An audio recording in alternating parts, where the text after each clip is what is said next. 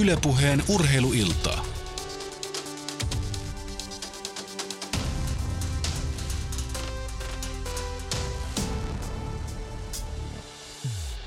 Näin tämän tunnuksen myötä toivotetaan nyt sitten Ylen urheilutoimituksen puolesta oikein mukavaa sunnuntai-iltapäivän ja alkuillan jatkoa. Nimittäin urheilulla jatketaan seuraavat 3,5 tuntia. Ensinnäkin meillä on ohjelmassa tässä tuo miesten koripallon 4. loppuottelu, jossa Turussa kohtaavat Bisons Loimaalta ja Joensuun Kataja. Ja mestaruus on tänään siis joensuulaisille jo katkolla. Ja sen lisäksi sitten kello 17 alkaen 6 jalkapallo-veikkausliigaottelua IFK Jaro, KTP, SJK, KuPS, Inter, Lahti, RoPS, IFK Mariehamn, Ilves ja VPS HJK, joten erittäin mielenkiintoinen urheiluilta ja seuraavat 3,5 tuntia urheilun parissa siis luvassa. Mutta pidemmittä puhetta tuonne Turkuun, nimittäin todellakin tuo koripallon 4. loppuottelu on jo alkamassa ja Kataja siis kukisti Joensuussa eilen Bisonsin toista kertaa tässä ottelusarjassa ja niinpä tuo Suomen mestaruus on sille jopa katkolla ja kun joukkueella 2000-luvulta on 10 mitalia, 6 hopeaa, 4 pronssia, mutta ei sitä kultaista, niin eiköhän se kysymys todellakin tänä iltana ole sitten Jouko Vuolteelle ja yleurheilun asiantuntijalle Ilpo Rantaselle se, että joko nyt sitten Katajasta olisi voittajaksi?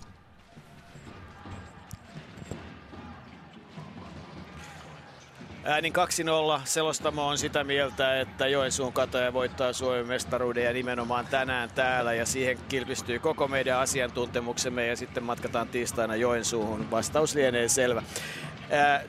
Nyt jos koskaan todella tarjotaan oivallista tilaisuutta Joensuun Katajalle, mutta Loimaan Bisons, joka pelaa 4. kauttaan 2 kertaa mestari ja kerran pronssia, joten eipä siinä kyllä parempaa saalista paljon voi olla kuin jotain pientä tekniikan kanssa tällä hetkellä Turkuhallissa, mutta ei se mitään. Joukkueet lähtevät samanlaisilla viisikoilla, kun ovat lähtivät Joensuussa edelliseen kamppailuun, eli Joensuun Katajalta kentälle tulevat Robert Arnold, Tommi Huolila, Teemu Rannikko, Marius Van Andringa ja Ken Horton ja edelleen Tom Knight, joukkueen sentteri, keskushyökkääjä, häntä ei nähdä ja sellaista ihmeparantumista IP ei tullut, että Knight kentälle olisi tullut. Ei taida niin pitkään, tämä finaalisarja ei jatku, että Tom Knight tällä kaudella enää nähtäisiin missään muualla kuin leikkauspöydällä, mikä on valitettavaa. Totta kai toivoisi, että joukkueet nämä ottelut saisi parhaalla kokoonpanolla ratkaista. Toki pitää muistaa, että Bisonsin kokoonpanosta poissa Ville Mäkäläinen, Eero Aaltonen ja sitten Matti Nuutinen, että he on myös isoja menetyksiä Bisonseille sekä rotaation syvyydessä että sitten pelillisissä asioissa. Sen verran pitää kyllä tätä äänestystulosta kritisoida, että kaikesta huolimatta tässä yksittäisessä ottelussa pidän Bisonsia kuitenkin suosikkina jatkaa tätä finaalisarjaa aina tiistaille asti, mutta mitä silloin tapahtuu, niin se on kokonaan toinen asia. Joo, näinhän se on. Ei Joensuun Kataja ensiksikään ei ole ollut erityisen vahva kotivierasjoukkue ja toisekseen kyllä kaikki ottelut, jos katsotaan, niin 3 peliä. Ensimmäisessä eroa oli Katajalle 22, toisessa sitten Bisonsille 15 pistettä ja kolmannessa Katajalle 11 pistettä. Eli tavallaan nyt näiden tilastojen pohjalta se, joka tekee tänään 74 pistettä, niin voittaa kamppailun. Kyllä Bisonsilla on kova materiaali ehdottomasti tietyllä tavalla. Vaikka se vaikuttaa kapealta, niin se vaikuttaa myös leveämmältä ja näinkö sitten saadaan peli käyntiin. Hiukan on pelikellon kanssa vaikeuksia, mutta muutenhan halli tarjoaa pelaajille, varsinkin jos lattia nyt on saatu kunnolla puhdistettua, niin erinomaiset puitteet. Ja tuomari kolmikko Petri Mäntylä, Johannes Sarekoski, Ville Selkeä on valmiina, niin ovat myöskin pelaajat. Kotti ja Horton ylösheitossa ja Petri Mäntylä laittaa pallon ilmaan ja siitä lähtee sitten 4 kertaa 10 minuuttia SM-finaalia mallia 2015 peli numero 4 ja nimenomaan tällä kertaa jo Panteripatsaan liikkeet ovat lähdössä johonkin suuntaan, joko Joensuuhun katsomaan mitä tapahtuu tai sitten Joensuuhun pysyvästi. 5. peli on siis Joensuussa tiistaina, jos siihen päädytään. Mutta peli on käynnissä ja Marius Van Andringa on menettää pallon. Hammer ottaa häntä tiukasti Andringa pelaa 1-1 vastaan pelin, pistää pallon ohi ja levypallosta kamppaillaan ja pallo jää nyt sitten Bisonsin haltuun. Tommi Huolila ei siihen pääse. Mielenkiintoinen ensimmäinen hyökkäys Van Andringan kautta. No pitää ilman muuta nostaa hattua rohkeudelle, että nuori Van Andringa, joka viime vuonna pelasi tosiaan Seagalsissa divaria, niin hän lähtee vastustajan jenkivahvistusta haastamaan ensimmäisessä hyökkäyksessä. Ja ihan laatuheitto, ei varmaankaan ihan sitä mitä Kataja olisi toivonut, mutta ihan laadukas heitto. Tuukka Kotille pelataan, eli nyt sitten pallo kiertää tällä hetkellä erittäin hyvin Bisonsin heitto ja Zino on kolmonen, pamahtaa pohjaan ja näin sitten kamppailu sai oikeastaan sen alun, kun tällä kertaa kuviteltiinkin, niin nyt oli hyvä pallon liike jälleen. Tämä on Bisonsin hyökkäyksellä aivan avainasia. Kaiken kaikkiaan ottelun alku on siinä mielessä tärkeää, että varmasti väsyneitä joukkueita eilisen ottelun ja finaalisarjan jäljiltä. Ja se, että huomattavasti paremmin jaksaa pelata, kun peli kulkee ja johtaa ottelua. Ja nämä ensimmäiset hyökkäykset on sen takia tärkeitä. Oho, mikä suoritus Tommi Huolilalta. Onko tämä nyt sitten, että se eilisen ottelun myötä tuli noin valtava itseluottamus? Tuukka Kottia 1-0 korin alla ja 3-2 tilanne. Näköjään Huolila eilisen ottelun sankarin, joukkueen isoin plus-miinus lukema +14. Ainoa Katajan pelaaja, jonka plus-miinus oli suurempi kuin joukkueen voittomarginaali. Eli eilen Huolilan kanssa +14 ja ilman Huolilaa näin ollen ne 6 minuuttia, niin -3. Ja Bisons ottaa aikalailla, antaa Robert Arnoldin tuoda pallon ylös, sitten Rannikko haastaa korin alla, pistää pallon ohi. Nikkarinen lähtee nopeasti Bisons, hallo tulee Zinolle.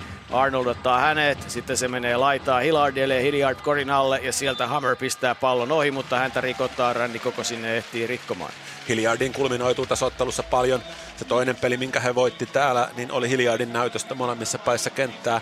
Eilen hän oli erittäin vaisu ja Bisons kärsi ottelussa tappion sen verran näistä matchupeista, että toisin kuin toisessa ottelussa, niin Hilliard ei edelleenkään puolusta Teemu Rannikkoa, vaan Teemu Rannikkoa puolustaa Antto Nikkarinen ja Hilliard puolustaa Reggie Arnoldia. Ja vapaa heitto viivalle meni, ei suinkaan Hilliard, vaan sinne meni Hammer, heitti ensimmäisen sisään. 8.13 jäljellä, 4-2 on tällä hetkellä pelitilanne. Van Andringa antaa pallon Rannikolle, Rannikko jättää sen Hortonille, Hortonin kolmonen ja se uppoaa sisään 4-5, joten nyt pitäisi vaan pysäyttää nuo Bisonsin nopeat hyökkäykset, jos Joensuu haluaa pärjätä ja Bisonsin täpalla pallo liikkeelle.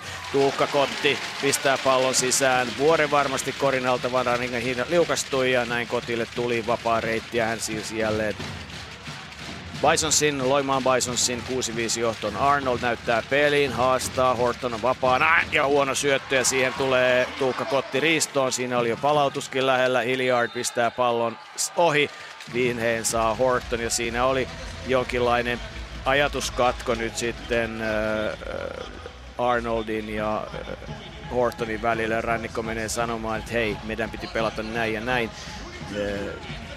Ja Horton sitten lopulta myöntää, että okei, tuli ajatuskatko. Tässä tämä pick and pop, mistä tämä Hortonin kolmonen tuli, niin tämä on aivan niitä keskeisimpiä Katajan hyökkäyspääjuttuja, joiden pysäyttämiseen Bisons on keskittynyt. Ja Ian Hammer on muun muassa sen takia heillä nimenomaan kokoonpanossa, että he pystyvät paremmin puolustamaan näitä tilanteita. Ensimmäinen Hortonin kolmonen oli kommunikaatio moka, joita Bisonsilla on tässä finaalisarjassa tullut yllättävän paljon, mutta toisella kerralla sitten Tuukka Kotti oli rotaatiossa hereillä ja tuli tuon Arnoldin huolimattoman syötön riistämään. Hilliard pistää toisen vapaaehton sisään ja Bisons johtaa 2 pisteellä 7-5 ja jälleen tekee kauheasti työtä nyt sitten Rannikon kanssa. Antto Nikkarinen saa siitä tilanteesta, itse asiassa Horton saa tilanteesta virheen ja Horton ja Nikkarinen keskustelevat keskenään, mitä tapahtui, kun Huolila hakee pallon. Taas on vähän ajatuskatkoa, kunnes sitten ei hyvin loistavasti luikertelee korin alle. Reggie Arnold saa Hortonilta syötön ja peli on tasan 7-7. Sivureja peliä käsittämättömän helppo kori siihen nähden, että pelataan 4. finaalia. Van Andringa tekee työtä nyt Hilliardin kanssa. Arnoldilla on tehtävänä pysäyttää Zino. Zino haastaa, pistää pallon ilmaan ja hyvin hakee Arnold, joka eilen sai hiukan poskeensa Kotilta ja ilmeisesti tikki näyttäisi nyt, ainakin hän pitelee hiukan poskeaan, tikit siihen tehtiin ja Rannikko tekee aika kovan screenin, Arnold heittää, pistää pallon sisään, olipa aika hurja suoritus, oliko kolmonen, oli 76-42 pelaamatta ensimmäistä neljännestä. Nikkarinen haastaa Rannikkoa, Kotti pääsee vapaaheittoviivalle, pistää pallon ohi, nyt on kyllä Bisonsin peli kuritonta ja Rannikko rakentaa hyökkäystä ja Nikkarinen ottaa häntä Horton. Horton ei anna Huolille palloa, haastaa itse. Van Andringa nostaa Zinon ilmaan, pistää pallon sisään ja levypallosta kamppaillaan ja pallo jää nyt Loimaan, Katajan haltuun. Sen jälkeen kun Tom Knight loukkaantui, niin Kataja on hyökkäyspelissä ruvennut viljelemään tällaisia pieni palloskriinejä, eli Teemu Rannikko tekee pallollisen screenin, Reggie Arnold käyttää sen, ja vaikka tässä on samanmittaisten pelaajien palloskriini kyseessä, niin se on ollut yllättävän hankala action Bisonsille puolustaa. Jälleen Kataja hyökkäys, 10 sekuntia hyökkäysaikaa Rannikolle tulee pallo. Rannikko ottaa heito hiukan takapainoinen, mutta menee sisään ja kakkonen. Se oli nyt siitä kaaren nupista se kakkonen, eli siitä mistä hän kovasti harjoitteli, että Rannikko näyttäisi olevan metri 3 pisteen viivan sisältä aika tarkassa kunnossa tällä hetkellä. Kun sitten tulee Pierre Jallow on tullut kentälle, hän haastaa eilen aika mainio muutaman minuutin jakso. Nikkarinen. Hänelle tulee screeni, siellä tulee apu, Hammer luikertelee korinalle ja sitten tulee kaukaa heitto ja Hammer tulee loistavasti levypalloon ja pistää sen sisään, missä oli blocking out. Siinä oli rotaatio sekaisin, että siinä vähän ylireagoitiin tuohon Zinon kolmoseen ja kukaan ei jättää, Hammer jäi sulkematta. Kaiken kaikkiaan on aika tärkeä kori, että niin Bison sinnittelee tässä mukana, koska edelleen Kataja on se joukkue, jolla mestaruus on katkolla ja paineet Bisonsilla kasvaa koko ajan. Antto Nikkarinen murtautuu väkisin screenin läpi. Tuomarista Petri Mäntylä antaa hänelle virheen ja näin sitten tulee Roope Ahonen kentälle, eli Nikkarinen pois ja sitten vastaavasti vaihtaa Huolilan pois kentältä Joensuun Kataja. Tilalle tulee Jesse Niemi, joten peli on saatu liikkeelle ja ainakaan tässä vaiheessa, kun on pelattu 5 minuuttia, niin ei se väsymys nyt vielä niin kuin tällä hetkellä näy. Rannikko aika vaikean näköinen heitto ja se jääkin kauas, mutta Van Andringa hakee pallon. Sitten uudelleen Rannikko antaa pallon sisälle Hortonille. Horton kääntyy, pistää pallon ohi, levypallon kahmiin Jallow, avaa erittäin hyvin nopeasti laitaan. Ja sieltä tulee Zino, ajaa korille, siellä 3 sekunnissa on ollut nyt Hammer jo 15 sekuntia. Ja sitten Zino pistää pallon sisään ja Hilliard pistää pallon sisään ja peli on 11-12. Katajalla pisteen johto, kun puolet ensimmäisestä neljänneksestä on pelattu.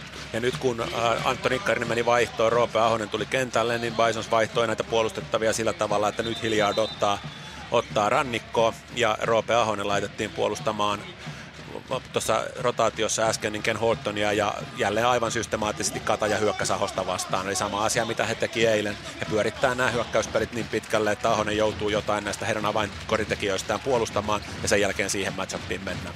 Ja hiukan kukkotappelua on Reggie Arnoldin ja Martin Zinon välillä ja Arnold käyttää tilanteen ja ajaa suoraan korille. Ei tulekaan apua Zinolle. Sitten Rannikko joutuu pitämään Zinoa ja nyt sitten on Zinolla Jesse Niemen loistava apu, mutta sitten Hilliard on oivassa paikassa ja pistää pallon ilmaa ja ei saa Joensuun Kataja levypalloa. Joku on korinalla yksinään ja loukkaa itseään ja sitten se on Ken Horton. Ken Horton on tietysti se pelaaja, joka on Katajan rosterista ainoana pelannut kaikki joukkueen 53 ottelua. Kaikki muut on missannut vähintään 1 pelin. Eli Horton on 35 minuutin keskiarvolla pelannut 53 ottelua, että se on aika hurja määrä. En tiedä, mitä hänelle siinä tapahtuu, mutta joka tapauksessa Bisonshan hukkasi pallon nyt sellaisessa tilanteessa, että heillä olisi ollut 1-0 siellä pelaaja korin alla, koska Horton jäi tuonne päätyrien taakse makaamaan. Täytyisi toivoa, että kyseessä oli se, että hän sai pallejaan tai alavatsaa iskun ja sen takia meni pihalle, ettei olisi mistään vakavammasta kysymys, mutta siellä hän nyt makaa kentän pinnassa. Eli tämä on levypallotilanne, missä hän loukkaantuu, mutta se, että mihin tuo kontakti tulee, mä en sitä tuossa pelitilanteessa nähnyt. Voi olla, että diagnoosisi on oikea, eli ainoastaan lähti ilmat pihalle. Toivottavasti sanotaan niin, koska hän kyllä tuskasena siellä on ja menee varmasti vaihtoon. Katso, nyt näkyy tilanne hidastuksessa, mitä siellä tapahtuu. Jalka. Nilkan päälle astuu joku ilmeisesti. Niin, tai sitten tuossa, siis hän Pierre Jallowta siinä sulkee. Se, että mitä tuossa tilanteessa tapahtuu, niin tosiaan toi, koska Jallow on kuitenkin selän puolella, että niin mielenkiintoista mitä tuossa tapahtuu. Tämä oli miten oli. Toivottavasti ei enää yhtään loukkaantumista kellekään pelaajalle tässä sarjassa, että muuten ollaan aika kevyillä. Rannikko, Huolila, saa pallon korinalle ja Tuukka Kotti häntä hyvin työntää eikä uskalle. Sitten Jesse Niemi ottaa todella kovan virheen keskellä, pysäyttää Martin Zinon. Nyt Tuukka Kotti kyllä painoi kokemuksella Huolilan korinalle ja siinä ei ollut mitään tekemistä. Aika kova virhe on Jesse Niemen virhe, mutta tuo pitää pysäyttää. Ja nyt taas Huolilalta hieman tämmöinen arkailevampi ratkaisu, että noita hän uskalsi viimeistellä jo toisella puoliajalla. Mutta tietysti Teemu Rannikolla oli paikka siitä myös itse ottaa tämä floater, missä hän on erinomaisen hyvä. Tämä välttämättä tämä syöttö Huolilalla ei ollut paras valinta nyt tuossa tilanteessa. Ahoselta erinomainen syöttö Kotille, sitten Zino haastaa, antaa sen Ahoselle, Ahosella täysin vapaa kolmonen ja se uppoaa sisään ja peli on tasan 14. 3.45 ja näin on pelaamatta. Ahonen on toinen pelaaja, jota Bisons tarvitsee ilman muuta samantyyppistä peliesitystä kuin mitä he saivat häneltä torstaina. Ja siinä oli tietysti Ahoselle tärkeä hyökkäyspään onnistuminen. Ja aivan karmea hyökkäys virhe Katajalta ja näin pääsee Jallow korinalle ja pistää pallon. Ja sitten tulee virhe. Kenen virhe? Huolilan virhe ilmeisesti. Ei 4, Jesse Niemikö se on? Ja toinen virhe jo Jesse Niemelle ja nyt sitten Horton pyytää ilmeisesti vaihtoa. Jesse Niemi todennäköisesti pois.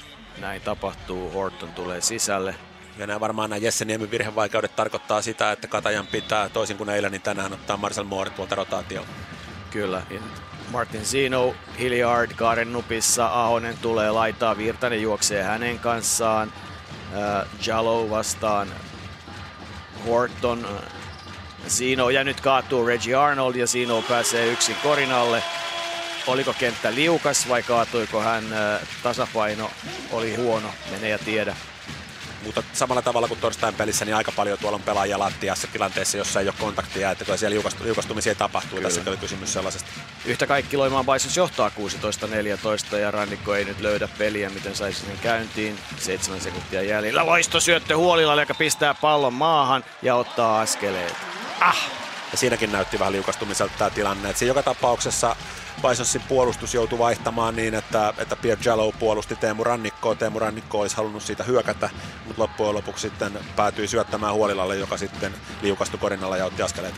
Jallow kaaren nupissa, Ahonen haastaa korinalle, pistää pallon ilmaan ja levypallon vie. Jallow ottaa sen fiksusti pois, antaa ulos. Sitten Hilliard ja sitten pallon saa Huolila, jota Kotti hiukan näpäyttää vahingossa naamaan, osuuko silmään tai mihin osuu. Huolilla saa hiukan kipeää. Se on vasta Bisonsin 3. joukkueen virheet, 2,5 minuuttia 4. jäljellä, että vielä on yksi virhe antaa. Katajan joukkueen virheet on täynnä. Toi Nikkarisen 2 virhettä on tietysti Bisonsilla ongelma, koska hän on tietysti Teemu Rannikon ensisijainen puolustaja. Niemen virheet myös ja sitten kaksoisvirhe. Roope Ahonen ja Petri Virtanen.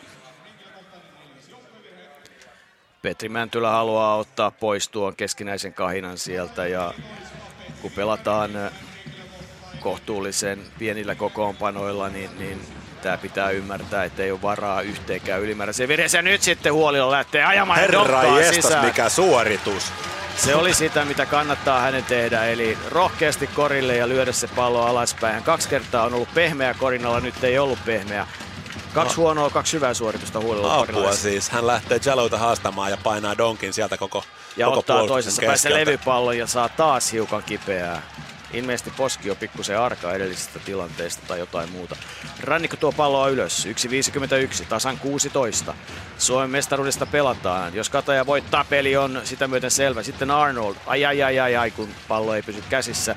6 sekuntia enää hyökkäysaikaa. Nyt olisi Arnoldilla paikka. Pitää heittää. Jää lyhyeksi. Hyvin hakee Huolilla levypallo. Antaa uudelleen Arnoldille, joka ajaa korille ja pistää pallon sisään.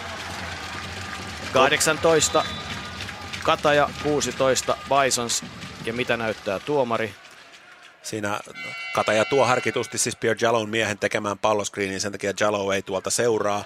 Ja näin Arnold saa paitsi heiton siitä, niin vielä sitten hänen puolustajansa jäi tuohon screeniin, eli pystyi sulkemaan Arnoldia, niin hänelle jäi hyökkäyslevypallokin siitä. Eli tosiaan tässä nyt Pierre Jallown passiivinen palloskriinin puolustus avasi tämän tilanteen. Ja nyt sitten Jesse Niemi taas kentälle Huolilla huilaamaan. Rannikko, Horton, Arnold ovat pelanneet täydet minuutit. Tuukka Kotti hakee palloa, sitten ei anna sitä ensimmäiselle pelaajalle, antaa sen Ahoselle ja Ahosen 3 pisteen heitto paukahtaa sisään. Petri Virtanen ei tule riittävän aggressiivisesti puolustamaan häntä, jättää vapaaksi. Pete Virtasen jalkojen pitää kyllä nyt toimia, ei noihin vaiheittoihin ei ole varaa missään tapauksessa. Loistava hyöttö, 2 loistavaa syöttöä Ahoselta. Sitten ajaa korille Arnold ja häntä rikotaan virheentekijänä Zino. Siinä on ensimmäinen virhe. Tosiaan mä luulen, että äsken oli kommunikaatio moka, eli toi handoff-tilanteen puolustaminen oli vähän epäselvää, että jos handoffia ei päästä murtamaan, eli päästä tuohon väliin, niin mä luulisin, että Salmisen puolustuskonseptissa kuitenkin se on tarkoitus vaihtaa, ja nyt niin ei tapahtunut, jolloin näytti sit siltä, että Petri Virtanen on myöhässä tilanteessa. Reggie Arnold vapaa heitto viivalla tilanteessa, jossa Bisons johtaa 19-18 Joensuun Katajan mahdollisuus tasoittaa kamppailu. No meneekö se nyt sitten sisään? Kyllä. Se sitten menee.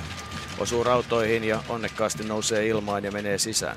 Tasan 19, vajaa minuutti ensimmäistä neljännestä. Ja Reggie Arnold tehnyt nyt 10 pistettä, eli yli puolet Katajan pisteistä. Ja nyt ollaan 80 pisteen vauhdissa. Eli käytännössä jokainen ottelu on päättynyt voittajan osalta noin 80 pisteeseen. Hilliard, Ahonen, Rannikko ottaa häntä, Jesse Niemi pitää Hammeria. Sitten Van Andringalla on työkenttänään oiku, hyvä syöttö Tuukka Kotilta Hammerille, joka leikkaa sisälle ja Kotti antaa pallon olan yli. Ja se oli erinomainen hyökkäys, siinä puolustaja jäi jälkeen ja seuraukset nähtiin. 21-20, puoli minuuttia. Rannikko haastaa Ahosta, heittää kolmosen ja heittää sisään ja se on kyllä raakaa peliä. Mitä Koreja tekee Katajaa, että kyllä tämäkin on Teemu Rannikolta todella kova heitto. Ja Roope Ahoselle kurja tilanne, hänen pitäisi pystyä puolustamaan. Ahonen hyvin tulee apuun, mutta Van Andringa ottaa Hilliardia vastaan virheen ja Hilliard pääsee vapaa heitto viivalle. Van Andringalle virhe on ensimmäinen. Ei välttämättä se huonoin skenaario Katajalle, koska nyt he saa vielä kerran pallon tässä. Että saa 14 sekuntia, että ihan hyvän hyökkäysajan tuohon viimeiseen hyökkäykseen. Muutenhan Bison silloin olisi jäänyt tässä viimeinen hyökkäys. Ja nyt sitten Van Andringa vaihtoon ja Petri Virtanen Katajalta tilalle. Ja Rannikko ja Arnold pohtivat viimeistä hyökkäystä. Sikäli mikäli toinen heitto menee sisälle ja joukkue tai saa levypallon. Sehän ei suinkaan varmaa, että pallo menee Katajalle.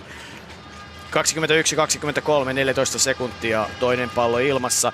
Se menee ohi ja levypallon saa Joensuun Kataja. Se oli aika hyvä virhe loppujen lopuksi. 9 sekuntia jäljellä, Arnold tuo palloa ylös. Mitä tekee Rannikko? Saa pallon, haastaa, kaatuu. Horton on kaukana. Rannikko pitelee päätään. Hortonin heitto menee ohi. Ja muutenkin korja ei olisi edes hyväksyttyä, että siinä pallo jäi käteen Katajalle, että heittoa ei ehditty edes ottaa. Mutta joka tapauksessa Kataja varmasti tyytyväinen, että ensimmäisen neljänneksen jälkeen poistuu tauolle johtoasemassa. Kyllä, ja tilanteessa 23-21. Kyllähän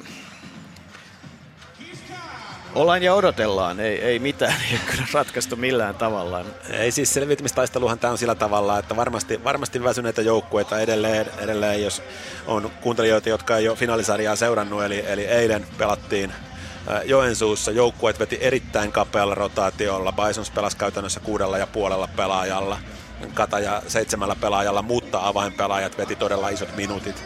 Eli tässä palautuminen on ollut ihan avainasemassa tähän otteluun valmistautumisessa. Bisons ei ihan sitä terävyyttä otteisiinsa saanut, mitä he varmasti kotiottelussa haki. Et he eilen aloitti ottelun huomattavasti terävämmin vieraskentällä Joensuussa. Mutta siitä huolimatta, jos tämä toiselle puolelle ratkaisu menee, neljännelle kuartterille menee, niin kyllä tässä niin jaksaminen on asia numero 1 tässä ottelussa. Mielenkiintoinen on se tarina, millä joukkueet tänne eilisen jälkeen tulivat. Eilen siis peli päättyi kello 19, noin 20.30 oltiin huoltojen jälkeen valmiita ja oli jotain ruokailtuja ja sen jälkeen Joensuun Kataja päätyi Tampereelle, oli sitten hyvissä ajoin puolen yön jälkeen jossain vaiheessa Tampereella, pääsi kohtuullisen ajoissa nukkumaan, sitten 11:30 aikaa lounaalle ja sieltä tänne ja näyttää, että se oli hyvältä. Hyvä. Bisonsin tilanne oli mielenkiintoinen, koska osa joukkueesta lennätettiin pienkoneella Forssan suuntaan ja sieltä sitten Turkuun. Ja bussi tuli sitten vastaavasti vasta aamuyöstä perille, joten joukkue on kahtaalla tullut tänne. Toisaalta avainpelaajat ovat päässeet kohtuullisen nopeasti, mutta pienkoneella lentäminen voi olla jollekin aika jännittävä kokemus. Ja jotenkin kun verryttelyä katsoi ja toimintaa, niin jotenkin Joensuun Katajan toiminta oli tavattoman määrätietoisen näköistä tuossa ennen pelin alkua. Siis selkeästi niin kuin vedetään niin kuin on tehty kauden aikana monta kertaa, Bisons pikkusen eri tavalla. Tietysti näin valmentajan näkökulmasta niin se ero on siinä, että Kataja on ollut joukkueena yhdessä tässä tämän väliajan. Että ei tietysti se pienkoneella lentäminenkään välttämättä niin kuin siinä koneessa istuessa kauheasti palaudu, mutta se, että onhan siinä kuitenkin jokainen tunti on kotiin päin, mitä on saatu sitten siinä aikaa, että on päästy nukkumaan. Ja loistosyöttö Roope Ahoselta nyt korille leikkaavalle Tuukka Kotille, joka pitääkin ottaa isoa roolia pelitasan 23. Kohta nähdään, mitä tapahtuu. Mukava spekuloida, pohdiskella, miettiä, mitä tapahtuu pelissä. Nyt tapahtuu se, että Rannikko käyttää screeniä, ajaa korille, pistää pallon sisään. Ei tule apu sillä lailla, kun pitää, ja Rannikko nostaa 2 pistettä, 23-25. Zino. Arnold pitää häntä. Huolila on Kotin kanssa painimassa. Kotti haastaa häntä, lähtee ajoon korin alle. Huolila jää jälkeen, Kotti pistää pallon ohi. Huolilla pysyi kuitenkin sillä tavalla mukana, että hän pystyi peittämään tuota heittoa, pystyi muuttamaan tuon heiton. Eikä saanut virhettä. Arnoldin heitto on surkea tässä tilanteessa. Mä en näitä vaan osaa ymmärtää, että miksi 2 sekunnin heittoja. Hiukan ahdistettuna vielä.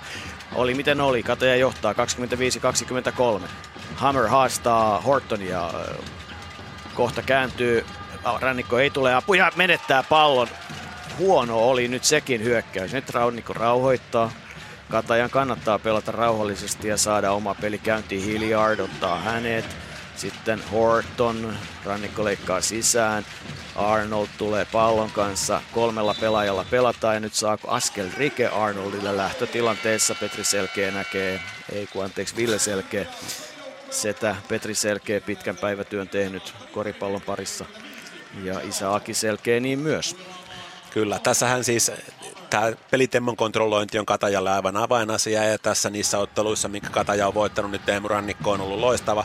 Ja nyt mitä paremmin, niin Bisons pystyy pitämään pelitemmon korkealla, vaikka heilläkin varmasti jaloissa painaa, niin se on kuitenkin heidän etu. Se, että Teemu Rannikko pystyy valitsemaan sen, että milloin kävellään, niin se on ilman muuta Katajan etu. Ja sitten tulee Zino, Arnold hänen kimpussaan edelleen, siinä on yksi kamppailupari, hyvin käyttää screeniä, hyvin pääsee heittämään, heittää kuitenkin ohi, kukahtee ja Jallow ottaa levypallon, repii sen Rannikon käsistä pois, vai kenen käsissä se olikaan, ja peli on tasan. Rannikko kävelee ylös, Nikkarin on tullut kentälle, mutta ei ota Rannikkoa tässä vaiheessa, puolustaa Van Andringaa. Kotti vastaan Horton, sitten Hortonille syöttö ja hän pistää pallon ohi, Kotti ottaa levypallon, kuljettaa, antaa puoleen kenttään, sitten tulee Nikkarisen syöttö, hetken päästä ei tule. Kotti rauhoittaa, haastaa Huolilan, ajaa korille, pistää pallon ilmaan, saa virheen, pääsee vapaaheittoviivalle. 25-25. Ja siinä nyt Bisons pääsi tällaiseen puolinopeiseen hyökkäykseen joukkueen ja transition-tilanteeseen, mitä he varmasti haluaa. Ja tällaisissa tilanteissa tulee ero näkyviin esimerkiksi siinä, että Tommi Huolila on kuitenkin jaloistaan hieman hitaampi kuin Tuukka Kotti. Kotti vaikuttaa itse asiassa aika energiseltä tällä hetkellä ja pistää vapaa-heiton sisään. Jos Kotti heittää vapaa-heitot 70%, niin se ei ole yksinomaan, taitaa riittää Bisonsille voittoon. No kyllä, Bisons siirtynyt pitkästä aikaa sitten pisteen johtoon tässä ottelussa. Heillä tietysti toi korinteko on jakautunut huomattavasti tasaisemmin, että siellä Zino ja Kotti on 5 pisteellä joukkueen parhaat korintekijät, kun taas Katajan pisteestä Arnold on tehnyt 11 ja ainoastaan 4 pelaajalla on pisteitä. Kapeella on se Joensuun Katajan hyökkäys muutenkin, siihen pitäisi saada leveyttä. Huolilla ottaa nyt pallon, antaa sen Rannikolle, Rannikon 3 paukahtaa rautoihin, Kotti hakee levypallon, eikä paljon kysele ja tulee todella nopeasti ylös. 205 senttinen Tuukka Kotti melkein päästä päähän, menettää sitten kuitenkin pallon 3-2 vastaan. Arnold antaa pallon Rannikolle, Rannikon 3 paukahtaa rautoihin ja menee ohi, pahus vieköön. Kuitenkin Tommi Huolilalta jälleen voitettu tilanne Tuukka Kottia vastaan, että hän sai kädet tuohon väliin ja tuloksena oli pallon menetys Kotille. Bisons pyrkii nyt nostamaan pelitempoa ja heillä tosiaan jopa 5. paikan pelaaja Tuukka Kotti tuo palloa ylös välillä. Täytyy tietysti muistaa, että Kotti oli takamies ja periaatteessa kun siinä Andringa sitten rikkoo, Kottihan oli pohjakoulutukseltaan takamies ja osaa kyllä käsitellä palloa, mutta Yliopistossa joutui ehkä sitten pelaamaan vähän turhan paljon sisällä ja siitä kyllä semmoinen hyvä heittävä 205 2-3-paikan pelaaja muuttui 4-paikan pelaajaksi. Ja en nyt sitten osaa sanoa, että onko se pelkästään ollut positiivinen asia. Mutta... tämä pitää paikkansa, näin on käynyt. Toki hän on sitten siinä roolissa niin sekä seurajoukkueissaan pitkin Eurooppaa että sitten Susijengissä tehnyt myös fantastista duunia. Niin, mietin vaan aina sitä, että minkälainen Tuukka Kotti olisi, jos lähtisi perin kakkospaikalta ja olisi koko elämänsä siinä pelannut. Ton mittainen kohtuullisen ponnistusvoiman osaava pelaaja. En tiedä, oli miten oli. Se on nyt. Ja Jallow taas levypallossa ja saa sen joukkueelleen. Ja sitten kolmonen Zino, se menee ohi ja nyt kuka ottaa levypallon? Sen ottaa Hilliard, pistää pallon ilmaan ja pistää sen sisään.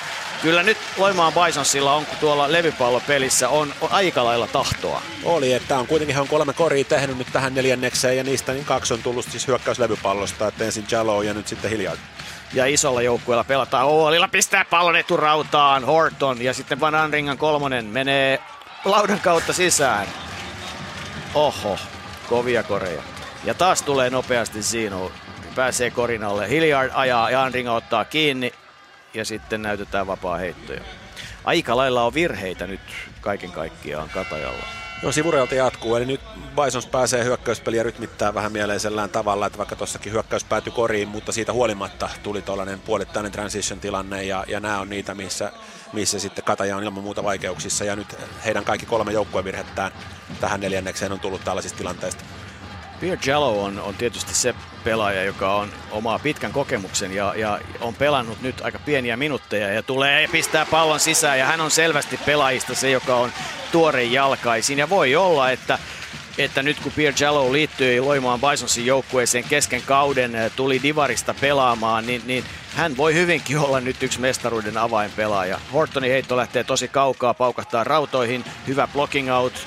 Muut pelaajat pidetään korista ulkona, Nikkarinen saa pallon ja taas saa tuotua nopeasti sen ylös, antaa sen Hilliardille, jolle tehdään hyvä screeni. Huolella tulee auttamaan, Jallow pistää pallon ilman ja pistää taas pallon sisään. Kukaan ei saa nyt Pierre Jallowta kuriin. Joo, siinä oli palloscreen tilanne 2 pelaajan puolella. Kataja valitsi, että he puolustaa sen 2 pelaajalla eikä tuo heikolta puolelta apua. Ja loppujen lopuksi sitten Jallow'n tuommoinen puolittainen rolli jäi vapaaksi. Jallowhan oli on ollut ykkösdivisioonassa nyt useamman vuoden niin aivan dominoiva pelaaja. Eli hän on tehnyt todella merkittävän työn nuorten pelaajien kanssa. Niin JKS:ssä Järvenpäästä ja nyt tänä vuonna pieni loukkaantuminen tuli tuossa ennen siirtymistä Bisonsiin. Ja niin nyt tosiaan eilen 3. neljänneksellä vahvoja otteita ja nyt on ollut kyllä tämän toisen neljänneksen hahmo. 32-28 on tällä hetkellä siis pelitilanne ja 5:42 on toista neljännestä jäljellä ja kyllä tällä hetkellä Loimaan Bisons on se joukkue, joka tätä peliä vie ja Kataja vikisee. Kyllä, toki ainoastaan 4 pistettä eroa, mutta tämä neljännes on 11-5 Bisonsille. Kaikkiaan siis niin nyt tässä se mitä on tapahtunut, niin he on pystynyt aika tasapainoiseen hyökkäyspeliin sillä, että he on 3/6 kaaren takaa, että 50% sieltä, 10/18 kakkoset, eli 56%, erittäin hyvä heittojakauma. Ja siihen lisäksi he on päässyt 8 kertaa vapaaheittoviivalle. Toki sitten, koska varsinkin Hilliard on heittänyt huonosti, niin he on ainoastaan 3 vapaaheittoa noilla 8 yrityksellä saanut koriin. Et Katajalla on taas tämä, että heillä on paljon, että heillä on 14 2 pisteen yritystä ja 9 3 pisteen yritystä ja sen lisäksi 5 pallonmenetystä. Ja Rannikko tuo nyt palloa Hilliardia vastaan ylös, tuo kaikessa rauhassa, ei, vaikka joutuu tuomaan sitä, niin ei ole erityisen ahdistettu. Nyt ei kuitenkaan hyökkäystä saada liikkeelle, niin kuin pitäisi. Nyt Zino ottaa hänet. Ja sitten Rannikko haastaa, antaa Virtaselle. Virtasen hiukan epätasapainoinen kolmonen ja se jää jälleen kerran. Levypallon vie Bisons ja Jallow on siinä mukana. Ja nyt hän taistelee korinalla, pysyy siellä, on ollut siellä jo pitkään. 5, 6, 7, 8 sekuntia 3 sekunnin alueella. Ja 3 sekuntia tarkoittaa siis 8 sekuntia. Joo, siinä oli tosiaan Teemu Rannikko puolusti Pierre Jallowta korin alla, eli siinä oli tällainen mismatch-tilanne ja sen takia Jallow siellä pyysi palloa, mutta ei sitten missään vaiheessa saanut. Eli 3 sekunnin rike. Pelaajanhan pitää saa olla tuolla niin sanotulla värjätyllä alueella, 3 sekunnin alueella vain sen 3 sekunnin ajan ja silloin sieltä pitää pois eikä siellä oikeastaan saa erityisesti syöttää. Sitten tulee hyvä peli, erinomaisen hyvä peli Rannikolta Niemelle ja Niemi leikkaavalle Huolilalle ja 32-20 ja taas kaksoisvirhe. Mutta siinä sen nyt Jesse Niemeltä 2 vahvaa suoritusta peräkkäin, eli hän tuhosta Bisonsin edellisen hyökkäyksen puolustamalla Martin Zinota loistavasti 1-1, ja sitten heti perään korin johtava syöttö Huolilalle. Ja nyt ihmeellistä kyllä näyttäisi, että Hilliard saa virheen ja Van Andringa saisi virheen, mutta eihän Van Andringa edes ole kentällä. Ei Niemi sai virheen, se on hänen kolmas, sen takia nyt sitten Jesse Niemi joutuu vaihtoon juuri kun hänellä oli hyvä jakso siellä menossa. Van Andringalla ja Niemelläkö molemmilla 3 virhettä? Kyllä, tämä on Katajalle ongelma, eli tosiaan hyvin todennäköistä on, että Marcel Mooren ottaa rotaatioon jossain vaiheessa. Silloin Mooren kannattaisi vähitellen ruveta valmistautumaan ja lämmittelemään. Hän istuu penkillä, pitäisi päästä pistää itsensä lämpimäksi. No niin, oli miten oli. Korinalla on tilaa ja sinne luikertelee, oho, joku loukkaa itseään. Kuka se on? Rannikko? Ei, liian vaikeeta on tällä hetkellä nyt Katajan pelaaminen. Huolilalle korkeaa syöttöä, yrittää työttää Virtanen, se ei onnistu ja Huolila jää makaamaan maahan.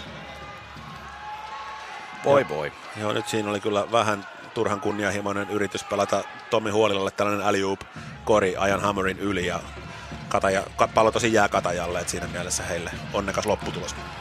Kyllä, mutta taas kenttä on liukas tuolla korin alla, siellä on vettä.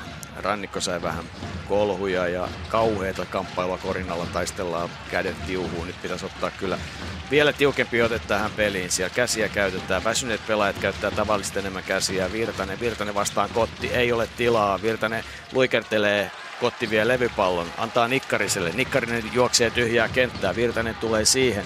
Sitten Kotti, sitten lähtee heitto ja se menee sisään, se on Hilliard ja 35-30. Ja nyt on kyllä vaikea hetki Katajalla.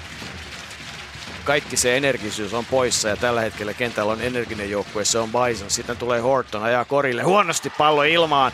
Hammer tulee ja Virtanen pysäyttää hänet ja ottaa virheen. Ja joukkueen virheet on täynnä, eli siinä jatkuu Hammerin 2 vapaaheitolla. Hammerilta vähän pehmeä suoritus. Tuukka Kotti tuli erinomaisesti apuun, mutta ei hän ole silti tarvinnut hypätä niin 1,5 metriä kotista poispäin. Et kaiken kaikkiaan tällä hetkellä ottelu kulkee kyllä Bisonsin komennossa. Sinänsä ei yllätys. Näinhän sitä asiaa kuviteltiin, mutta sitten taas jos mennään seuraavaan otteluun Joensuuhun, niin silloin tietysti taas tämä hurja historia 2000-luvulta, 6 hopeaa, 4 pronssia, niin se ei kyllä ole Katajalle enää siinä vaiheessa voimavaraa. Että. Niin, tietysti tässä on aika lailla joukkue vaihtunut, että ei tässä montaa pelaajaa ole samoja, että on aika historiaton kuitenkin tämä Katajan joukkue, mitä tulee tähän hopeaputkeen. Mutta kaiken kaikkiaan siis, että Kataja ei ole ihan parhaalla jalalla, mikä näkyy siinä, että heillä on esimerkiksi palloscreen puolustuksessa isoja ongelmia, että tähänkin 4. jo 3 koria tullut palloscreenistä ja useammalla eri tavalla, että se on kuitenkin niitä perustilanteita, joiden puolustamista Pekka Salmisen joukkueet varmasti harjoittelee paljon. Niin, ja tilanne on sitten se, että nyt tulee sitten puolustuksen virhe, Kotti pääsee riistoon, antaa pallon ja Hammer tulee korinalle ja häntä vielä rikotaan ja Hammer pistää pallon sisään. 38-30 ja 1 vapaa heitto, ja missä se aikalisä viipyy tällä hetkellä? Niin, Katajalla on enää 1 jäljellä, mutta kyllä tilanne on sellainen, että nyt siellä on 8 pinnaa eroa, Hammerilla 1 vapaa heitto, että nyt se aikalisä sieltä tulee, koska se, että melkein oli pakko nyt se käyttää, vaikka se on jo toinen, mutta se, että niin oli kaikki ainekset sille, että ottelu ratkee. Niin, Andringalla 3 virhettä, Niemellä 3 virhettä, Rannikolla nyt 2 virhettä, ei tää, Virtasella 2 virhettä, Arnoldilla ei virheitä, Hortonilla 1 virhe ja vastaavasti ainoastaan Nikkarisella 2 virhettä. Kuvaa hyvin sitä pelin kulkua ja sitä arvioita väsyneistä jaloista, että Katajalla on virheitä selkeästi enemmän kuin Bisonsilla tällä hetkellä. Kyllä. Samoin Reggie Arnold, joka teki sen 11 pistettä siihen ensimmäiseen, tekikö 7 minuuttia, niin on sen jälkeen 0. Eli hän on nyt kohta 10 minuuttia pelannut ilman korin koria. Katajalla muutenkin, niin nyt tietysti toi Van Andringan levyn kautta 3, niin sen myötä sitten hänestä tuli viides pelaaja, joka on tehnyt pisteitä, mutta Hortonilla ainoastaan 3 pistettä, että Kataja tarvitsee kyllä näiltä niin kuin avainkorintekijöiltä ja nimenomaan jenkeiltä enemmän, että heillä on Tommi Huolila on jälleen täyttänyt esimerkillisesti ruutunsa 6 pistettä, toki vain 1 levypallo, mutta se, että niin hänen takiaan Kataja ei ole häviöllä. Martin Zino tehnyt 5, Anthony Hilliard 8, Roope Ahonen 6, Tuukka Kotti 5, Ian Hammer 8 ja Pierre Jallow 6 pistettä ja ottanut 5 levypalloa niinä minuutteina kun on kentällä. Eli kyllä nyt niin kuin tulostaulu kertoo, niin Bisons tätä kamppailua vie. 3.33 jäljellä ensimmäistä neljännestä vapaaheitto viivalla. Ian Hammer pistää pallon sisään ja 9 pisteen johtoasema. Petri Virtanen tuossa pallon ylös. 18-13 tuolle tosiaan Bisons sille, että siinä on aika merkittävä ero. Ja nyt selvästi on nähtävissä se, että kun Kataja hyökkää niin paljon kapeammalla kolmella pelaajalla aika pitkälle, niin se antaa niin paljon lepoa puolustukseen Bisonsin pelaajille, kun sitten Rannikko pääsee yksi, pistää vasemmalla kädellä floatterin ilmaan, toisin sanoen toisesta askeleesta pallo ilmaan korkealle ja se menee ohi. Ihan hyvänäköinen tilanne, mutta toisin se tietysti voinut ajaakin korille asti. Zino pääsee korille vapaasti, antaa Kotille, Kotti nousee, pistää pallon sisään, niin Bisons johtaa 11 pisteellä 41-30. Pitkä matka on Katajalla. Reggie Arnold, liikettä ei ole, Rannikko korin alle, Arnold pitää yksin. Palloa pitää nyt jakaa, 9 sekuntia jäljellä, Kotti pitää häntä. Arnold menettää pallon, ottaa sen uudelleen, saa askel rikkeen, pallon menetys. Kaikki se, mitä ei saa tehdä. Yksi mies pelaa 5 vastaan ja menettää pallon. Joo, siinä kuitenkin Bisonsin eturivin pelaajat kävi puolustamassa Arnoldia, eli siinä ensin puolusti häntä Ian Hammer, ja sitten tuli vaihto, puolusti Tuukka Kotti, eli Arnold halusi näitä 4-5-paikan pelaajia, siinä lähtee haastamaan, mutta lopputuloksena oli askeleita.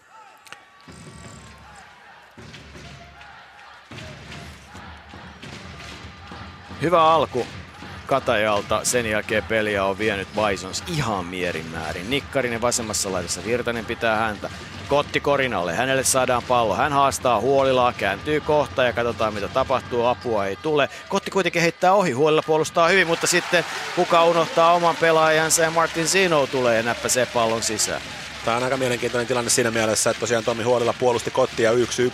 Eli sinne ei tullut apua, mutta siitä huolimatta sinne unohtui täysin vapaa pelaaja korin alle. Virtasen 3 uppoaa sisään.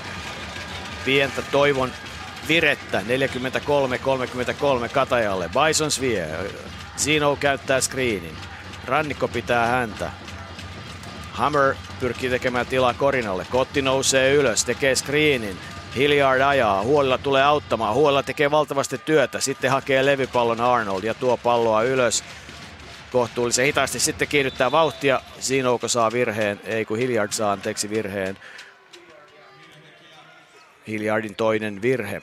Ja vasta toinen joukkueen virhe, eli tämä on mennyt kaikin tavoin tämä neljännes, niin Bisonsin komennossa tämä on 22-10 tämä neljännes heille. Ja tosiaan 8,5 minuuttia ja tämä on vasta toinen joukkueen virhe. Ja nyt paljon enemmän joutuu onnistuu myös Bisons käyttämään pelaajia. Ahonen tuli nyt Nikkarisen tilalle ja näiden virheiden takia Kataja joutuu pelaamaan varsin kapealla, ei pysty vaihtamaan samalla tavalla. Sitten tulee ohiheitto, Kotti ottaa levypallon, nyt ei lähde nopea vielä. Ahonen tuo pallon puoleen kenttään, saa kimppuunsa Virtasen, käyttää screenin, ajaa korille, vapaa reitti hiukan liukastuu, Zino ja hyvin onnistuu Zino pistämään pallon sisään, Huolilla tulee torjuntaan eikä Arnold pysty pitämään. Martin Zino hallitsee tällä hetkellä kenttää. Kyllä, ja siis Katajan puolustus vuotaa nyt joka puolelta, että he ei oikein saanut mitään asiaa tuossa toimimaan. Tärkeä minuutti, että tuleeko Kataja tähän peliin mukaan vielä vai ei. Kyllä. Ja Arnold rohkea ratkaisu, se menee taas ohi, Huolella kamppailee kovasti levypallosta, saa se vielä kentälle ja sitten kaatuu mainostauluihin ja juoksee perään. Ahonen haastaa, pistää pallon ilmaa, pistää sen ohi, levypallo hakee Hammer, pistää pallon sisään ja on tahtoa, on Loimaan Bisonsin pelaajilla tahtoa tällä hetkellä. Ja viimeinen puoli minuuttia, 47-33. Ovat kyllä kovilla Katajan pelaajat tällä hetkellä. Ei näin kapealla, ei pysty pelaamaan, pakko uskaltaa. Ja sitten tulee virheitä, ketä rikotaan. Ja näin näyttää Roope Ahonen, että en kyllä hyväksy tuota vihellystä. Nostaa sitten kätensä ylös. Ahoselle on virhe kuitenkin vasta toinen, joten... Tämä oli Bisonsin 4. kori suoraan hyökkäyslevypallosta tähän neljännekseen. Hammer nyt Bisonsin paras korintekijä 11 pisteellä. Sen lisäksi, että hän on puolustanut aivan erinomaisesti. Niin, eli siis se arvio siitä, että Hammer on paljon pelää kuin miltä näyttää. Sitten Ahonen ottaa taas virheen ja nyt sitten Rannikko pääsee vapaaheittoviivalle. Ei taida vielä päästä, tai taitaa olla 4. Onko se vasta 4? 4 joukkue virhe, okay. Kyllä. Mutta Ahosen 3. henkilökohtainen. No se nyt ei taas ollut sitten mitenkään ihan erityisen taitavaa pelaamista tulla kentälle ja ottaa. Ahonen teki muutaman hyvän ratkaisun, auttoi hyvän syötön. Nyt ei päästi kyllä Rannikon kerran heittämään 3, mutta Ahoselta odotetaan vielä vähän enemmän tässä finaalisarjassa. Kyllä, nyt on todennäköistä, että Kataja pelaisi Petri Virtaselle pallon, koska Ahonen puolustaa häntä, mutta... Arnold nostaa ilmaan parinkin kertaa oman pelaajansa ja menettää sen jälkeen pallon. Arnold on nyt kyllä pois pelistä. Ja sitten Zino on kolmonen, ja vielä meinaa mennä sekin sisään. 47-33 Loimaan Bisons kannattajiensa edessä. Punainen väri hallitsee Turku Areenalla. Ei Katajalla ollut kyllä sanan sijaa tähän kamppailuun. Me vedetään hiukan täällä tässä vaiheessa henkeä ja siirretään lähetys Pasilaan Yle Puheen studioon Niina Vanhatalolle ja ruvetaan pohdiskelemaan sitä, että kyllähän tänään Niina jalkapallo astuu vahvasti kuvaan mukaan myös tähän lähetykseen. Kyllähän se näin on. Kiitokset Joukolle ja Ilpolle. Vetäkääpä henkeä. Olihan melkoinen näytös kyllä Loimaan Bisonsilta sitten tuo toinen neljännes ja näin siis. Vaikka Turussa pelaavat niin kotijoukkueeksi, loimaalaisia kuitenkin tituleerataan, niin kotijoukkue johtaa siis ottelua 47-33 ja selkeästi on kyllä sitä mieltä, että Joensuun Kataja ei tänään saa Suomen mestaruutta viedä, mutta toki sitten vielä 2/4 jäljellä ennen kuin lopputulos tiedetään. Mutta kuten Jouko siis tuossa jo vihjaili, niin ilman muuta tämän koripallon 4. SM-ottelun loppuottelun lisäksi myös me seuraamme tänään 6 jalkapallon veikkausliigaottelua, jotka käynnistyvät sitten noin vartin kuluttua. Toki heti tässä jo säännöt selviksi, eli tämä jalkapallon ensimmäinen puoliaika, niin se menee kyllä pitkälti vielä koripalloa seuratessa, koska siellä todella tuo mestaruuskin on katkolla, mutta meillä on tuttu maalitunnari muun muassa käytössä, joten siltä osin pysytään ajan tasalla myös, mitä ensimmäisten puoliaikojen aikana jalkapallossa tapahtuu, ja sitten koripallohan loppuu siten, että toinen puoliaika sitten, niin se menee pitkälti jalkapallojen parissa, mutta pikaista vähän ennakointia voidaan kyllä otteluihin tehdä. IFK Jaro on meidän kierrosjärjestyksessämme tuo ensimmäinen ottelu ja Matti Härkönen, nyt kun tämä kausi on vähän tälle alussa, niin voidaan ainakin todeta, että tuo IFK on ollut aika hyvä kotijoukko, ei mitään kotitappiota vielä. Se on niin aivan totta, nyt on tilastoja luettu kyllä todella hyvin, eli 3. kotipeli ja 2 aikaisemmasta saldona tasapeli HIK:ta vastaan se 2-1 voitto Interistä ja tuohon on Interin kauden ainoa tappio. HIFK ei siis ole toistaiseksi hävinnyt liigassa otteluakaan kotikentällä ja Jaro sitten puolestaan on hävinnyt kauden molemmat vieraspelinsä tekemättä maaliaan. Ja jos mietitään etukäteen tätä ottelua, niin kyllähän tämä on hyvin tärkeä peli sarjapisteiden kannalla, sillä joukkueet tuskin sarjan loputtua keikkuvat siellä kärkipäässä, vaan enemmänkin taistelevat sarjapaikastaan. Ja näin ollen pahalta kilpailijalta olisi tärkeää saada pisteitä. Joukkueiden välillään tämä on ensimmäinen kohtaaminen yli 40 vuoteen. Ja jos hiukan noita avauskokoonpanoja katselee, niin HIFK:lta on sivussa pitkäaikaispotilas Tuomas Mustonen sekä sitten Esa Terävä, Tommi Vesala sekä Nimeka Anjameele, joten tärkeitä poissaolijoita on kotijoukkueelta. Toki ringistä löytyy tasaista laajuutta. Tuomas Aho aloittaa tänään penkiltä, pientä lepuutusta hänelle ja Jani Beckman nousee sitten puolestaan avauskokoonpanoja. Tämän lisäksi kärjessä aloittaa Pekka Sihvola. Siinä noita poimintoja kotijoukkueen puolelta. Jarolta sitten sivussa ovat poissa Dennis Reginaldo, David Carlson sekä pelikielossa oleva Adam Vidieskuk. Ja ehkä tuo hyökkäjän paikka on pieni ongelma Jarolla, sillä kärjessä aloittaa Jamar Dixon, joka nyt ei mikään armoitettu maalitykki saati edes hyökkäjä oikeastaan ole. Ja eikä sitten toisena poimintana Jaron avauskokoonpanosta keskikentältä Joona Veteli, joka ainakin torstaina esiintyi edukseen FC Lahtea vastaan.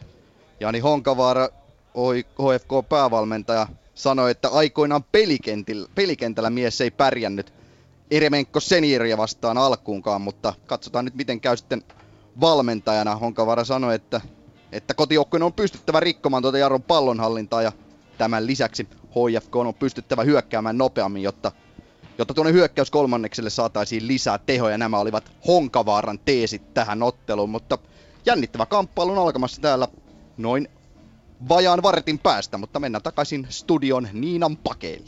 No niin, ja jatketaan tästä matkaa saman tien Kotkaan. KTP SJK on tämä kierroksemme toinen ottelu. KTP-sarjassa 10. SJK hienosti toisena. Ville Makkonen siellä. Tämähän on hieno ilta varmasti KTP:lle ja KTP-faneille, eikö niin? Kyllä, tämä on varmaan erityisen hieno ilta varsinkin juuri faneille, nimittäin nyt päästään ensimmäistä kertaa tänne kotoisalle Arto Tolsa Areenalle. Kenttäremontti on valmis ja uusi tekonurmikenttä komeilee tuossa erittäin tasaisena ainakin, jos viime kauteen verrataan, niin silloin tämä Arto Tolsa Areenan nurmi oli aikamoinen perunapelto, mutta tällä hetkellä siis ainakin puitteet ovat kunnossa ja tosiaan KTP tällä hetkellä sarjassa 10. ja vieraaksi saapuva SJK sarjassa 2. ja edellinen otteluhan KTPltä oli surkea vierailu Turussa, silloin 4-1 tappio, kun taas puolestaan SJK on löytänyt parissa edellisessä kamppailussa oivan maalivireen ja joukkue on myöskin päästänyt tässä sarjassa vähiten maaleja, joten erittäin vaarallinen joukkue saapuu tänne kyllä vierailemaan. Molemmat joukkueet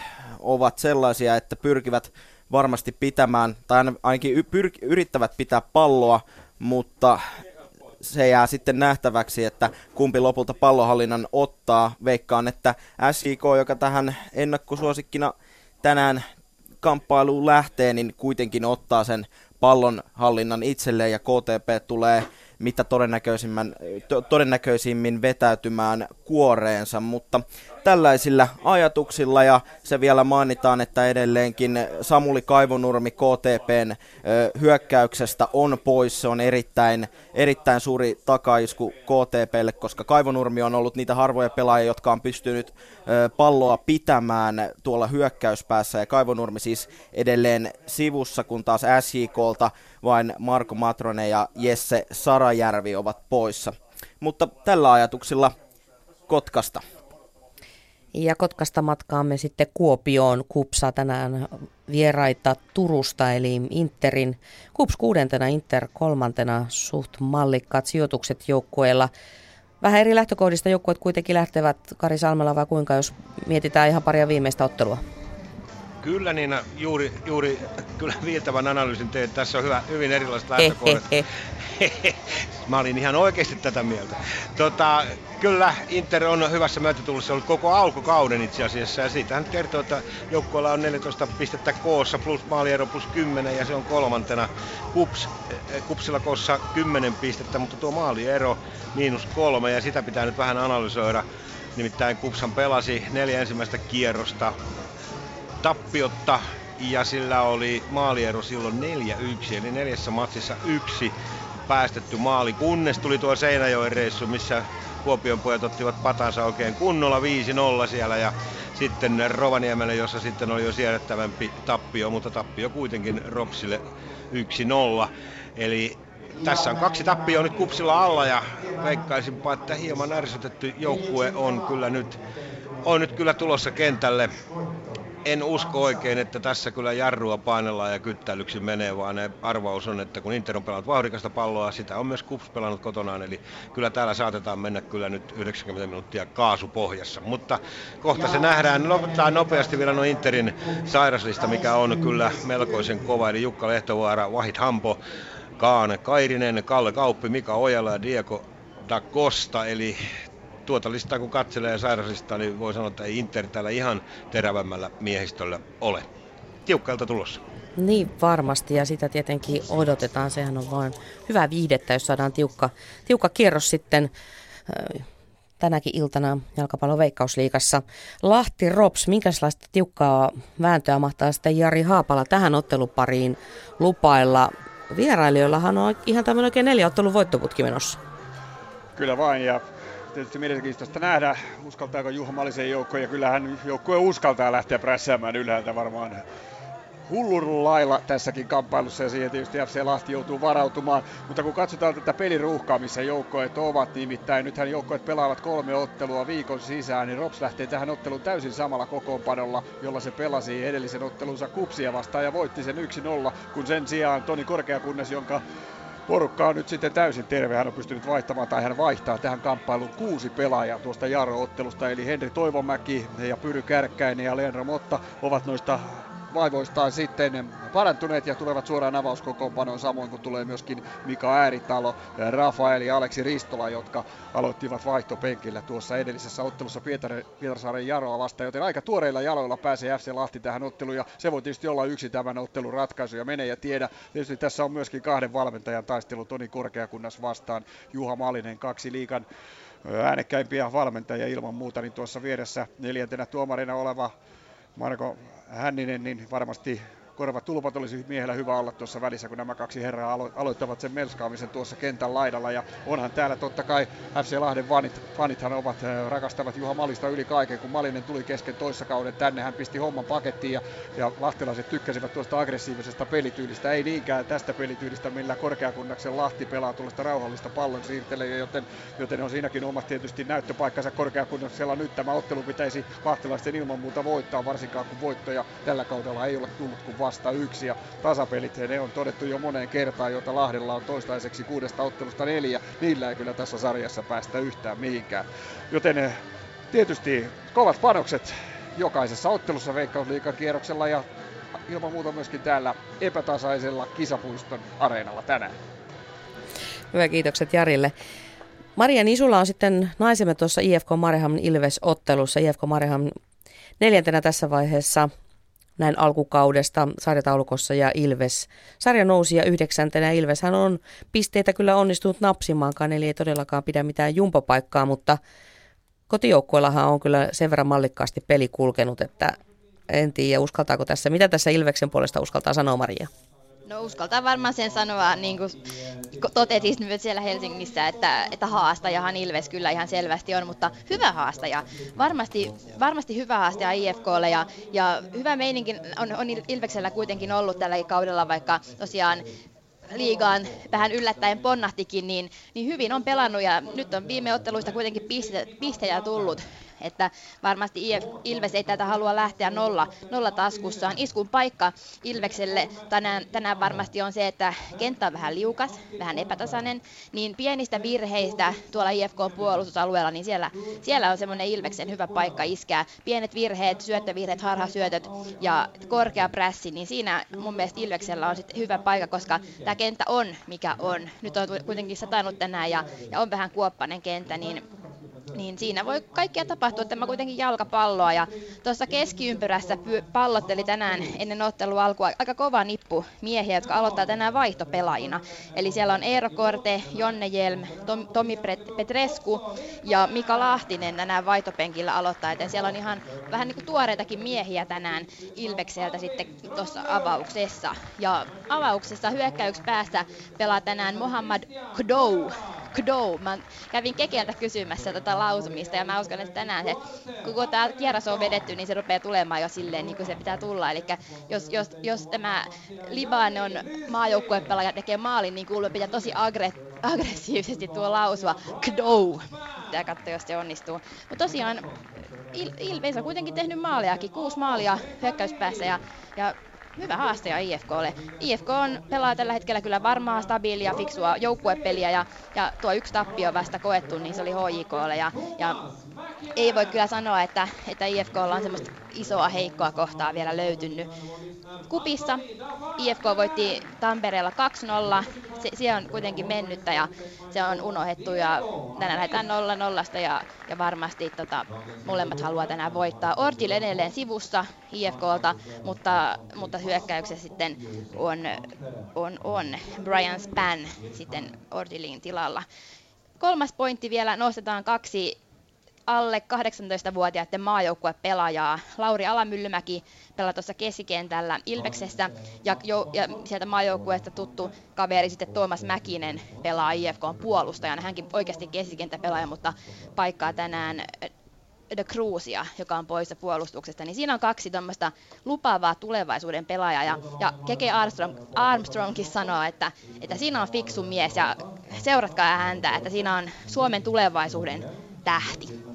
No niin, se on hyvä lupaus. Laitetaanpa seurantaa ja yritetään mekin opetella sitä, mikä Kdouta täällä ääntämään, ja tsemppiä Marialle. VPS HJK on kierroksemme viimeinen ottelu sitten Pasi Roimela tässä ottelussa, ja sarjajohtaja tulee vieraaksi eikä VPS se tilanne oikein näytä herkullista. Mitenkäs siellä nyt ollaan suhtauduttu siihen, että pisteitä ei ole vielä tullut?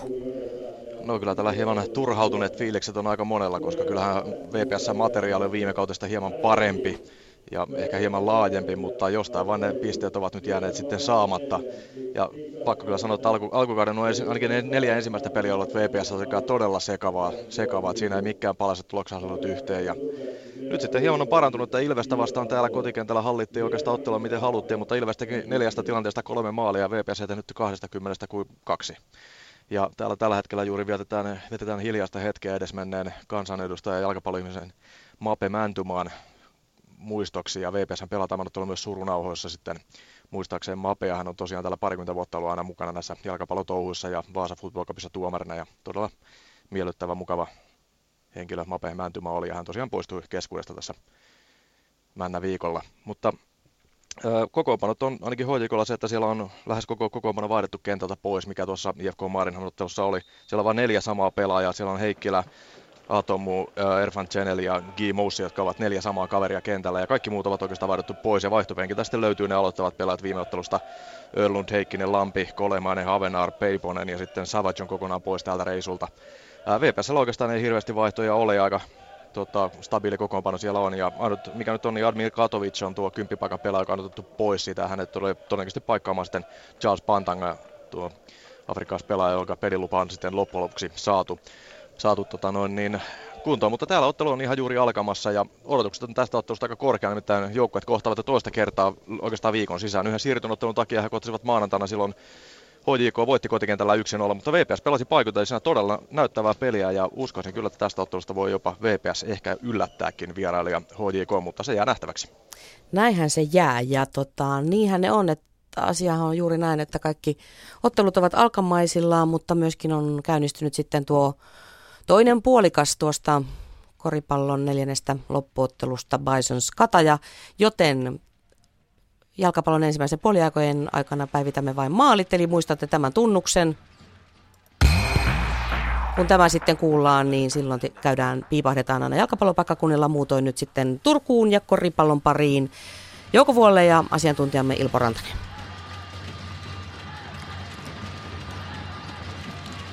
Puolitoista minuuttia on ehditty pelata otteluun, toista 4:41, 3:49, 35 on tilanne. 14 pisteen takaa ajoasemassa nyt sitten Reggie Arnold lähtee tuomaan Katajan hyökkäystä, Huolilla huikattelee korinalle. Arnold nyt sitten hyökkäys pysähtyy, Arnold pelaa 1-1 vastaan. Arnoldin heitto ja se menee sisään, se on 2:49, 39-37 ja ilmeisesti ensimmäinen maali. Kyllä ja heti mennään sitten Helsinkiin. IFK siirtyy johtoon, kun ottelua on pelattu minuutti. Maalin tekijänä Pekka Sihvola kulmapotkusta maalin edestä. Sihvola puskee Helsingin IFK:n Jaroa vastaan 1-0 johtoon. Tästä mennään sitten takaisin Bisons Kataja-otteluun.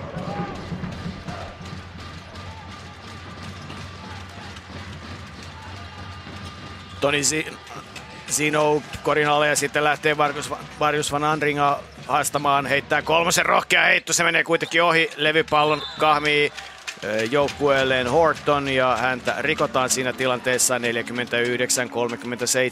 12 pisteen johto on Bisonsilla ja pelin henki on selvä. Jos Kataja voittaa, se on Suomen mestari, jos Bisons voittaa, Suomen mestaruus ratkeaa ensi tiistaina kello 18 alkavassa ottelussa Joensuussa. Horton, Arnold, Rannikolle, Rannikko katsoo mitä tapahtuu, liikettä ei ole, Huolella tekee hänelle screenin, kovan screenin, sitten Arnold kaukana korista ja hyökkäysaikaa ei mitään ja sitten lähtee heittoon ja se menee ohi, Katajalla hyökkäyksissä vaikeuksia. Ilman muuta, että Bisons on pystynyt vaihtamaan aika suruttomasti noita screenejä. Tässä on erityisesti, mä korostaisin tänään Ian Hammerin roolia, että hän on pystynyt puolustamaan tänään kaikkia Katajan pelaajia, muun muassa siinä juuri Teemu Rannikkoa. Ja Kataja ei näin noilla palloscreen actioneillaan saa oikein mitään aikaiseksi. Että tämänkin 4. niin se kori, minkä he teki, niin oli merkattu kikkapeli tuohon 4. alkuun. Ja sitten toinen oli pelkästään Arnoldin kova 1-1 henkilökohtainen suoritus. Kyllä, ja tälleen on peli käynnissä. Jäljellä 7,5 minuuttia 3/4. Loistosyöttö Tuukka Kotille, joka panee pallon ilmaan ja pallo tipahtaa sisään. Kotti on tehnyt kamppailussa 11 pistettä, nauttanut 8 levypalloa, pelaa hyvillä jaloilla. 51-37. Arnold kaukana korista, Horton kaukana korista, Rannikko vapaana kulmassa. Horton ottaa heiton, panee pallon ilmaan ja Kotti vie kaikki levypallot tällä hetkellä. Tämä oli hänen levypallonsa numero 9. Ja sitten vastaavasti Rannikko vastaan Hilliard juoksee ohi. Kuka ottaa virheen? Saako Rannikko tilanteesta virheen? Kyllä saa. Ja sitten antaa ohjeita Van Andringalle, mitä hänen pitäisi tehdä. 51-37. Kun sitten haetaan vaihtoa. Rannikko tulee pois kentältä. Hänenkin täytyy saada hiukan levätä. Petri Virtanen tulee pyörittämään peliä, mutta kyllähän Katajalla vaikeuksia on, kun kukaan ei pääse levypalloon tällä hetkellä. Joo, ja siis kyllähän Kataja tarvitsee Hortonilta enemmän, että Horton edelleen vaan 3 pistettä. Siinäkin oli toi edelleen tämä pick and pop -hyökkäys, mikä on Katajalle tärkeä optio. Ja siitä Hortonilla aukesi kuitenkin toi heitto, että kyllä noita pitää pystyä laittamaan korin. Kyllä, ja ihan toisella tavallahan täällä heittää ja sitten hyökkääjä virheen saa Hilliard, rohkeasti viheltää ottelun tuomarista Johannes Sarekoski ja näyttää, että suu kiinni. Numero 5 virhe, käden käyttö, työntää pelaajaa ja ei keskustelua. Van Andringa antaa pallon kentälle. Ja se oli Hilliardin 3. virhe, eli molemmilla Teemu Rannikon puolustajilla on nyt 3 virhettä. Arnold pelaa yksin. Haastaa Kottia, on hyvällä jalalla, heittää kolmosen, pistää pallon sisään, 51-40. Ja taas 2 sekunnissa puoleen kenttää ja sitten Zinolla on reitti korille. Arnold ottaa virheen, taitaa olla hänen toinen virheensä. Martin Zino on tehnyt vain 9 pistettä, mutta hän on kyllä luonut valtavasti. Että hänellä on 2 korin johtavaa syöttöä, mutta hän on puhkonut noilla 1-1 ratkaisuillaan kyllä todella paljon Katajan puolustusta. Tuossa äsken taas Bisons vaihtoi sillä tavalla, että Tuukka Kotti tuli puolustaa Reggie Arnoldia ja nyt tällä kertaa Arnoldin heitto sitten meni koriin. Hammer tuli kentälle, siellä on Nikkarinen, siellä on myöskin Zino, joka taisi aika kovaa. Hän tuli Niemen päälle, Niemi puolusti erinomaisesti ja Niemi on nyt sitten joutuu kamppailemaan korinalla tosi isojen pelaajien kanssa. Sitten on hyvä blocking out puolestaan puolustuspäässä tällä kertaa Katajalla ja Arnold tuo pallon ylös. Käyttää, pitää, kuljettaa, antaa sitten Petri Virtaselle. Virtanen näyttää mitä pelataan. 10 sekuntia, 6 minuuttia, jälleen 9 sekuntia. Virtanen antaa pallon huonoon paikkaan Hortonille ja sitten Virtanen lähtee ajoon. Isoa pelaajaa vastaan. Hyvä harhautus, pallo ulos, pallo ilmaan, mutta Kotti ottaa levypallon. Tällä kertaa levypallo numero 11. Tuukka Kotti hallitsee korin alustaa tällä hetkellä. Ja Jesse Niemi puolustaa nyt Ian Hammeria.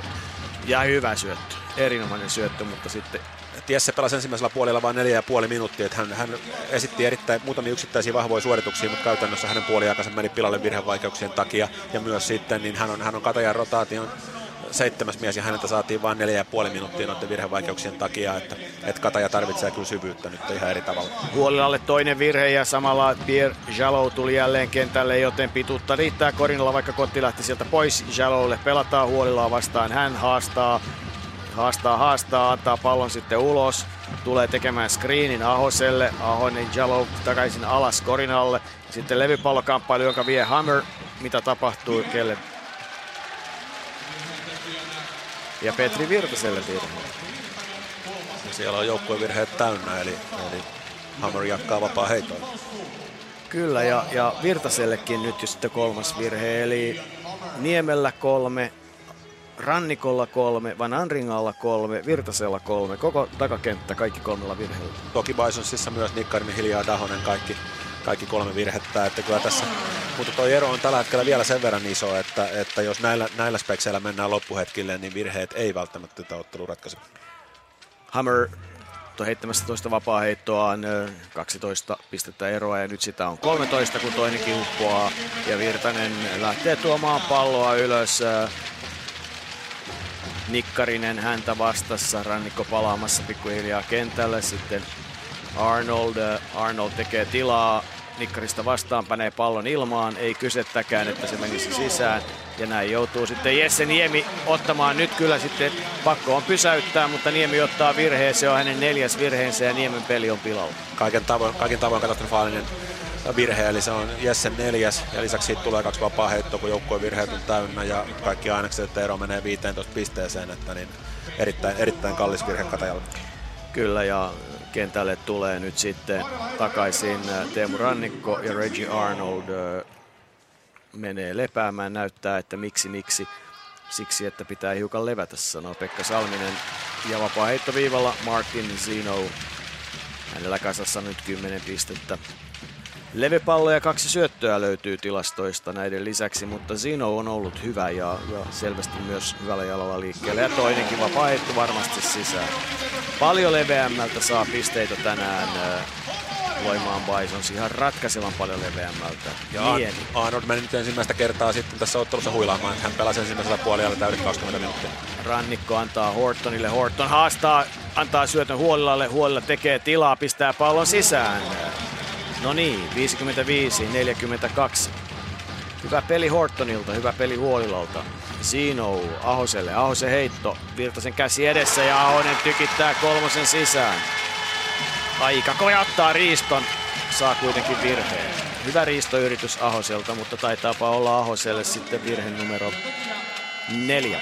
Ja saman tien pois kentältä ja Hilliard sinne. Ahonen väläyttelee hetkittäin hyvin, on erinomaisessa heitossa, mutta miten se puolustusjalka? Niin, 4:stä 3 pisteen heitosta 3 koriin, että tietysti prosentti aivan erinomainen ja kaikki 9 pistettä syntyneet 3 pisteen heitoilla.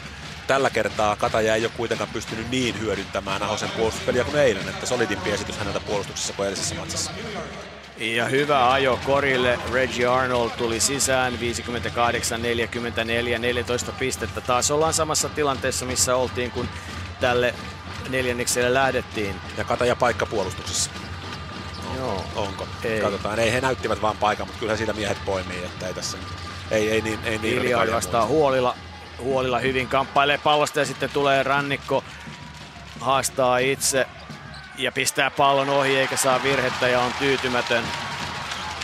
Tällä kertaa Nikkarinen onnistui puolustuksessaan ja sitten Huolila melkein kaatuu eikä saa pidettyä miestään, mutta ei myöskään Hilliardin heitto mene sisään. Huolilalle virhe, 3 virhe hänelle.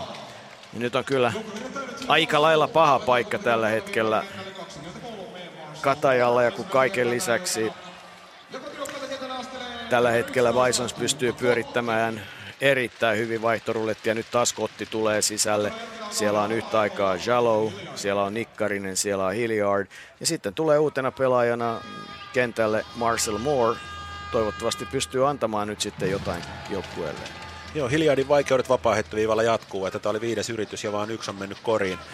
Tämä on yksi asia, mistä nyt kuitenkin Kataja on jonkun verran saanut tasoitusta ja ottelu ei vielä kuitenkaan ole lopullisesti ratkennut. Että mielenkiintoinen nähdä, minkälainen X-faktori sitten Marcel Moore tässä ottelussa. 59-44, 15 pistettä. Arnold tuo pallon ulos, antaa sen Rannikolle. Rannikko eti takaisin Arnoldille, joka lähtee haastamaan. Haastaa, pelaa 1-1 vastaan peliin, pistää pallon ilmaan. Ja levypallo ottaa Jallow, antaa avaa ja sitten tulee Bisons tulee nopeasti ja Zinolle heittopaikka vasempaan laitaan. Tällä kertaa ohi, Arnold hakee levypallo, lähtee tulemaan 1-5 vastaan. Ja häntä rikotaan virheen tekijänä Hilliardille virhe on 4. Ja taisi tulla 5 heti perään, eli tekninen virhe siitä. Eli joka tapauksessa niin tietysti kaikki, mitä Katajalla nyt tällä hetkellä on Arnold, että he on tehnyt 5 koria tähän neljännekseen, Arnold on tehnyt niistä 4 ja kaikki on käytännössä syntyneet hänen 1 vastaan 1 ratkaisuilla. Siltikään sillä lailla ei peliä voita. Mutta Hilliard tosiaan nyt 5 virhe, 13 minuuttia peliaikaa ja Hilliard ottaa teknisenä virheenä, tai 5. virheenä teknisen virheen, että ei nyt tietenkään missään tapauksessa sitä, mitä joukkue olisi tarvinnut. Tunnetta ainakin riittää, potkaisee vielä mainostaulua lähtiessään ja on kyllä todella kiukkuinen. Teemu Rannikko vapaa heitto viivalla. Tyhjä kenttä edessä ja heitto tietysti eturautaan. Kataja laittaa Teemu heittämään, että saisi Teemulle onnistumisen, että sitä nyt tällä hetkellä tarvittaisiin, että ne on ollut pitkän aikaa todella vähissä. Että toi Teemu Rannikon pistesarkkeessa on ollut toi 7 pitkän aikaa ja pientä turhautumista ollut ilmassa, että niin tässä haettiin onnistumista, mutta se jäi valitettavasti tulematta.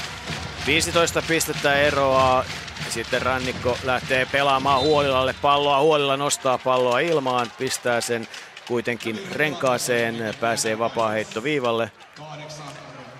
Ja siitä Teemu nyt sitten saa ainakin korin johtavan syötön, jos Huolila heittää edes toisen vapaaheiton korin.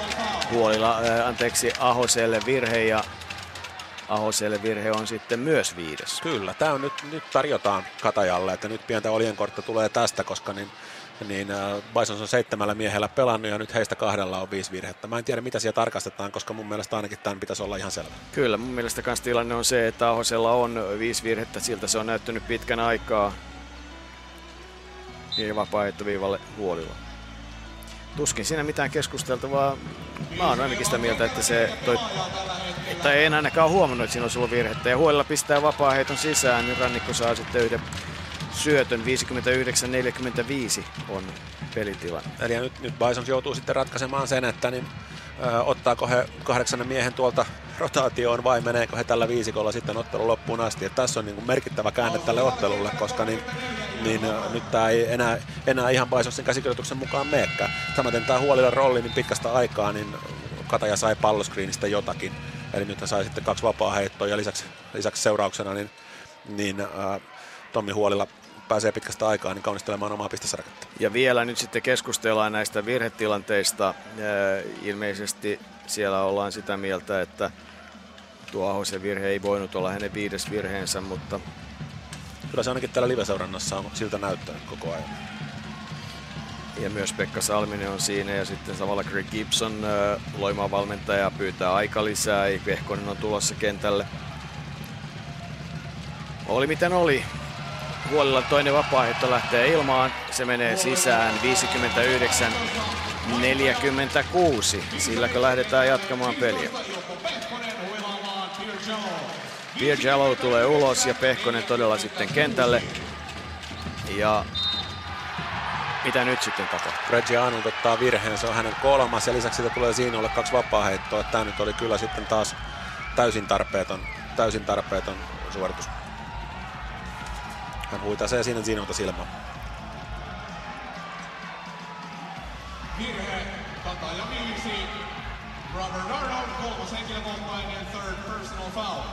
No niin, 3. virhe, Reggie Arnold, tehnyt kamppailussa 20 pistettä, ottanut 8 levypalloa ja vapaaheitto viivalle tulee nyt sitten hetken päästä Martin Zino, joka saa silmänsä, nenänsä ja taitaa tulla siinä myös nenää jonkun verran.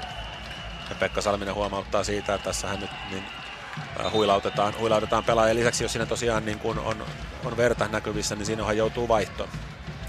Näin siellä tapahtuu ja Petri Mäntylä on armoton. Eli nyt sieltä sitten vaihtopelaaja tulee heittämään noin 2 vapaaheittoa. Eli Jallow tulee sitten ilmeisesti vapaaheittoviivalle.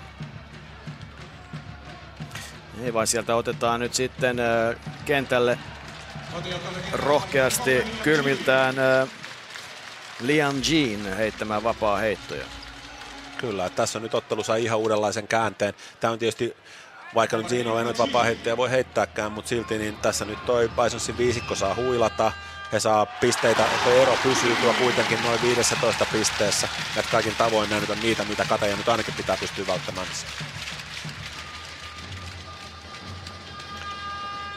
Ja toinen vapaaheitto ohi ja pallo Joensuun Katajalle. Ja sitten vaihto. Siinä ei saa tulla kentälle, koska pelikerralla ei ole käynyt sekuntiakaan. Eli siellä jatkaa nyt sitten 2 pelaajaa heidän vakiorotaation ulkopuolelta. Eli Ilpo Pehkonen ja sitten Pian. 13 minuuttia on tätä kamppailua jäljellä. 14 pistettä eroa. Aikaa vielä on. Rannikko ottaa heiton Pehkosta vastaan. Heittää eturautaan ja Kotti pistää kättä puoli pikkusen ylöspäin ja ottaa pallon. Ei kahta kysymystä. Hän hallitsee tällä hetkellä korin alustaa omassa päässä. Pehkonen Jeanille toiseen oikeaan laitaan, sitten käyttää screenin, jonka tekee Hammer. Jean vastaan laittaa pallon Kotille ja sitten jälleen Nikkarinen. Nikkarisen heitto, 3, se menee ohi. Levypallon saa kuin saakin nyt sitten Horton. Tuo pallon ylös, antaa sen Arnoldille vasempaan laitaan.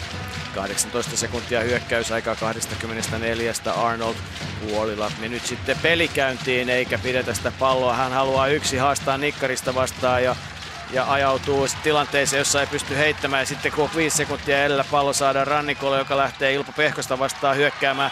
Ja näin hyökkäys epäonnistuu. Surkea suoritus. Ensin Reggie Arnold pitää palloa 15 sekuntia ja sen jälkeen ei mitään järkeä. Katajalta kerrassaan surkea hyökkäys. Reggie Arnold on tietysti Korisliigan paras korintekijä yli 22 pisteen keskiarvolla ja hänen pelaamisensa on iso syy, minkä takia Kataja täällä pelaa finaaleissa ja heillä on mestaruuskatkolla. Mutta kyllä tietysti tässä hyökkäyksessä niin tämä valinta, minkä hän aavistuksen väsyneenä pelaajana teki, niin oli tietysti erittäin heikko. Nyt sitten on paikkapuolustus. Joo, nyt on paikkapuolustus, oli äsken jo. Eli niin kyllä tämä Kataja kaiken kaikkiaan, niin he pystyy nyt tämmöistä erittäin passiivista paikkapuolustusta. Ei, niin sieltä se noustaan sitten tavallaan, ja sitten pääsee Pehkonen heittämään ja pistää pallon sisään ja vaihtopenkki tulee ja ratkaisee ottelua. 60.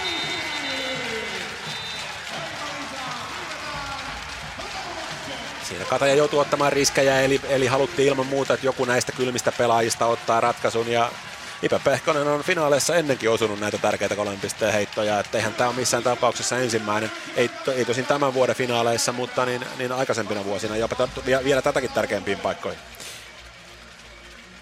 Nyt on kyllä aika huonot kortit jaettu Joensuun Katajalle ja kaikki kunnia Loimaan Bisonsille, joka on pelannut hyvällä energialla ja kerrassaan kaikkia vahvuuksia hyväkseen käyttää ja itse asiassa myös kaikkia Joensuun Katajan heikkouksia. Kyllähän tämä nyt siltä näyttää, että tämä ottelu tästä Bisonsille kääntyy, mutta se, että niin, se millä on tietysti merkitystä pitkässä juoksussa on se, että 5. peli on Joensuussa tiistaina ja nyt sen myötä, että Hilliard ja Ahonen on 5 virheellä suihkussa, niin tämä loppu avainpelaajista joutuu kyllä urakoimaan tästä niin kuin melkein ottelun loppuun, että minkälaisia mahdollisuuksia niin kuin mihinkään ylimääräisiin huilautuksiin ei tule. Ei, mutta 17 pistettä on 17 pistettä. Se on joo, siis kyllähän tämä ottelu, nyt tarvitaan sitten jo Katajalta niin kuin jonkinnäköinen hurmosjakso tähän, plus sitten niin Bisonsilta aika totaalinen jäätyminen, että tämä ottelu tästä kääntyy. Rannikko on huilaamassa, Virtanen, Horton, Arnold, Huolila ja Marcel Moore on se viisikko, joka nyt sitten lähtee tätä ottelua pelaamaan Katajan puolelta. Virtanen tuo palloa ylös Pehkosta vastaan, Huolila oikeassa laidassa, Horton vasemmassa laidassa ja ei lähde hyökkäys ollenkaan hyvin liikkeelle sitten Huolila, Reggie Arnold. Nyt olisi heittopaikka, sen Arnold käyttää, pistää pallon ilmaan. Levypallon saa loppujen lopuksi Tuukka Kotti, Zino. Nikkarinen näyttää, että rauha, pelataan vaan. Ja paikkapuolustus. Pehkonen lähtee tulemaan laitaan, on samassa paikassa, mistä äsken pasti pallon sisään. Ja sitten Kotille pelataan heittopaikka, Kotti kuitenkin ohi. Ja Pehkonen käy taistelemassa levypallon, lopulta sen saa joku, sen saa Joensuun Kataja. Petri Virtanen 3-3 vastaan, Virtanen ajaa loppuun asti ja pistää pallon sisään. 63-48, minuutti jäljellä tätä. Huolilla taisteli upeasti pallon Katajalle ja Katajalle tärkeä korja, että edelleen toi 15 pistettä on eroa, mutta se ei siitä kasva. Ja nyt Virtanen oli myös sitten 3. pelaaja Katajasta, joka tähän 4. tekee pisteitä. Eli pelitilannekoreja on nyt tehnyt sitten Arnold, Huolila ja Virtanen. Huolila ja Virtanen kumpikin 1 ja Arnold 4, että se kertoo oikeastaan kaiken tästä Katajan hyökkäyspelistä tällä 4. Zino on tehnyt 11 Bisonsille, Hilliard 9, samoin Ahonen, Kotti 11, Pehkonen 3, Jean 1, Hammer 13 ja Jallow 6 pistettä. Eli laajalta on tullut pisteitä ja Zino on heitto Nikkariselle syötöksi muuttuu se ja Nikkarinen paukauttaa 3. sisään. Ei kysy. Hiukan oikealta puolelta kenttää, kaunis tasapainoinen heitto, 66-48. Sitten jälleen Virtanen Pehkosta vastaan, sitten Marcel Moore, joka lähtee ajoon, pistää pallon sisään. Hyvä suoritus Marcel Mooreilta. Kaikki olettavat, että hän heittää tai eivät tiedä mitä tekee ja hyvällä jalalla lähti nopeasti liikkeelle ja pallo sisään. Kaiken kaikkiaan edelleen 16 pistettä, että kaikki on mahdollista, että nyt ei 20 mene tästä tällä 4, mutta joka tapauksessa niin matka on pitkä. Mutta aika lähelle 20, kun Martin Zino heittää kuitenkin ohi Virtanenkään. Moore hakee levypallon. 66-50, kun on pelattu 30 minuuttia ja kyllä se on itse asiassa eniten, mitä Loimaan Bisons on 3. ja 4. takonut näissä otteluissa. Kyllä, että kyllä Katajalla on ollut vaikeuksia puolustuspäässä, että jos katsoo miten nämä pisteet on syntynyt, niin Loimaan koreista, niin kuitenkin siinä on nopeata hyökkäystä, siinä on Tämä Zino on 1 vastaan 1 ja siitä Nikkariselle kick out. Siinä on palloskriinikori, siinä on pari merkittyä settiä ja sitten siinä on näitä joukkuevirhevapareita. Koreja on syntynyt monipuolisella tavalla. Katajalla taas vastaavasti niin enempää kuin yhtä koria, niin ei ole syntynyt mistään muusta kuin Arnoldin 1 vastaan 1 pelaamisesta. Ja selkeästi Bisonsilla on kymmenkunta levypalloa ainakin enemmän kuin mitä tällä hetkellä löytyy Katajalta levypalloja. Zino on ottanut 3, Nikkarinen 1, Hilliard 2, Ahonen 1, Kotti 12, Hammer 6 ja Jallow 6. Levypallotilasto on kamalaa nähtävää Katajan kannalta, eli se on kaiken kaikkiaan siis 23 Kataja, 34 Bisons, eli 11 eroja. Jos laskee prosentuaalisesti, niin siinä on tosiaan noin 50% ero. Niin.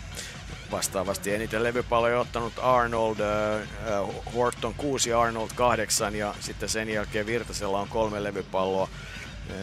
Ei nyt... Se on selvästi näkynyt, että Korinalle ei ole ollut asiaa, ja Kotti on sitten käynyt napsimassa, ne eikä joutunut tekemään oikein edes työtä noihin levypalloihin.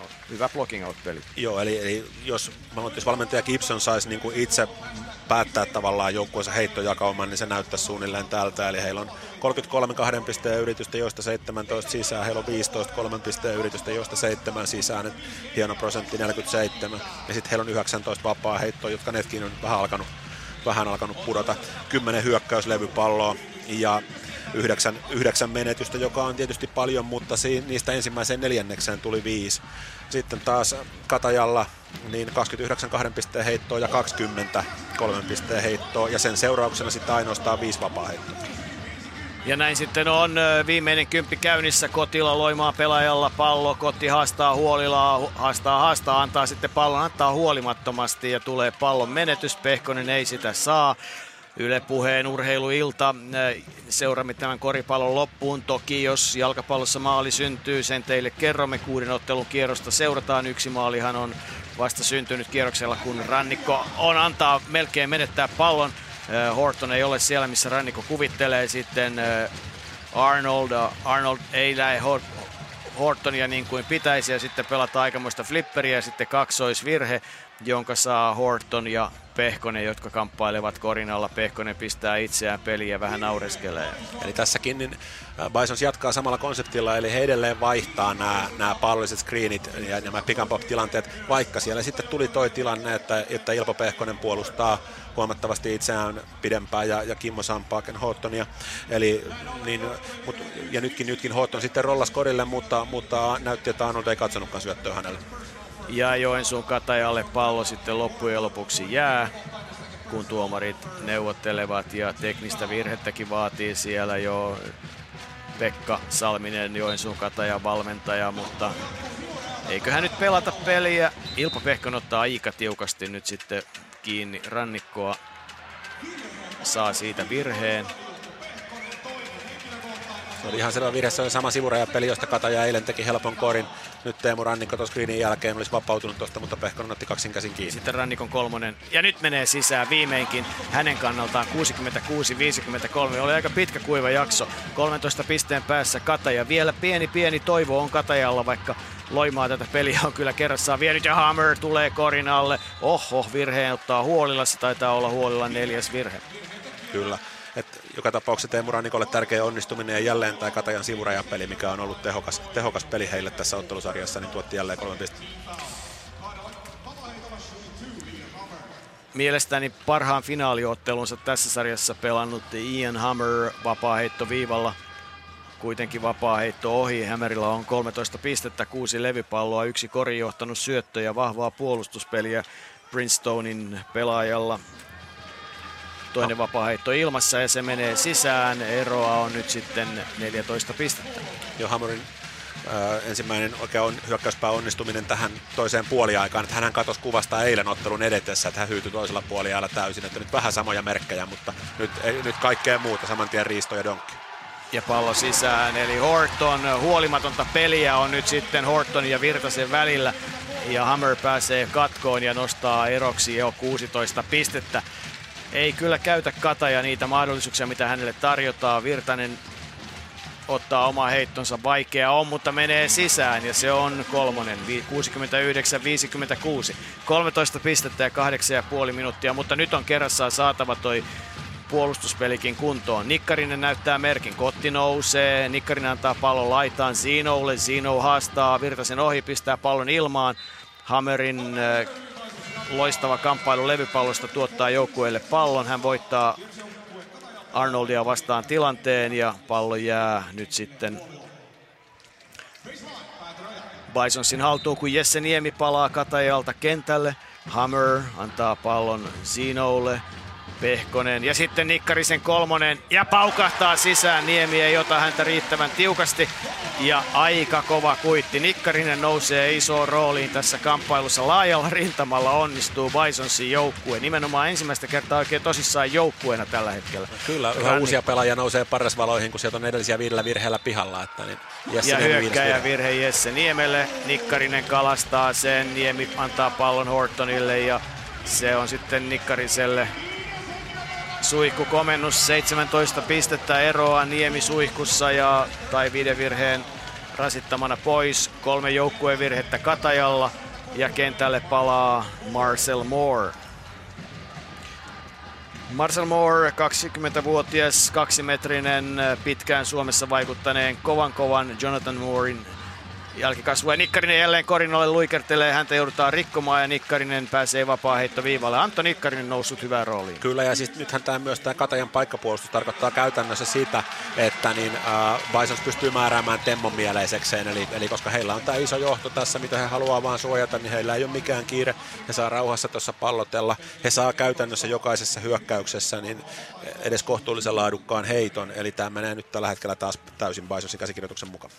Ja Antto Nikkarinen vapaaheittoviivalla pistää pallon vuoren varmasti sisään, tehnyt kamppailussa 7 pistettä, ottanut levy paljon, antanut syötön, mutta tilastot kertovat vähemmän siitä, kuinka hyvä Antto Nikkarinen nyt ainakin tällä hetkellä tässä kentällä on. Molemmat vapaaheitot sisään, ei kahta kysymystä.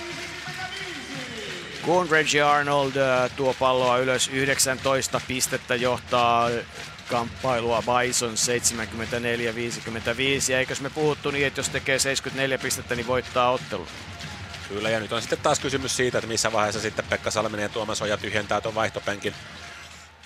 Ja sitten pistää Horton pallon sisään 74-57, niin tyhjentääkö vai yritetäänkö pelata loppuun asti ja toivotaan, että jotain ihmeellistä tapahtuisi. Pehkonen hyvin kiertää pallo, Nikkarinen sitten sisälle Hammerille. Nikkarinen haastaa jälleen, tulee pois ja Zinolle tulee heittopaikka. Moore ei ehdi mukaan, mutta ei levypalloa, kunnes Kotti sen ottaa ja rauhoittaa. Antaa Hammerille selän takaa, Hammer nostaa pallon sisään. Aika kova suoritus. Levypallo hyökkäyspäässä rauhallisesti katsoo mitä tekee, näkee että Hammer on korin alla ja antaa sinne selän takaa syötön. Ja näin sitten Hammer nostaa pistetilinsä jo 18 tässä ottelussa. Ian Hammer, Tuukka Kotiin esityöstä. Voi. Ja tässä on vielä siis se, että Katajan passiivinen puolustus, niin tästä on lisäksi Bisons on käynyt kahmiin näitä hyökkäyslevypalloja, eli he pystyy pelaamaan pitkiä hyökkäyksiä ja viemään tätä ottelua täysin mielensä mukaan. Et nyt siellä on tosiaan tuo 19 pistettä alle 7 minuuttia, että niin Salmisen ja Ojan pitää miettiä se, että kumpi on todennäköisempi, että Rannikon tai Arnoldin tai Hortonin loukkaantuminen tai joku tämmöinen isompi ylilyönti pelissä tai se, että he vielä tästä nousee. Et kyllähän tietysti Katajalla varmasti mielessä käy se, että siellä on takataskussa sitten tiistaina Game 5 kotikentällä ja mahdollisuus all in siinä. Että niin, toki sitten se, että jos he tyhjentää vaihtopenkinsä, niin Bisonsilla on mahdollisuus tehdä sama. Täällä vietetään aika lisää ja jalkapallokentillä on saatu maaliaikaa. Iloitaan siitä. Kyllä, ja mennään Lahteen, Lahti-RoPS-otteluun. 33 peliminuuttia täällä täynnä ja vierailija RoPS menee 1-0 johtoon. Sillä kävi hirvittävä virhe Mika Ääritalolle, nimittäin pallo putsattiin jo tuolta rangaistusalueen sisältä hänelle ja mies työsi sen takaisin tuonne rangaistusalueen sisällä ja siellä kun oli Alexander Kokko, joka sai pallon, niin mieshän on kyllä osaa maalinteon ja iskee kauden 3. osumansa täysin pelitapahtumien vastaisesti. FC Lahti on hallinnut tätä ottelua mielin määrin, mutta RoPS korjaa hedelmän ja siirtyy täällä 0-1 tai itse asiassa 1-0 johtoon tietysti. Alexander Kokko siis maalin tekijänä. Ja sitten siirretään takaisin koripalloon. Bisons Kataja.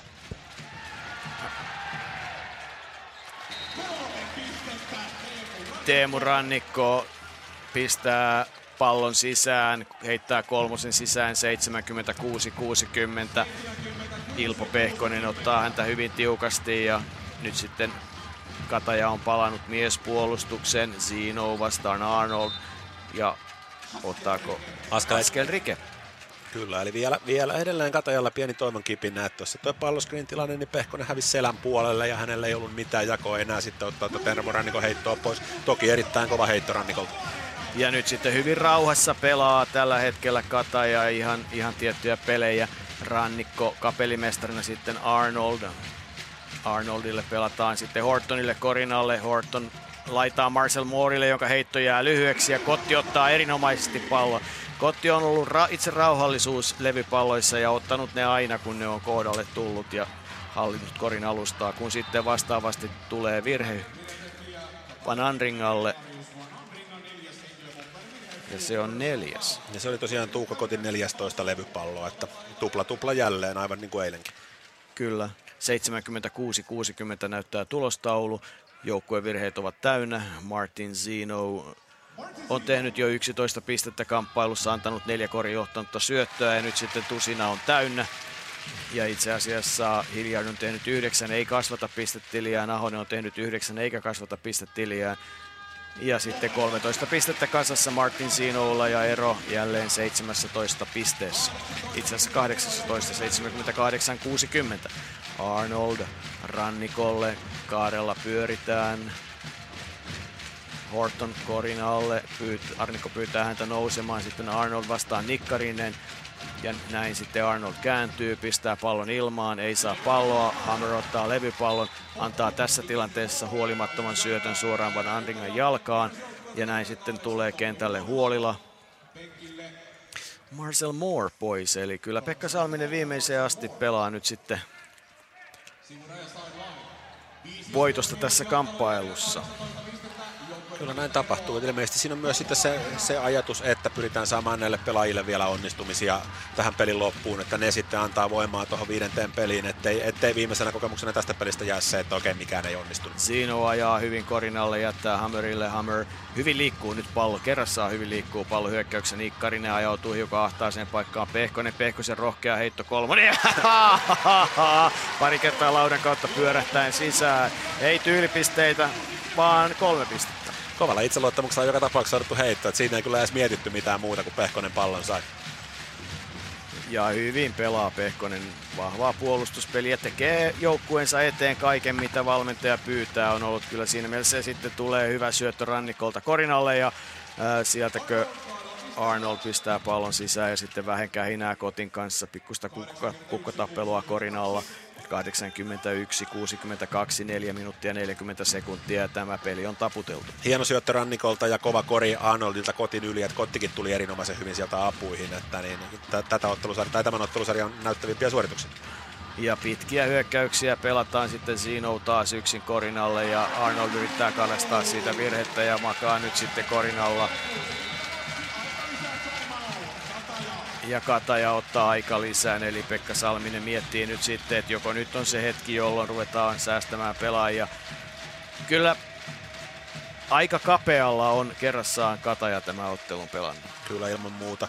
Ja tosiaan Martin Zinon heittoprosentit nyt ei päätä huimaa tässä, että hän on 15 heitosta 4 sisään, mutta kaiken kaikkiaan niin hän on noilla ajoillaan puhkonut tuota Katajan puolusta pahasti. Jaha. Maalejahan syntyy kuin koreja konsanaan. Kyllä, ja nyt taas Helsingissä eli IFK Jaro ottelu. Kotijoukkue Helsingin IFK siirtyy 2-0 johtoon Jarroa vastaan. Fredrik Lassilta loistava keskitys maalille ja avausmaalin syöttänyt Otto-Pekka Jurvainen on noussut vasemman laitapakin paikalta ylös ja niittaa pallon sisään. Ja näin Helsingin IFK siirtyy 2-0 johtoon Jarroa vastaan. Bisons Kataja-ottelun takaisin.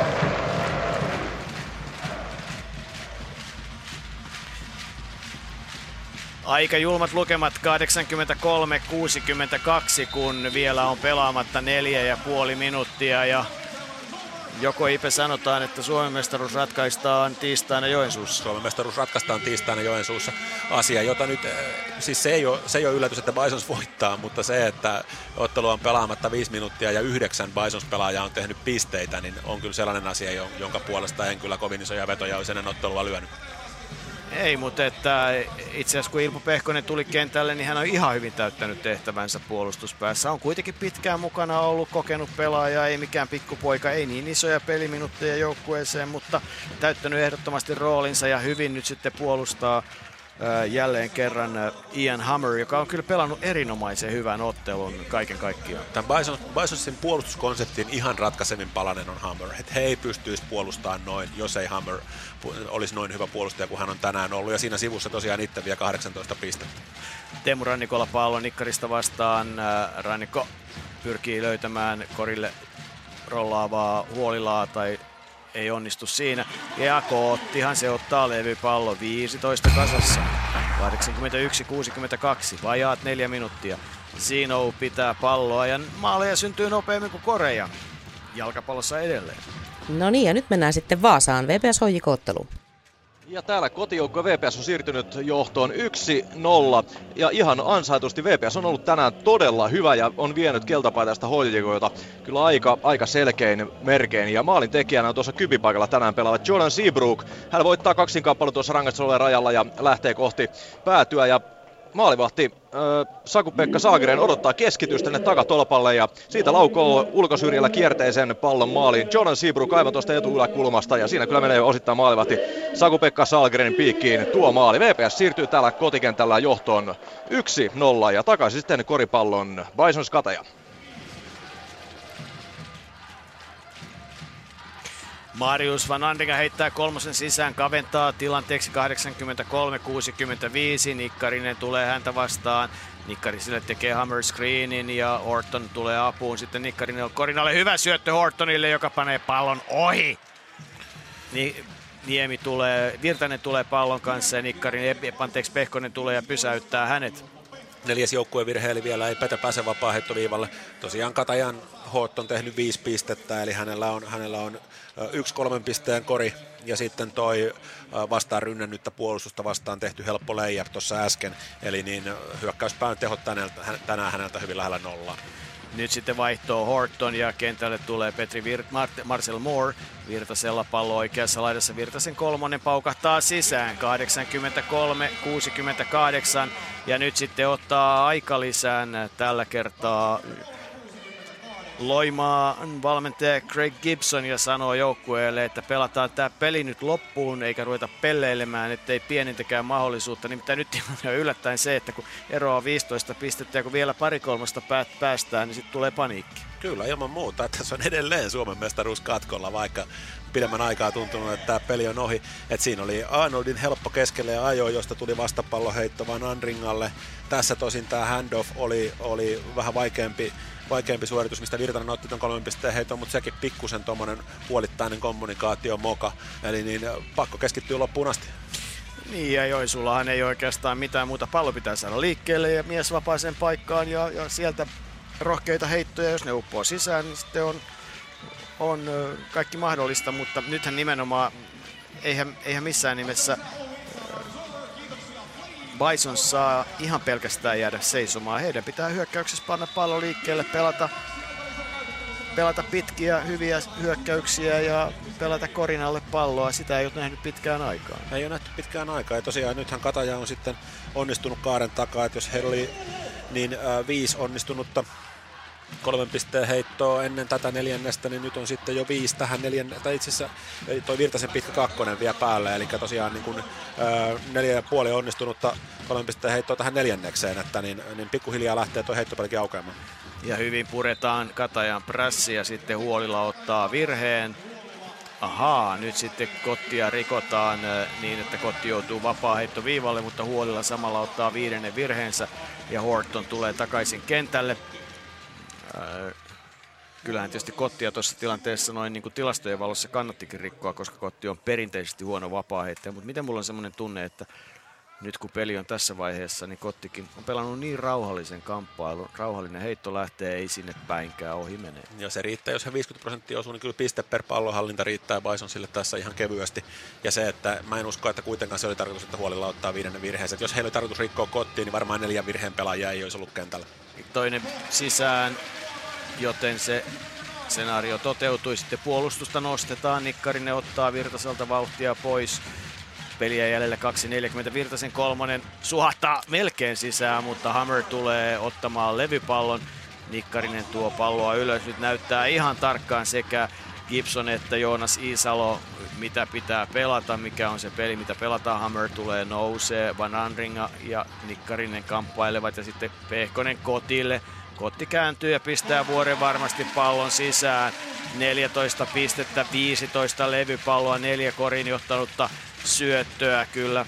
Melkein sanoisin, että yksi joukkueen ratkaisijoita. Arnold ujui pahasti, osuu jalka toisen päälle, kolmonen ei sinne päinkään. 2 viimeistä minuuttia lukemista 86-68 ja näin sitten Nikkarinen rakentaa peliä. Pehkonen oikeassa laidassa, Zino vasemmassa laidassa. Nikkarinen ajaa korille, pistää pallon ilmaan, se ei mene sisään, mutta jalkapallossa on tehty maali. Ja taas piipahdamme Vaasaan, VPS hoiti ottelun. Ja täällä VPS pistää toisen kerran pallon verkkoon, mutta tällä kertaa VPS pistää sen omaan verkkoon. Siellä puolustaja, valitettavasti en nähnyt kuka se epäonnen soturi oli, katkaisee poikkisyötö tuossa rangaistusalueen sisällä ja siitä hölmistyneen Henri Sillanpään ohi pallo omaan maaliin ja näin sitten HJK tasoittaa ottelun tuolla onnekkaalla maalilla. Täällä lukemat 1-1, kun pari minuuttia vielä pelaamatta ensimmäistä puoliaikaa. Palaamme otteluun Bisons Kataja. 86 Loimaan Bisons, 70 Joensuun Kataja, 1.35 kamppailua jäljellä. Ja nyt sitten on vaihdettu kokoonpanoja aika tavalla, eli tällä hetkellä niin sanotusti vaihtopelaajilla pelataan. Hyvän ottelun pelannut Ilpo Pehkonen vapaaheitto viivalla.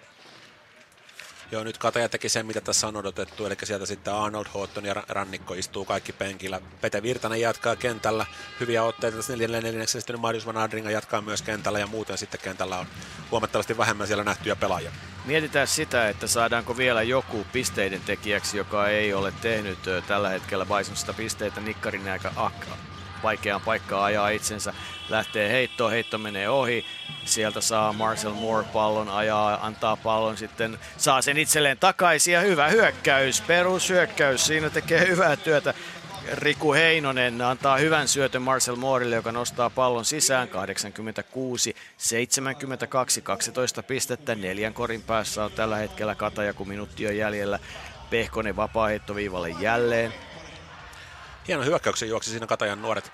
Tosiaan siis ainoa Bisons-pelaaja kentällä, joka ei ole tehnyt vielä pisteitä, niin taitaa olla Erkka Lahti. Eli jos uusia korintekijöitä haetaan, niin sitten Bisons-leiristä se pitäisi olla sitten hän. Niin, ellei Artur Arhangelskin tule sitten kentälle vielä, mutta oli miten oli. Erkka Lahti on kentällä. Ja Pehkosen vapaa heitto sisään. Nyt 5 korin päässä on jo tällä hetkellä Kataja, Virtanen. Ottaa oman heittonsa, kaukaa lähtee, kopsahtaa niin, että Erkka Lahti saa tilastomerkin, ainakin ottaa levypallon. Erkka Lahden kausi meni suurelta osin pilalle loukkaantumisen takia, että hän on vasta nyt ihan viime viikkoina palannut kehiin. Että hienoa, että pääsee finaaleja pelaamaan.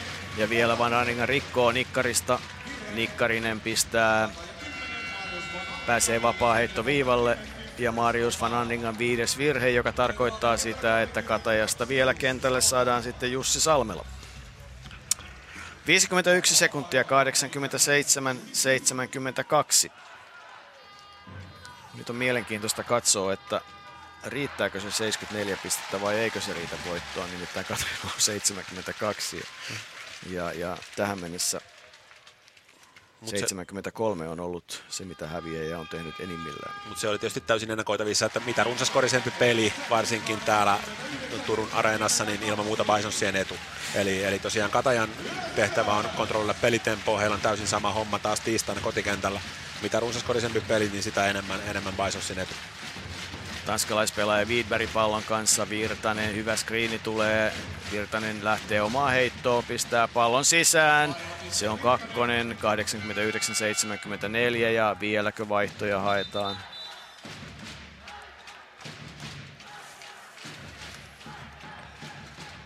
Pete joka tapauksessa jälleen 2-numeroisilla, eli hän on tehnyt 12 pistettä. Eli sekä eilen että tänään, niin kyllä tämä Katajan monivuotinen kulmakivi niin on paikkansa täyttänyt. Antto Nikkarinen tuulettaa kentällä. Hän poistuu kentältä. On tänään täyttänyt tehtävänsä Loimaan Bisonsin joukkueessa erinomaisesti ja vielä saadaan sitten Bisonsilta se viimeinenkin pelaaja kentällä, joka konkalassa on, eli Artur Arhangelski, virolainen nuorukainen, pääsee kokeilemaan tunnelmaa. Ilpo Pehkonen pitää palloa, 20 sekuntia on jäljellä. Pitääkö loppuun saakka vai vieläkö pelataan yksi peli ja sieltä Ginille heittopaikka, se menee ohi. Levypallo, kamppailun vie Marcel Moore, Virtanen ei vielä heitä, taitaa pitää pallon loppuun asti. Ja näin sitten kamppailu päättyy lukemiin 89-74. 74 siellä on, eli jatkoa ei ole ainakin olisi päässyt. No niin, eli aika lailla käsikirjoituksen mukaan nyt sitten kuitenkin tämä kamppailu meni. Eli jokainen ottelu on päättynyt kotijoukkueelle yli 10 pisteen erolla. Ja kun katsotaan, mitä tilastoista löytyy, niin Arnoldilla Katajassa 12 pistettä, 22 pistettä, Rannikolla 13, Virtasella 12, Huolilalla 10. Ja ihan toiselta puolelta, kun katsotaan Martin Zino 15, Antto Nikkarinen 10, Hilliard 9, Ahonen 9, Kotti 14 pistettä, 15 levypallo, Ilpo Pehkonen 7, Ian Hammer 18 pistettä ja Jean vielä 1 piste sekä Jallow 6 pistettä, 6 levypalloa. Siinäpä nuo ovat. Palataan tänne vielä jossain vaiheessa sopivasti, mutta Niina, eikös nyt ole oivallinen tilaisuus viedä nämä jalkapallot loppuun? Yle Puheen urheiluiltaa. Tehdään näin, mutta tehdään se napsakasti ihan vaan tästä lyhyesti studiosta ja palataan sitten vähän jälkianalyyseihin koripalloottelun tiimolta, nimittäin jokaisella paikkakunnalla on jo tauoille menty. Ja IFK Jaro-ottelussahan tuo maalitehtailu tämän illan osalta jo aloitettiin, kun Pekka Sihvola ärhäkkäästi heti alkuminuuteilla vei kotijoukkueen IFK:n 1-0 johtoon ja sitten siellä vielä lisättiinkin IFK:n johtoa 2-0. Tuon toisen maalinhan teki Otto-Pekka Jurvainen, joten 2-0 lukemissa Helsingissä lähdettiin tauolle. KTP SJK 0-0, KuPS Inter 0-0, IFK Mariehamn Ilves 0-0. FC Lahti RoPS-ottelussa sen sijaan yksi maali nähtiin. Vierailija RoPS siirtyi maalin johtoon. Alexander Kokko oli viimeistelijänä ja näin tuo ottelu tauolla 0-1 lukemissa. Ja VPS HJK-ottelussa sitten ollaan puolestaan 1-1 lukemissa. Jordan Seabrook ensin vei vaasalaiset 1-0 johtoon ja sitten harmittavasti tuo vaasalaisten oma maali tasoitti ottelun 1-1. Tässä taukotilanteet. Jalkapallon ykkösessä on pelattu tänään 2 ottelua ja tähän päivään lähdettäessä ykkösen kärkijoukkueet PS Kemi ja FC Jats kokivat kumpainenkin tappiot, kun PK35 Vantaalta voitti Jatsin peräti 4-0 ja PS Kemi taipui JJK:lle 0-1, joten näin ollen PK35 Vantaalta nousi nyt sitten jalkapallo ykkösessä sarjakärkeen tasapisteisiin PS Kemin kanssa, mutta sillä parempi maalisuhde. Siinä vähän ykkösenkin tuloksia. Taukoa tässä on varmasti sellainen kymmenisen minuuttia vielä ennen kuin sitten toiset puoliajatkin jalkapalloissa käynnistyvät, joten palataanpa vähän vielä sitten jälkianalyyseihin tuonne Turkuun ja katsotaan, jos saadaan vaikkapa haastatteluja. Bisons Kataja siis 89-74 ja no niinhän se joukko nyt sitten meni, että kyllä teille sitten kuitenkin sinne matka sinne Joensuuhun tiistalle tuli, vaikka alkuun vähän uimoilitte ja ajattelittekin, että eiköhän se Kataja nyt pystyisi tuon mestaruuden jo tänään ratkaisemaan.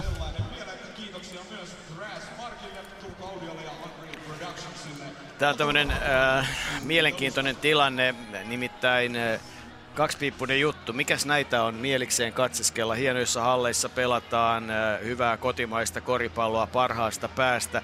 Eihän siinä ei ole mitään syytä, miksi siitä ei nauttisi. Sitten toinen puoli asiasta on se, että Joensuuhun nyt sitten todella joudutaan taas rahtautumaan.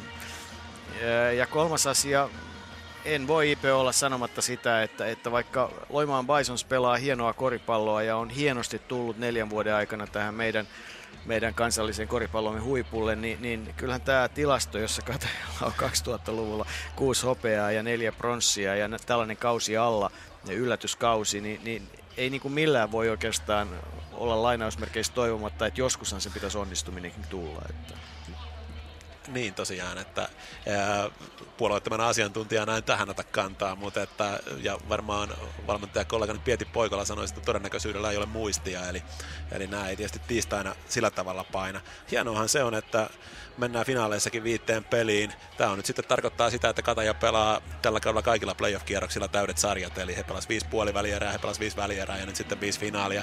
Ja edelleen hienoa se, että niin, runkosarja vaikuttaa sen verran, että niin saadaan 5. pelin kotikentälle, että sen takia on pelattu pitkä runkosarja tähän, että Kataja pelaa Bisonsia vastaan finaalit kotikentällään ja game 5, niin siihen ei vaikuta mitkään kabinettipäätökset eikä mitään muu, se on ainoastaan ratkennut pelaamalla ja se on hieno juttu.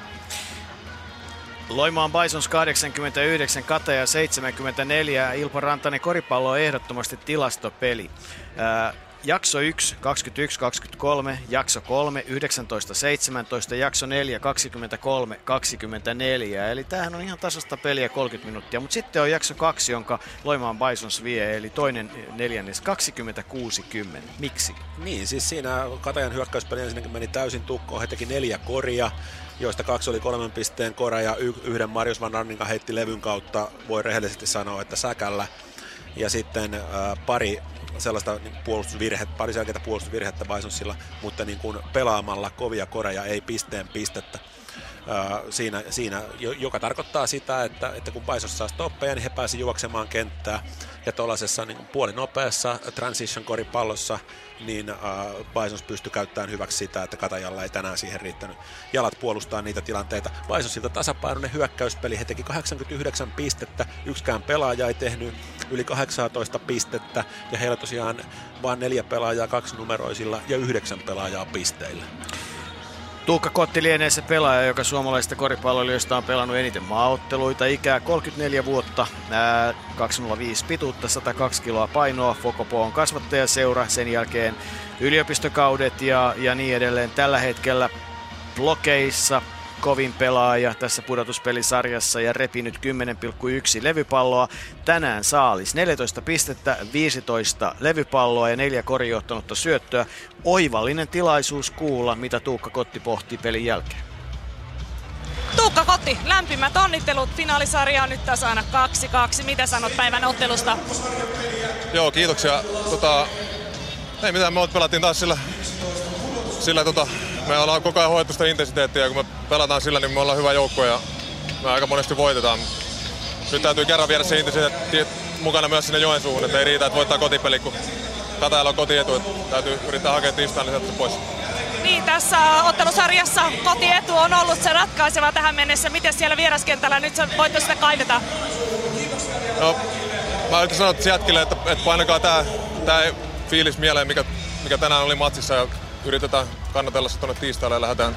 Kyllä kaikki tietää, että panokset siellä ei ole huomista sen jälkeen. Se peli on pakko voittaa, niin kyllä mä uskon, että sitä intensiteettiä ei varmaan kauhean vaikea löytää ja sitä fokusta.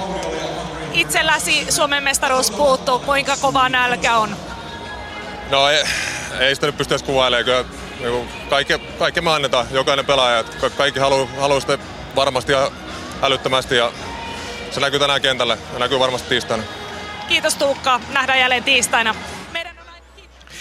Hän oli Inka Henelius ja näin sitten TV-lähetys myös tiistaina ja kyllähän täytyy sanoa, että kotirauhallisuus ja korinaluksesta hallinta, niin on sitä kyllä kiva katsoa. Kaiken kaikkiaan, että koripalloon sopii erittäin hyvin tämä John Woodenin kuuluisa lause be quick but don't hurry, eli on nopea, mutta älä hosu. Ja kyllähän siis Tuukka Kotti on nimenomaan tällainen pelaaja.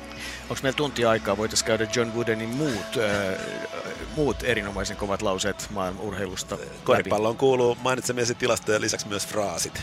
Se on ihan totta ja kuvittelisin, että kohta voidaan kuulostella, mitä miettii sitten Joensuun Katajan valmentaja Pekka Salminen, nimittäin hänkin on haastattelupisteissä. Ja saman tien oikeastaan voidaan, mitäs me turhaan, annetaan Pekka Salmisen pistää kasaan, mitä hän miettii. Pekka Salminen, Katajan valmentaja. Bisons selvitti ensimmäisen ottelupallon, näin kai voisi sanoa. Mitä sanot illan ottelusta? No, vastustajat yleensä tässä urheilussa on mitä ansaitsee ja Loimaa ansaitsi tänään voito, pelasi kovaa, pelasi fyysisesti ja otti meidän hyökkäyspääaseita pois ja vei kovaa korikohtitilanteita ja me ei nyt pysty tällä kertaa vastaamaan siihen, nyt jatkuu meidän tämän kauden niin kuin tämähän on meidän sävelen Game 5. Me ollaan puolivälierissä pelattu kotona se, ja tämän takia tämä runkosarja ollaan tässä painettu, että mikä sitä makeampaa. Minkä takia te ette pystyneet tänään vastaamaan? Mitkä on ne syyt? No sen takia, että Loimaa oli fyysisempi, tavoitteellisempi, kovempi kaiken kaikkiaan tänään. Oltiin pikkasen pehmeitä ja näitä vastaan paljon tarvitse pehmeä olla, niin tällaista tämä on. Ja totta kai tuossa tapahtui niin muutamia virheitä, että millä tavalla me yritettiin pelaa, ei siinä mitään. Että näistä pitää oppia ja se vitospeli pitää viedä kotiin. Niin, kuinka suuri asia se on, että se on siellä kotikentällä tuo viides ottelu? Totta kai onhan se ihan mielettömän iso asia, että meillä on ihan mielettömät fanit, siellä tulee 3000 ihmistä varmasti, jolle vähintään taas, ja kova meteli, kotikorit, ollaan käytännössä katso eletty siellä viimeinen puolitoista kuukautta tässä hallissa, ja aivan loistavaa. Kyllä siinä on niin iso merkitys, kyllä meillä ainakin on, niin me otetaan siitä henkisesti kaikki irti, mitä saadaan. Yksi välipäivä ja sitten todellakin mestaruus ratkeaa. Miten tuo välipäivä vietetään? No, välipäivä vietetään meidän kodissa, eli meidän jäähallilla, Mehtimäellä, Joensuussa. Ja katsotaan vähän videoita poikien kanssa, kun coachin koko päivän siellä, tai nuorempi meistä, eli mun apulaisvalmentaja koko päivän siellä. Pelaat käy katsoa vähän omia tekemisiä, ja illalla harjoitellaan, kävellä vähän asioita läpi, ja 4 maissa, ja siinä se sitten ollaan valmiita. Tiistaina sitten kaikki peliin, eikö? No, eikä tässä mitään sen jälkeen ainakaan voi laittaa peliin. Tsempiä tuohon koituksen. Hän oli Pekka Salminen, niin ota Ilpo Rantanen kiinni siitä. Kokenut valmentaja, Pekalla on 2 Ruotsin mestaruutta. Ja niin, kyllä tämä koripallo on niin Suomessa kuin Ruotsissakin, että näinhän se menee. Ei tässä niin enää keksitä peliä uudestaan tai mitään sen mullistavampaa tehdä. Lihashuolto on olennainen asia. Video harvo valehtelee, se näyttää mitä kentällä tapahtuu, mitä olisi pitänyt tehdä. Niin ilman muuta Kataja tekee sekä joukkueen että henkilökohtaiset klipit. Ja niin tässähän on nimenomaan se olennainen asia, että 5. pelistä pitää nauttia. Se, että siinä vaiheessa, jos alkaa tuntua liikaa painetta tai siinä vaiheessa, jos se tilanne alkaa kipsata tai ahdistaa, niin silloin hyvin helposti niin kun pelaaja menee sellaiseen tilaan, että hän ei toimi. Eli silloin hyvin harvoin tekee mitään oikein, jos ei tee mitään. Eli 5. pelissä pitää uskaltaa pelata siitä ilmapiiristä, tilanteesta pitää nauttia. Ne on niitä urheilijan uran juhlapäiviä ja ainoastaan kauden, vaan koko urana. Kaikki pelaajat ei noita pelejä pääse pelaamaan koskaan. Niin, Katajan yleisöennätys syntyi vuonna 2006, 3102 henkeä, ja eilen todistettiin se, että se on entinen ennätys, kun Mehtimäen jäähallissa koripalloa seurasi 3348 ja halli oli tupaten täynnä. En oikein ymmärrä, että miten salibändissä siellä on ollut 5500, mutta on siellä ollut aikamoinen tunnelma, ja se on semmoinen etelä-eurooppalainen pätsi. Jos ilma on lämmin, niin siellä on kuuma, siellä on hillitön meteli, siellä on ahdasta, mutta se on hieno koripallohalli, se on juuri sellainen kuin missä oikeastaan koripallootteluita pitäisi pelata. Se on kuitenkin tiistaina edessä ja sen jälkeen pelaajat tietävät, että hei, nyt kun tämän 40 minuuttia tehokasta peliaikaa pelaa, niin sitten ei tarvi kuukauteen erityisen paljon mitään asioita tehdä, että sitten alkaa loma. Se on juuri näin, ja historiankirjoihin jää vajaa ainoastaan se, että kuka voitti. Ja se, että miten siihen päädyttiin, niin sillä ei ole merkitystä. Ja se, että niin, kyllähän sen aina joku tilastonikkari myös sitä kaivaa, että kuka oli toinen. Mutta tosiasia on se, että sen ottelun lopputulos määrää sen, että jäädäänkö historiankirjoihin vai ei.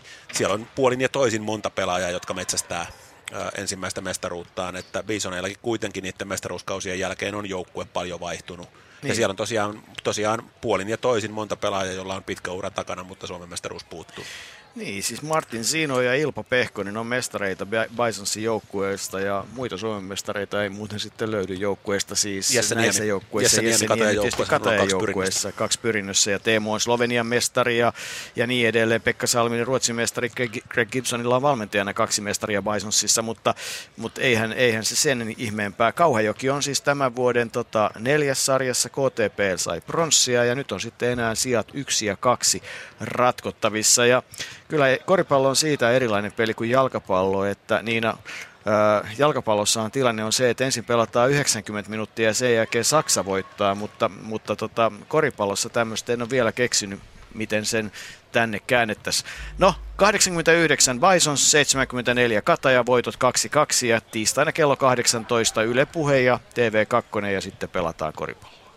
Kyllä, ja Jouko Volle ja Ilpo Rantanen, kiitokset miehille, ja he ovat sitten tarjoilevat myös nuo ratkaisuhetket todellakin ylihuomenna tiistaina.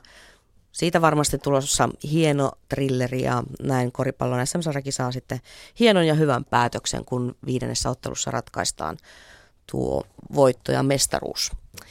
Jääkiekon MM-kisoissa palataan pronssiottelua Tsekki, USA ja Yhdysvallat. Ensimmäisen erän jälkeen johtaa tuota ottelua 2-0. Loppuottelussahan kohtaavat sitten Kanada ja Venäjä tänään Suomen aikaa kello 21.45. Englannin valioliigassa on yksi ottelu jo pelattu. Swansea hävisi Manchester Citylle 2-4. Muun muassa Ture ollut maalipäällä. Manchester Cityn riveissä hän on viimeisteli kaksi noista Manchester Cityn 4 osumasta. Tässä aivan näillä hetkillä on sitten alkanut Manchester United-Arsenal-ottelu puolestaan. Ykkösen tuloksethan tuli tuossa jo kerrottuakin ja näin sitten kun Veikkausliigassa toiset puolet ovat puolestaan valmiita alkamaan, niin eiköhän mennä sitten ihan nauttimaan vaan kotimaisesta jalkapallosta. Tämä loppuaika 19.30 siis lähetysaikaa, joten ehdimme hyvin myös vielä jälkipeleistä tänä iltana nauttimaan. IFK Jaro siis lähtee toiselle puolelle 2-0 lukemista, KTP SJK 0-0, KuPS Inter 0-0, Lahti RoPS 0-1, IFK Mariehamn Ilves 0-0 ja VPS HJK 1-1. Siinä tilanteet ja Matti Härkönen IFK Jaro-ottelusta pyöräyttää kierrosta käyntiin. Kiitoksia Niinalle, täällä vielä vietellään taukoa, pikkuhiljaa pelaajat tulevat kentälle. Helsingin IFK johtaa siis numeroin 2-0. Pekka Sihvola, kauden avausmaali heti ensimmäisellä peliminuutilla. Ensimmäinen maali Sihvola sitten viime heinäkuun, silloin mypäpaidassa.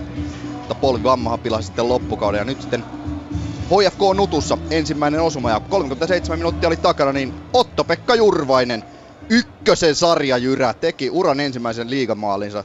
Jurvaisella ikä 30 vuotta ja tänään siis ensimmäinen liigamaali.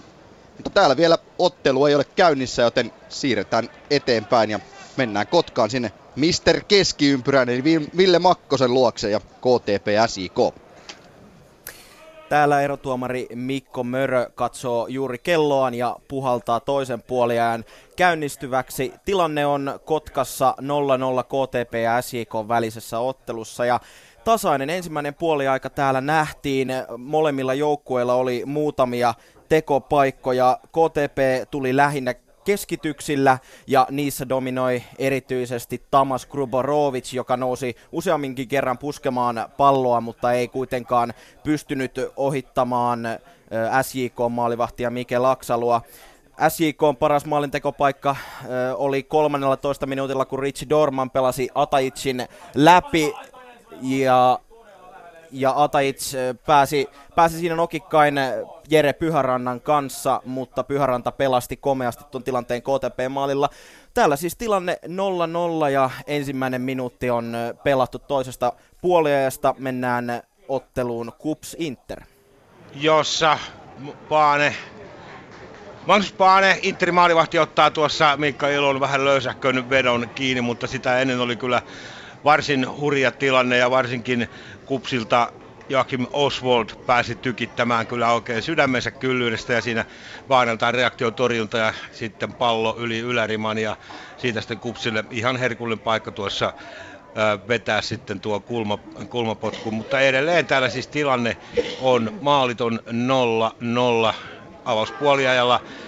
KuPSilla ne paremmat paikat ja oikein tarkkaus laskee ne 2-1 nuo maalipaikat kyllä menivät. Ja katsotaan tilanne, siellä on Pennanen mennessä vastentakaistaa, yrittää sisälle boksiin, mutta siinä on 3 Interin kaveria vastassa ja sitten yritetään vasemmalle syöttöä eteenpäin, mutta sen ei Rannankari pääsee näin sitten KuPSille sivura ja heitto.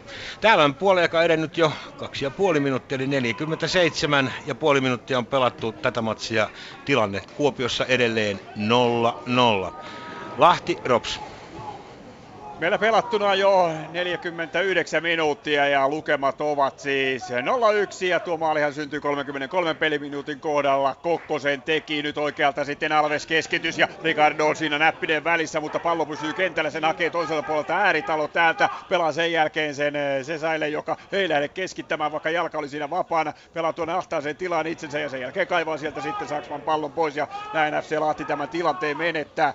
Tuossa aivan ensimmäisen puoliajan lopussa 45 minuuttia oli jo täynnä. Antti Okkonen joutui alimpana miehenä kaatamaan Mika Ääritalo, joka oli pääsemässä siinä yksin läpi ja sai siitä punaisen kortin aivan ansaitusti, joten nyt pelaa sitten RoPS tämän toisen puoliajan 10 pelaajalla 11 vastaan ja siinä reagoi kyllä Toni Korkeakunnes välittömästi, otti Leandro Motani, joka kyllä pelasi tuossa keskialueella ihan hyvin pois ja Alves tuli sitten tuonne kärkeen, joten siellä pelataan nyt sitten kahdella kärjellä. Rafael ja Alves ovat molemmat tuossa piikissä ja ilman muuta Lahti hakee tässä nyt nopeaa tasoitusta ja sen jälkeen vielä voittomaalia. Nimittäin avauspuoliajalla Lahti hallitsi tätä ottelua mielinmäärin. Siellä oli loistavia paikkoja, muun muassa Ääritalo ja Rafaelin peräkkäislaukaukset, mutta brasilialaismaalivahti Ricardo tuolla Ropsin maalilla hoiti ne molemmat ja hoiti monta muutakin tilannetta. Lukemat kuitenkin täällä siis edelleen 0-1 ja me menemme eteenpäin otteluun IFK Mariehamn Ilves. Tervetuloa mukaan tänne Ahvenanmaalle. IFK tällä hetkellä hyökkää Mäkisen voimin, mutta pallo menee sivurajasta yli ja 0-0 edelleen. Siis me toimittajat, me spekuloidaan, mutta joukkueet pelaa ja eihän tämä ollenkaan sitä, mitä me spekuloitiin. Tässä on kyllä kaksi tosi tasaista joukkuetta tällä hetkellä ja maalipaikat on ollut kyllä ensimmäisellä jaksolla aika lailla tasan molemmille ja molemmat on saanut luotua paikkoja ja nyt hyökkää tämän tämän ensimmäisen alun tällä toista jaksoa, niin Ilves on ollut ehkä ihan hituisen verran pirteämpi ja tälläkin hetkellä nyt pallottelee tuossa keskiympyrässä ja sieltä Jussi Kujala pistää hyvää palloa sinne eteenpäin Mäkijärvelle, mutta hyvin tulee liukuen Kojola siihen. Täällä on aika liukas kenttä tänään, nurmi on liukkaana ja vettä on tullut ja vähän tämmönen epätasainenkin tää alusta, niin kyllä tää pallo sillä tavalla elää, että kaikkea voi tapahtua ja varmasti tapahtuukin. Ja nyt on tulla sitten hyvästä paikasta, ei vaan se onkin IFK:lle tulee tuo sivuraja heitto. Mutta tosiaan 0-0 tilanteessa mennään ja sitten mennään sinne Vaasaan. Vepsu Hojiko. Täällä 5 minuuttia pelattu toista puoliaikaa ja lukemat täällä tasan 1-1. Ja kuten tuossa kävikin jo ilmi tuon koripallolähetyksen aikana, niin VPS siirtyi ottelussa johtoon 1-0, kun maalintekijänä oli Jordan Seabrook tuolta aika pienestä kulmasta. Maalivahti lähti sitten Salgren ennakoimaan keskitystä ja sieltä hyvin ulkosyrjillä pisti etuyläkulmaan pallon Jordan Seabrook, joka nyt pelaa tuolla aika lailla keskikentällä hyökkäävässä roolissa. Normaalisti tuolta laitalinkin paikalta hän on sitten noita maaleja käynyt iskemässä. Ja sitten tuossa ennen taukoa pari minuuttia ennen niin VPS:n kippari Ville Koskimaa vahingossa katkaisi, ei tietenkään vahingossa yrittänyt pistää palloa maaliin, mutta niin se vaan omaan maaliin pallo meni, kun katkaisi siinä HJK:n Robin Ludin ja Atomu Tanakan välisen syöttelyketjun ja pallo siitä sitten VPS-maaliin ja näin lukemat 1-1. Ja se mitä on ennakoitu, niin jos joku olisi peliä katsonut ja hänelle olisi kerrottu, että tässä on vastassa sarja kärki ja sarja jumbo, niin ei varmasti ikinä olisi uskonut tai voinut veikata joukkueiden roolia toisinpäin. Nyt tämä VPS on ollut tänään todella aktiivinen, todella hyvä, todella hyökkäävä. Johtuneeko sitten myös siitä, että HJK on aika paljon vaihtunut miehistä viime otteluista, mutta kyllä HJK:n materiaali on niin laaja, että ei sieltä kyllä helpolla pistetä kukaan tulee ottamaan. Ja erittäin viihdyttävä ottelu on nähty tänään Hietalahdessa ja toivottavasti nähdään sitten myös täällä toisella puolella. Täällä on lukemat 1-1 ja näin on kierros sitten vedetty kertaalleen läpi ja me palataan sinne alkuun otteluun Helsingin IFK Jaro.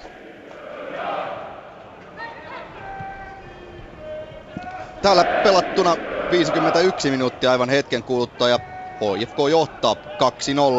Pallo on nyt Pauli Kuusijärvellä HIFK topparilla ja pelaa alaspäin Johanssonin. Johansson takaisin sitten Kuusijärvelle ja Kuusijärvi pelaa keskustaan, mutta Kari Sarra tulee hyvin vastaan laitapakin tontilta ja pääsee katkoon. Näin Jaro tulee vastahyökkäykseen. Walter Moore hakee keskitystä maalille, mutta Jukka Sinisalo HIFK toppari pääsee väliin.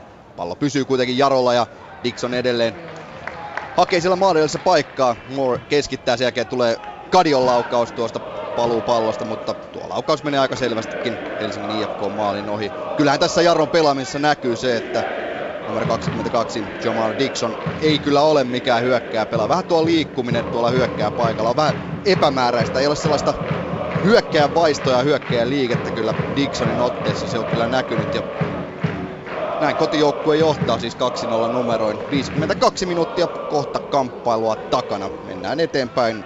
Kotkaan KTP SJK-ottelu. 52 minuuttia on Kotkassakin pelattu ja tilanne KTP ja SJK välisessä ottelussa edelleen 0-0. Äsken KTP:lla oli hyvä vapaapotkupaikka, siinä Markus Heimonen lähetti pallon tuonne SJK:n 16 rajan sisälle ja Henri Aalto SJK laitapuolustaja puski tuota palloa ja se muutti ilkeästi suuntaa, mutta Mikel Aksalu onnistui kuitenkin tilanteen torjumaan ja näin siis tilanne edelleenkin pysynyt täällä 0-0 ja tasaista, kuten tuli aikaisemminkin sanottua, niin se kuvaa tätä ottelua kyllä hyvin. Molemmilla on ollut hetkensä, mutta mitään kovin vaarallisia maalintekotilanteita ei ole tässä toisella puolella kuitenkaan vielä nähty. Nyt Tamas Grubarovicilla pallo siellä vasemman kulmalipun tuntumassa pelaa alaspäin siihen Äijälälle, joka jatkaa Minkeselle, ja Äijälä lähtee sitten hakemaan palloa keskelle. Pelaakin Grubarovicille, ja siinä on Grubarovicilla jo vetopaikka, mutta hän pelaa kuitenkin palloa taaksepäin, joten mennään eteenpäin otteluun KuPS Inter. Täällä täynnä edelleen 0-0 tilanteessa mennään, ja nyt on Interillä sitten hyökkäyksen poikainen tulossa. Turkulaiset eivät ole kyllä pahemmin päässeet vierailemaan tällä toisella puoliajalla nyt sitten tuolla KuPSin alueella. Ja tuossakin kyllä näyttää, että pallo kävi yli, mutta päätyräistä ei, mutta sieltä pelataan boksiin, sitä tulee veto ja se menee KuPS-pelaajasta yli. Päätyrä ja näin sitten Interille tulee tähän kohtaan kulma. Sohna, KuPSin pelaaja, otti varoituksen tuossa ja siinä kyllä oli semmoinen tapaus, että Sohna nyt kyllä vähän itse kerisi tuota, hän rappaili muutaman kerran siinä ja tuomari kävi häntä puhuttelemassa. Ainakin minun mielestä pari, ellei kolmekin kertaa, ja sitten lopulta se oli aika mitätön tilanne kyllä, mutta että kun oli sanottu ja Sohna ei meinannut uskoa tuota hommaa ollenkaan, niin sitten heilahti korttia, jokohan alkaisi mennä.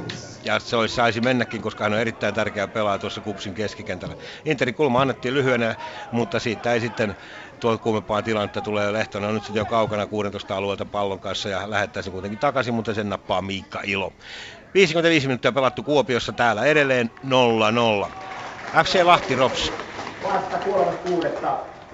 Se Lahti suorittamassa hetken kuluttua vaihtoa ja Pekka Lagerbom on tulossa kentälle, eli jälleen kerran toivottavasti nämä akillesjänen vammat, mitkä Power-Pekkaa on tässä vaimanneet pitkin alkukautta, on selätetty. Mies joutui Jaro-ottelussa tulemaan 30 peliminuutin jälkeen pois, ja nyt hän on sitten jälleen 30 peliminuutiksi kentälle tulossa. 0-1 lukemat edelleen, ja RoPS on vetäytynyt tässä aivan alas kokkoon yksinään tuolla kärjessä, ja tilanne on se, että nyt tulee kyllä Kärkkäiselle hirvittävä virhe. Hän puskee tuosta vaparin, joka Mosaki tuonne antaa, niin suoraan Obilorille, joka tällään sitten lahtilaispelaajan jalan kautta yli. Olipa hirvittävä virhe. Tällaisia virheitä nyt ei tietysti Lahti missään tapauksessa enää voisi tehdä, mikäli se tässä nyt toisen maalin vielä RoPSille antaa, kun tehottomuus on ollut sitä luokkaa, kun se tällä kaudella on ollut, niin tämä ottelu voisi sanoa, että on hyvää yötä. Me ei pääse vielä tuota vaihtoa tekemään, nimittäin tämä kulmapotku tulee. Pirinen tulee sitten antamaan. Pirinen laitettiin tuolla laitapuolustajaksi, kun Okkonen, niin sieltä sitten joutui punaisen kortin takia ulos, eli 4-4-1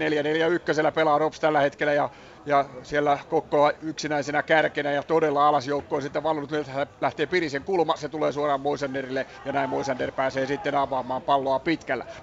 0-1 lukemat täällä, ja pelin henki on se, että Lahti pitää palloa. Katsotaan tämä tilanne, kun Rafael voittaa pääpallon ja oikealta pääsee Ristola läpi. Tulee olla aika pienessä kulmassa, yrittääkö suoraan? Yrittää, mutta tällä yli maalin. Näin siinä sitten käy. Siinä olisi ollut hyvin mukana myöskin Alves, jos olisi malttanut syöttää tuonne takatolpalle, mutta itse laukoi kyllä metritolkulla yli maalin. 0-1 lukemat täällä säilyvät, ja nyt tulee se vaihto, ja Petri Pasanen tulee kopparituotilta pois, ja Lagerholm tulee hänen tilalleen. Mutta me menemme eteenpäin. IFK Mariehamn, Ilves. Täälläkin vaihdetaan, Ahvenanmaalla vaihdetaan Kojola pois, ja De Cruz menee topparin paikalle. 0-0 tilanne, 56 pelattu, ja Mäkijärvi pistää boksin sisään vaparia. Sinne se tulee, mutta ensimmäisenä palloon kuitenkin Otso Virtanen.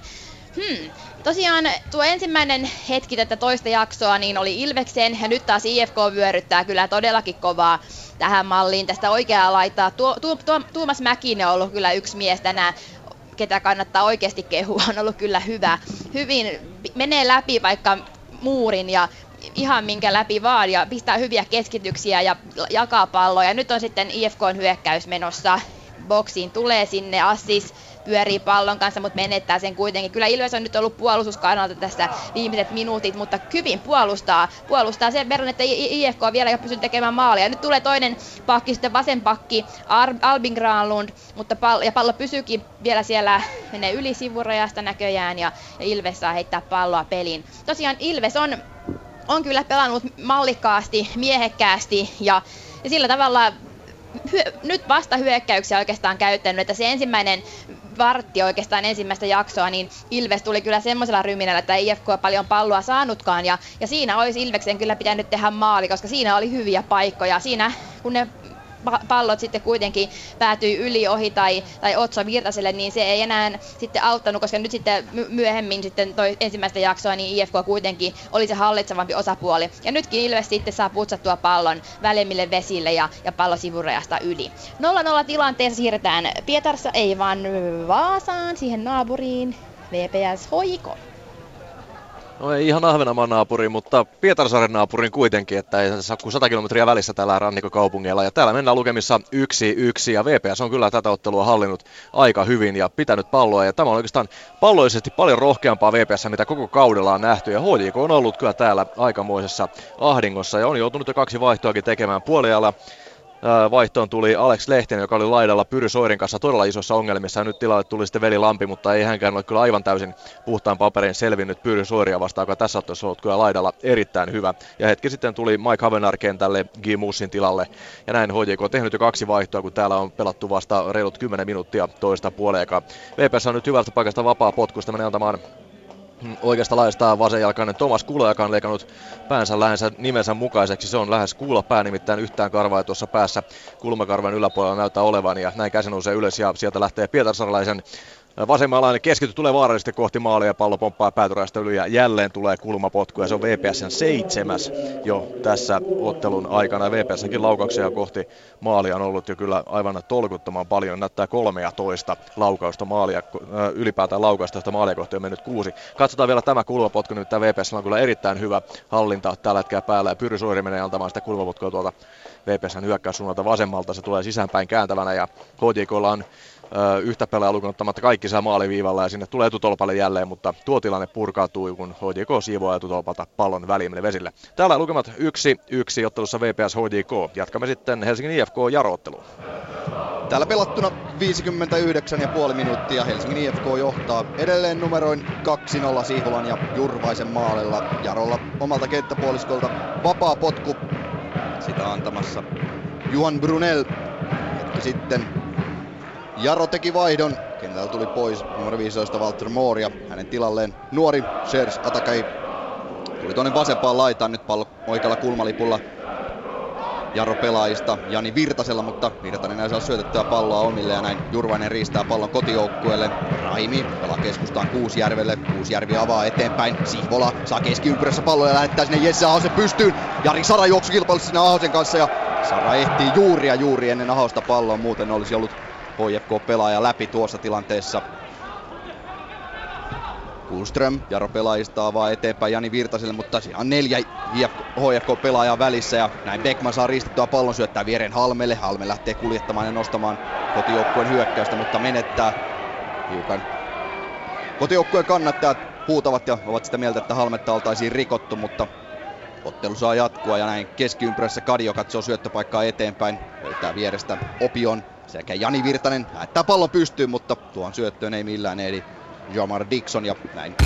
HFK maalivahti Mika Juhansson nappaa pallon käsinsä, mutta täällä ei tule maaleja, muualla tulee.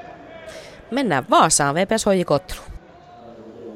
Ja näin siinä sitten lopulta käy, itku pitkästä ilosta, VPS hallitsee peliä, mutta niin se vaan on sitten, että HJK on se kuka maalin tekee ottelussa toisen maalinsa, riistää pallon tuolla oikealla laidalla samalla kun VPS pelaaja siellä tilanteessa loukkaantuu ja sieltä löytyy maalin edustalta sitten puoliksi vapaana Atomu Tanaka ja sieltä siirto alakulmaan ohi Henri Sillanpään ja nopea pelin kääntö pallon riistosta ja näin siinä myös tuo VPS pelaa, kuka siellä on loukkaantunut ja makaa kentän pinnassa. Taitaa olla tänään laitapakkina pelaava Isaac Lifton Miheso, mutta palataan tuohon hetken kuluttua. Näin täällä lukevat Vaasassa 1-2 ja HJK tekee ottelun toisen maalinsa. Jatkamme tästä studion kautta eteenpäin. Ja jatketaan kierrosta KTP-SJK-ottelusta.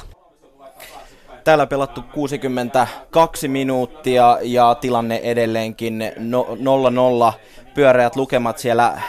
KTP-puolustaja Jordi van Gelderen sai äskeisessä kulmanpotkutilanteessa tällin kasvoihinsa, mutta hänet on nyt paikattu ja hän juoksee takaisin kentälle. Suurempia maalintekotilanteita täällä ei kuitenkaan ole ollut. SJK suoritti myöskin äsken ensimmäisen pelaajavaihtonsa. Sinne kentälle tuli Jussi Vasara ja pois sieltä SJK-hyökkäyksestä sitten Tuko joten ensimmäinen vaihto suoritettu ja myöskin KTP valmistelee ensimmäistä vaihtoa. Siellä on Georgi Ositasvili tulossa kentälle, mutta 0-0 tilanteesta jatketaan eteenpäin otteluun KuPS Inter. Jossa kyllä Interin valmennuspenkki huokaa syvää, sinä pääsi Lehtonen kyllä tälläämään suoraan syötöstä niin sanotusti one-timerin, ja se oli nähdäkseni tuo Knapojoi, joka antoi tuon keskityksen, ja kyllä siinä Lehtonen pääsi tälläämään ja se meni KuPSin onneksi yli maalin tuo tilanne. Huikea paikka, mutta tästä on joku minuutti, kun oli tuolla toisessa päässä myös huikea paikka. Mika Ilo pääsi menemään tuonne boksiin sisälle ja pääsikin virittämään hieman tykkiä, mutta hyvin luki tuon tilanteen mukaan tullut puolustaja, Interin puolustaja Juuso Hämäläinen, joka viime hetkellä sai sitten lapikasta niin sanotusti väliin tuohon Ilon vetoon. Siellä oli Baane jo vähän hädissään tuolla maalilla, että mihinkä päin tämä vasenjalkainen Kuopio on tuon kutinsa tällään, mutta Hämäläinen pelasti tuon tilanteen. Hyvä paikka oli siinä tulla KuPSille, joten ihan mukavasti täällä näitä tilanteita näyttää tulevan tällä toisella puolella, jos avauspuoliaika olikin vähän sitä kyttäilyä, eikä missään nimessä menty kaasupohjassa, mitä vähän ennakoin. Nyt on pallo KuPSilla, Rannakari heittää eteenpäin, siellä on Pennanen kikkailee, meneekö laatikkoon, kyllä heittää keskityksen, mutta se menee Interin kaverille suoraan tuo ja näin tilanne purkautuu.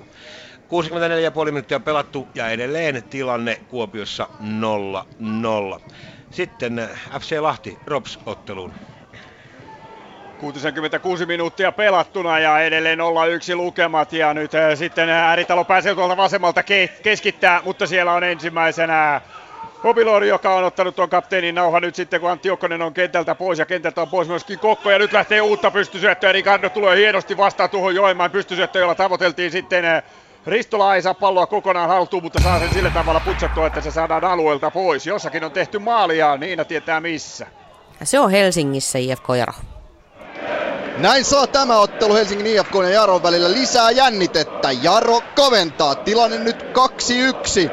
Riveralta loistava sivuvapaapotku takatolpalle ja vähän ehkä minunkin parjaamani Jamar Dixon paikalla ja puskee pallon maaliin. Nyt siis tilanne Helsingin IFK-Jaro-ottelussa 2-1 ja täällä on pelattuna noin 65 minuuttia. Mutta täältä mennään varmaan todennäköisesti Lahteen takaisin Jari Haapalan luokse. Tehdään just näin. Jarilla jäi vähän niin kuin ajatus kesken.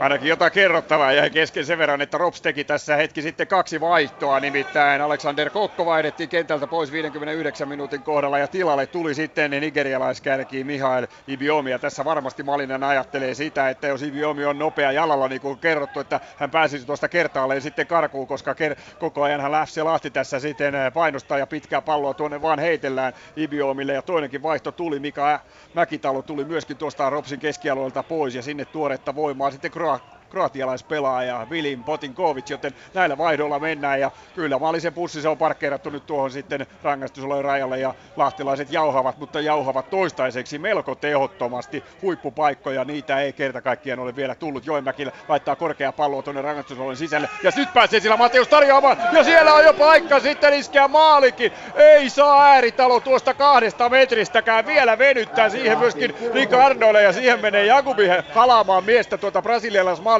Ja aivan ansaitusti, nimittäin hän venyttää tuon tilanteen vielä kulmaksi. Nyt kävi kyllä lähellä, mutta lukemat edelleen. 0-1 täällä ja eteenpäin. IFK Mariehamn, Ilves. Mariehamninassa ei ole busseja parkissa. Täällä on aika värikästä peliä. Molempiin suuntiin 66 minuuttia pelattuna. Lukemat 0-0 ja nyt hyökkää sitten Tampereelta oleva Ilves. Ja Mäkinen purkaa tämän pallon. Pistää huonon syötön kuitenkin tuohon keskelle. Kuitenkin löytää loppujen lopuksi IFK pelaajille ja Ibrahim lähtee nousuun oikeaan laitaan. Pelaa siihen vieren Astikselle. Astiks menettää pallon ja maali on tullut. No niin, ja sehän tuli siellä Lahdessa sitten. Kyllä vain kulman jälkitilanteessa pallo saadaan tänne oikealle ja Toivomäki keskittää se maalin eteen. Ja Mateus Alves, brasilialaispelaaja, syöksyy upeasti ja iskee tuosta aivan maamiehensä Ricardo eli RoPS maalivahdin nenälauta. 1-1 lukemat ja tietysti kyllähän tämä roikkui ilmassa ilman muuta. Ja nyt on aikaa tietysti lahtilaisilla vielä tässä hienoa voittomaaliakin, mutta 1-1 lukemat tällä hetkellä täällä. Ja palataan takaisin Mariehamnaan. Ja nyt hyökkää sitten IFK Mantia, pistää hyvää syöttöä sinne maalin eteen, mutta siellä ei ole ketään valkopaitasta ja sitten vasta hyökkäys Ilvekselle.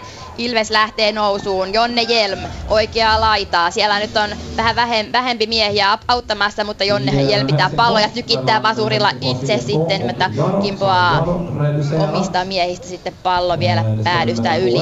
Tosiaan IFK on alakerrassa keskikentällä, käy kyllä kovaa harvennusta.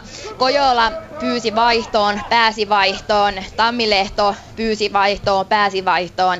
Siellä on nyt sitten muutettu aika paljonkin peliä ja siellä on Mantiakin tullut kehinä. Jonkinlaista vammaa molemmilla näillä topparilla ja keskikentän pohjalla olevalla pelaajalla oli, joten kyllä IFK pelaa nyt sitten aika lailla vaihtomiehillä kanssa, että ja nyt on Mäkisellä pallo oikeaa laitaa, pistää sinne hyvin Spänille, Spän keskittää ja assist vetää! Mahtava veto ja Highlander saa siihen tassunsa väliin ja pallo menee maalista yli. Siinä oli hyvä paikka IFK:lla ja nyt on tulossa sitten kulmapotku. Vaikka tää on ollut kuitenkin semmoista vuoristorataa puoli ja toisin, että no niin, maali. Taas mennään sinne Lahteen Lahti-Ropsotteluun. Kyllä vain, kauan ei ropsantanut täällä kotiyleisen juhlia, kun juuri kentälle vaihdettu Vilin Potinkovic iskee tyylikkäästi tuolta takatolpalta puolivolleista 2-1 johdon vierasjoukkoille. Siinä kyllä jälleen hirvittävä puolustusvirhe tuossa omalla rangaistusalueen sisällä FC lahtelaisjoukkoille ja pallo jäi pomppimaan tuohon rangaistusalueen sisälle ja Obilorko siitä sitten syötti Potinkovicille, joka tälläsi vieraat uudelleen johtoon. 1-2 lukemat täällä, kun 72 peliminuuttia täynnä. Ja jatketaan tästä sitten kierrosta VPS-HJK-ottelusta. Ja tuossa maalintekotilanteessa, missä HJK teki toisen maalinsa ja siirtyi tässä ottelussa tuonne kuskin paikalleen. Pallo ristettiin siinä VPS-pelaaja Charles Baltangalta. Se oli tosiaan Baltanga, joka sen kentän pintaan jäi ja jäi sinne niin pitkäksi aikaa, että jouduttiin mies taluttamaan pois kentältä ja juuri hetki sitten hänet vasta saatiin tuonne vaihtopenkille ja pukuhuoneen puolellekin saman tien ja hänen tilalleen sitten tuli Dennis Abdullahi tuohon keskikentän pohjalle ja tuon maalin jälkeen on HJK ottanut peliä enemmän haltuunsa ja pyörittää tälläkin hetkellä sieltä tulla erittäin hyvin ja Chenelle paikka rangaistusalueella. Chenelle haastaa kerran, ampuu toisen kerran, mutta ampuu päin koskimatta, ampuu uudestaan ja ampuu tuonne ristikkoon etuyläkulmaan ja pallo menee siitä yli ja hyvä esitys siinä Erfan Cheneliltä. Pienessä tilassa kyllä jalat käy ja tahtoa maalintekoon mieheltä löytyy. Lukemat kuitenkin täällä edelleen 1-2.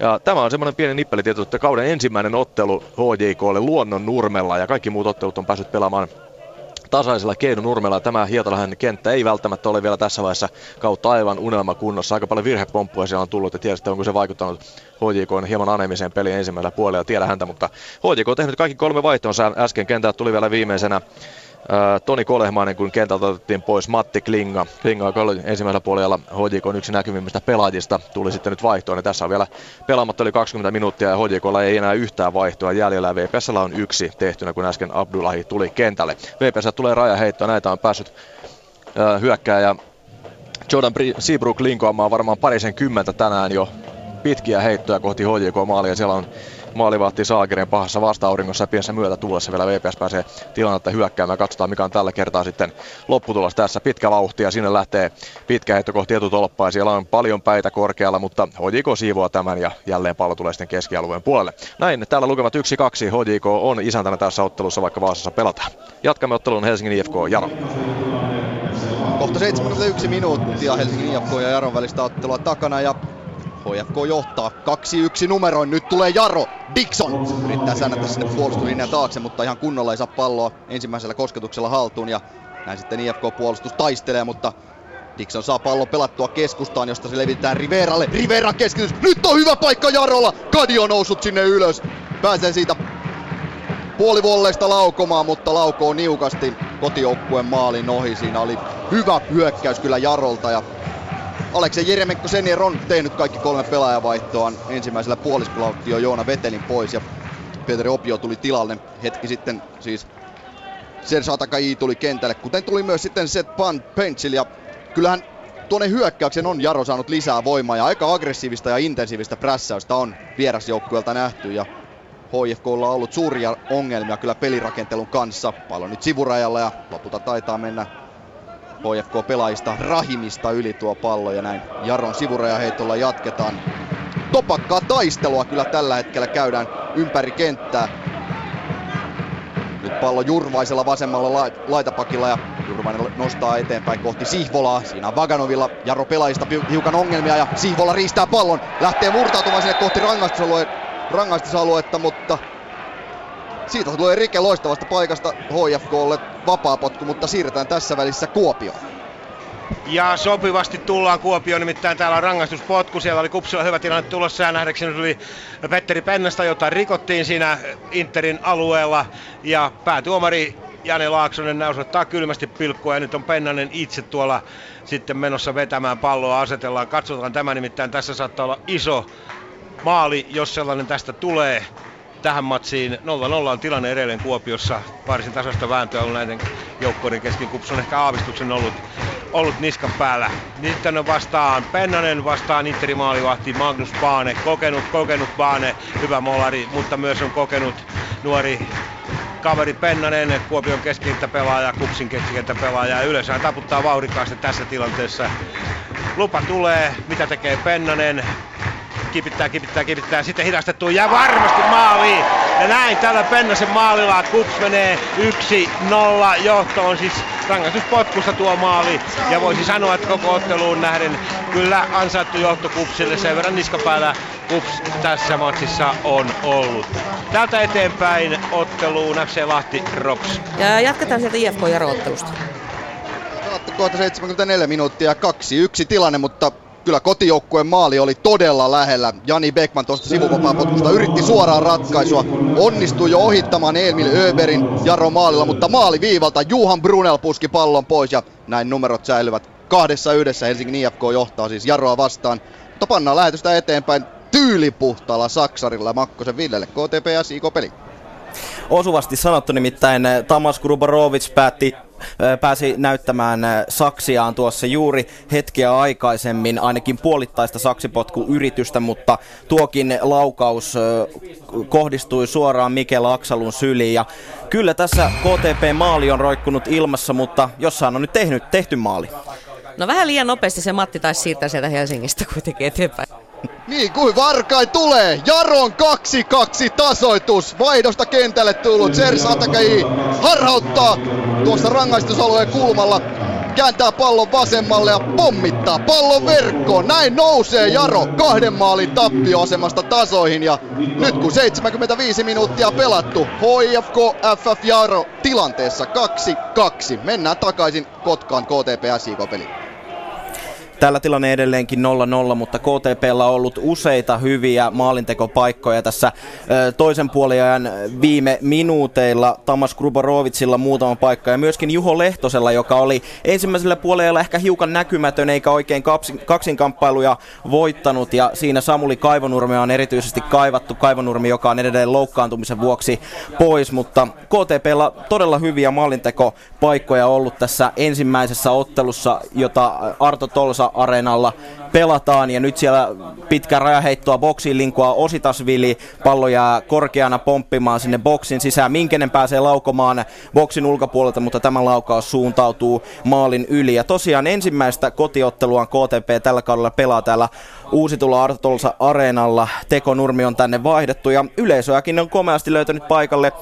Yli 2500 silmäparia Kotkassa todistamassa tätä ottelua ja hyvä tunnelma täällä on tänään ollutkin, mutta mennään sitten kierroksessa eteenpäin otteluun KuPS Inter. 1-0 sillä rangaistus potkuvalla KuPS johtaa, Pennanen teki ja Pennanen otti muuten varoituksenkin tuossa kun meni vielä laukaisemaan vihelyksen jälkeen. Ei siinä auttanut Anelut. Päätuomari näytti kylmästi korttia. Vähän herkästi se tuli. Mutta katsotaan nuo vaihdot, mitä Inter tuossa vaihtoi 6 minuutin kohdalla jo. Salomon Doa vaihdettiin pois ja hänen tilanneen Oskari Kvik, joka toi kyllä valtavasti ruutia tuohon Interin kärkeen mies. Varsinainen juoksukone ja KuPS vaihtoi myös Patrick Poutiainen pois kentältä ja sitten myös kärjestä Joakim Oswald ja tilalle sitten Irakli Sirpilatsi, joka Rovaniemellä vähän itseensä loukkasi, on nyt sitten tuolla pelissä ja ollut hyviä syöttejä. Sitten Charles Strafford myös kentälle KuPSilta. Ja nyt katsotaan tuo tilanne, siellä on Pennanen jälleen pahat, jossa yrittää boksin sisään, mutta siinä pidetään pallo kuitenkin pelissä. Sirpilatsi kamppailee ja nyt Sirpilatse leikkii kuolevaa joutsinta tuossa tilanteessa. Tuomari Jani Laaksonen ei tuohon halpaan, kyllä menee ja pallo Interillä ja toisessa päässä. 78 minuuttia pelattu täällä, KuPS johtaa 1-0. Ja nyt FC Lahti, RoPS.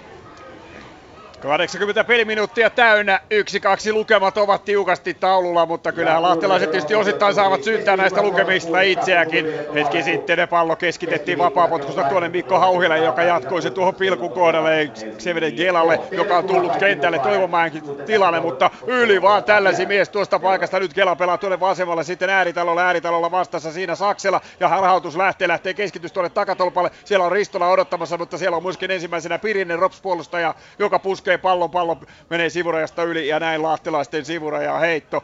Kyllä vain sivuraja siellä Hauhia todellakin heittämässä ja kyllähän tämä on tietysti kissa- ja hiirileikkiä nyt, tuleeko se tasoitus vai eikö se tule, että tehottomuus se lahtelaisilla on tietysti ollut tällä kaudella ja vasta 6 maalia on tehtynä ja jatkuvasti palloa tuonne rangaistusalueen sisälle, mutta ensimmäisenä tuossakin pallossa sitten Pirinen ja sen verran pitää korjata tietysti tuo RoPSin 2-1 maali, että se oli Janne Saksela, joka siitä pallon syötti sitten Posinkovicille, tälle kroatialaispelaajalle, ei Obilor, vaan Saksela oli tuo pelaaja, jolle lahtilaisten puolustus tunaroi sen pallon rangaistusalueen sisällä. 1-2 täällä tiukasti ja IFK Mariehamn Ilves.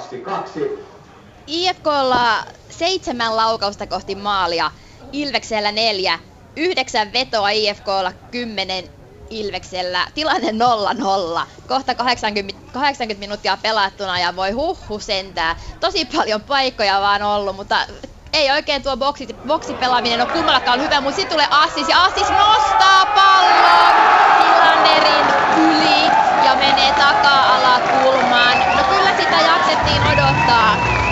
Sieltä tulee kotijoukkueen ensimmäinen maali. Se olisi voinut tulla Ilveksellekin, se tuli IFK:lle. On ollut kyllä semmoista tasasta vääntöä. Ei voi sanoa, että jompikumpi on ollut ylivoimaisesti parempi. Ja se on hyvin roikkunut mukana ja taistellut. Boksissa pelaaminen on ehkä ollut Ilveksellä tuo heikoin, että tuolla boksissa ollaan tavallaan aika paljonkin jäljessä ja IFK-pelaajat on aina ensimmäisenä ollut pallossa päineen ja tai sitten jalkoineen. Mäkijärvi joutuu tulemaan vaihtoon. Hänelle kyllä voidaan tämmöinen maininta kuitenkin antaa, koska on kyllä tehnyt ihan valtavasti töitä. Pelannut kyllä ihan joka paikassa, tehnyt kaikki työt, mitä vaan pystyi tehdä ja häntä nyt sitten tuuraa, tai hänet korvaa Tomi Petrescu, joten Ilveks on tehnyt kaikki vaihtonsa ja samoin IFK. IFK johtaa Saarella niukasti 1-0, kun 10 minuuttia jäljellä. Diego Assis maalintekijä. Sitten siirretään sinne Vaasaan VPS-HJK. Ja tänne tullaan hetkellä, mitä ei välttämättä VPS-kannattajat haluaisivat nähdä, nimittäin Pyry Soiri, erittäin hyvän ottelun tänään laitaninkinä pelannut, loukkaa polvensa pallon tavoittelutilanteessa ja saa suoraan siihen polvilumpioon kovan tälle ja joutuu klenkkaamaan tuonne sivurajalle, mutta tuskin nyt mistään isommasta on kyse, mutta Soiri on ollut kyllä tänään aivan erinomainen tuolla laidalla ja ollut todella energinen ja pallovarma ja erittäin innokas pelaaja. VPSlle vapaa potku, täällä siis tosiaan lukemat 1-2. Pitkään VPS on hallinnut, mutta viimeiset 10 minuuttia tuon HJK toisen maalin jälkeen lukemat ovat tasoittuneet. Erittäin paha kierteinen pallo tulee kulmalta kohti taka-alakulmaa, mutta kukaan ei pääse päineen väliin. Hetken aikaisemmin VPS sai kulmapotkun jälkitilanteesta pallon maaliin, mutta tilanteessa oli rikottu maalivahti Salgren ja siinä alkuperäisessä pallon tavoittelutilanteessa ja jatkotilanteesta pallo maaliin saatiin, mutta tuomari Petri Viljanen oli viheltänyt tuossa vaiheessa jo pelin poikki ja näin lukemat pysyvät muuttumattomina. Aurinko täällä paistelee mukavasti ja pieni myötä tuli VPS:llä hakea tuota tasoitusosumaa, mutta täällä ei maaleja hetken nähty, mutta jossain on nähty. Mennään sinne. Maarianhaminassa on vihdoin tuo ketsuppipullo niin sanotusti auennut. Maarianhaminassa on kebab-soosi auennut, näin voisi melkein sanoa. Täältä oikeasta laidasta Ibrahim keskittää ja pallon ottaa haltuun Assis, joka toistamiseen pistää pallon verkkoon ja IFK johtaa kotikentällään 2-0, anteeksi, hui. Jatketaan kerrosta sitten IFK-Jaro-ottelusta. 82 minuuttia kohta pelattuna. Siinä oli kotijoukkueella loistava paikka siirtyä jälleen johtoon, kun Jani Beckman pääsi virittämään jälleen pyssynsä vapaapotkusta, mutta tällä kertaa sitten hyvästä paikasta lähtenyt vapaapotku meni lopulta aika selkeästikin Jaron maalin yli ja näin numerot säilyvät tulostaululla 2-2. Helsingin IFK johti siis 2-0, mutta tällä toisella puoliskolla Jaro tullut tasoihin ja tuon 2-2 tasoituksen viimeisteli siis Serge Atakaji Hänelle ensimmäinen maali Veikkausliigassa ja ikää miehellä on vasta 16 vuotta, joten melkoinen tulevaisuuden lupaus kyseessä. Rahimi rikkoo nyt Brunelia ja näin vapaa potku Jarolle omalta kenttäpuoliskolta. Rauhassa sitä astelee antamaan maalivahti Emil Öberg. Ei tule lyhyttä tällä kertaa, vaan pitkällä lähtee tavoittelemaan mahdollisesti tuota Dixonin päätä sitten Öberg tällä pitkällä pallollaan. Näin lähtee pallo ilmojen halkia. Dixon juuri saa päänsä väliin, pyrkii jatkamaan sinne linjan taakse, jonne juoksee Atakka I, mutta Jurvainen pääsee väliin ja siivoaa pallon sivurajasta yli. Nopeasti heittää Jaroa palloa peliin. Ei heitäkään Atakka I, vaan odottaa ja näin voidaan mennä eteenpäin. Helsingin IFK FF Jaro tilanteessa 2-2 ja kohta 83 minuuttia pelattuna. Mutta nyt KTP SJK. 83 minuuttia on Kotkassakin pelattu, tilanne edelleen 0-0 ja äsken SJK:n keskikentän pohjalta Mehmet Hetemai vaihdettiin pois kentältä ja Cedric Gogoa tuli hänen tilalleen tuohon keskikentän pohjalle. Gogoahan yleensä nähdään topparin tontilla, mutta tällä kertaa mies tulee tuohon keskikentän keskustaan ja siihen lisää energiaa tarvitaankin, nimittäin yksi pelaaja, joka tästä ottelusta ehdottomasti on erottunut edukseen ja jopa ylitse muiden on KTP numero 10 eli Tamas Gruborovic, joka on ollut oivalla pelipäällä, tullut koko ajan hakemaan palloa, jakanut sitä eteenpäin ja ollut myöskin KTP vaarallisin pelaaja. Tuossa kymppipaikalla päässyt hääräämään ja siihen nyt Cedric Gogoa ehkä jotain ratkaisua tuo, että Gruborovic ei niin vapaasti pääse sillä paikalla pelaamaan, mutta 84 minuuttia täyttyy Kotkassa ja enemmän tässä KTP-maali on ollut ilmassa, mutta tilanne kuitenkin vielä 0-0 ja mennään sitten otteluun KuPS Inter. Edelleen 1-0 KuPS johdossa täällä mennään, 85 minuuttia on pelattu ja nyt sieltä sitten Inter hankkii itselleen kulmapotkun ja pienten raamanpoikasta näyttää tulevan Irakli Sirbilatsen KuPS-pelaajan ympärille, nimittäin hänet otettiin tuossa 66 minuutin kohdalla sisään tuonne kokoonpanoon kentälle, mutta tuo Rovaniemen RoPS-ottelussa saatu vamma oli sen verran paha, että oikea jalkaa mies piteli ja KuPS joutui vaihtamaan hänet takaisin vaihtoon ja sitten sieltä Sibulke tuli tuonne kärkeen KuPSilta ja nyt Inter siellä yrittää boksissa saada laukaisua aikaisemmin, mutta ei sellaista kyllä tule ja nyt pallo ajautuu toiselle puolelle ja keskitys lähtee sieltä, mutta KuPS siivoaa varmasti varmasti pallon turvallisimmille vesille ja näin keskialueelle saakka ja tuo Interin kulman jälkeinen tilanne, se purkautuu. KuPS puolustaa sitkeästi ja hyökkää kyllä todella terävästi, kun pallon saa, eli ihan hyvin kuopilaisilla tällä hetkellä tuo peli näpissä. Ja Inter ei ole oikein onnistunut tuota KuPSin puolustusta sitten. Ja rankkari tulee tuosta. Oho, mikä tuomio. Osuuko se Miikka Eloa, joka meni pallon tavoittelutilanteeseen, niin siinä käteen aivan tuolla 16 rajalla, vai oliko leikkaus siinä? Taisi olla leikkaus sitten, mistä tuo tuomita. Ja nyt tulee Interille sitten tässä tilanteessa aika kova tuomio. Rankkari jäädäisi katsomaan täältä. Tiukka tilanne, 86. Studio huutaa minulle, jos katsotaan tämä loppuun täältä vai mennäänkö eteenpäin. Mutta se tämä... Käydään pikaisesti ottamassa tuo maali Helsingistä. Okei, nopeasti. Täällä nimittäin peletään kohta. Helsingin IFK siirtyy 3-2 johtoon. Otto-Pekka Jurvainen keskittää. Pekka Sihvola iskee illan toisen osumansa ja näin kotijoukkue johtaa 3-2, mutta mennään takaisin Kuopioon. Nyt on tiukka paikka maanojalla ja siitä veto lähtee ja Vuoren varmasti siitä vasempaan alanurkkaan sijoittaa. Nyt en nähnyt tuon pelaajan numeroa, kuka sen veti Interistä. Oli sen verran nyt tuo numerot kyllä vaarallisesti ja se oli Aho.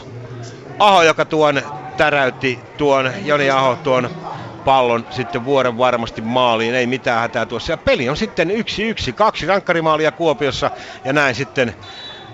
Peli on tasan ja lähtökuopissa täällä. Täältä Lahti RoPS-otteluun.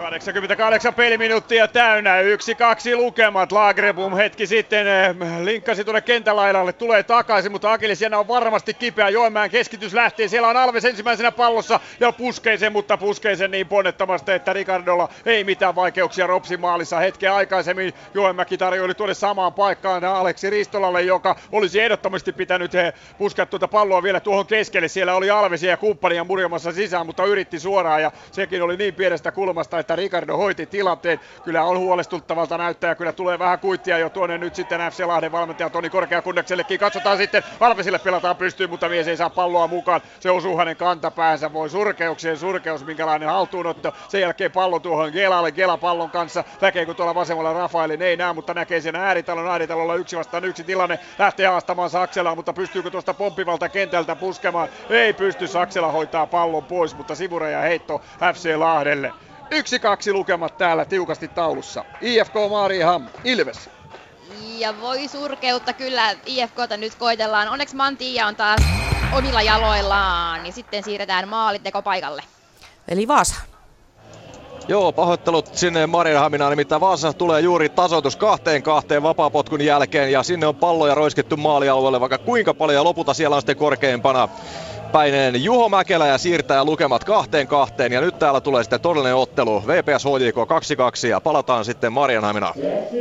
Ja semmoisia ei tarvitse pyydellä anteeksi, ja nyt sitten pyytelee anteeksi sitten Ilves, kun tulee hyökkäämään aika rajustikin sinne Otso Virtasen maalille. Tilanne kuitenkin edelleen 2-0, IFK Mariehamn johtaa, ja Filip Mantia loukas tuossa itteensä, ja kyllä mä sanon, että näitä alakerran miehiä ja keskikentän pohjan miehiä ei kannata nyt enää tässä vaiheessa antaa loukata itseään. Nämä on puolet kavereista nyt tuolla lääkittävänä, ja se on kyllä huono homma, mutta muuten IFK:lle tietenkin tärkeää, että nuo kaksi maalia pystyivät tekemään.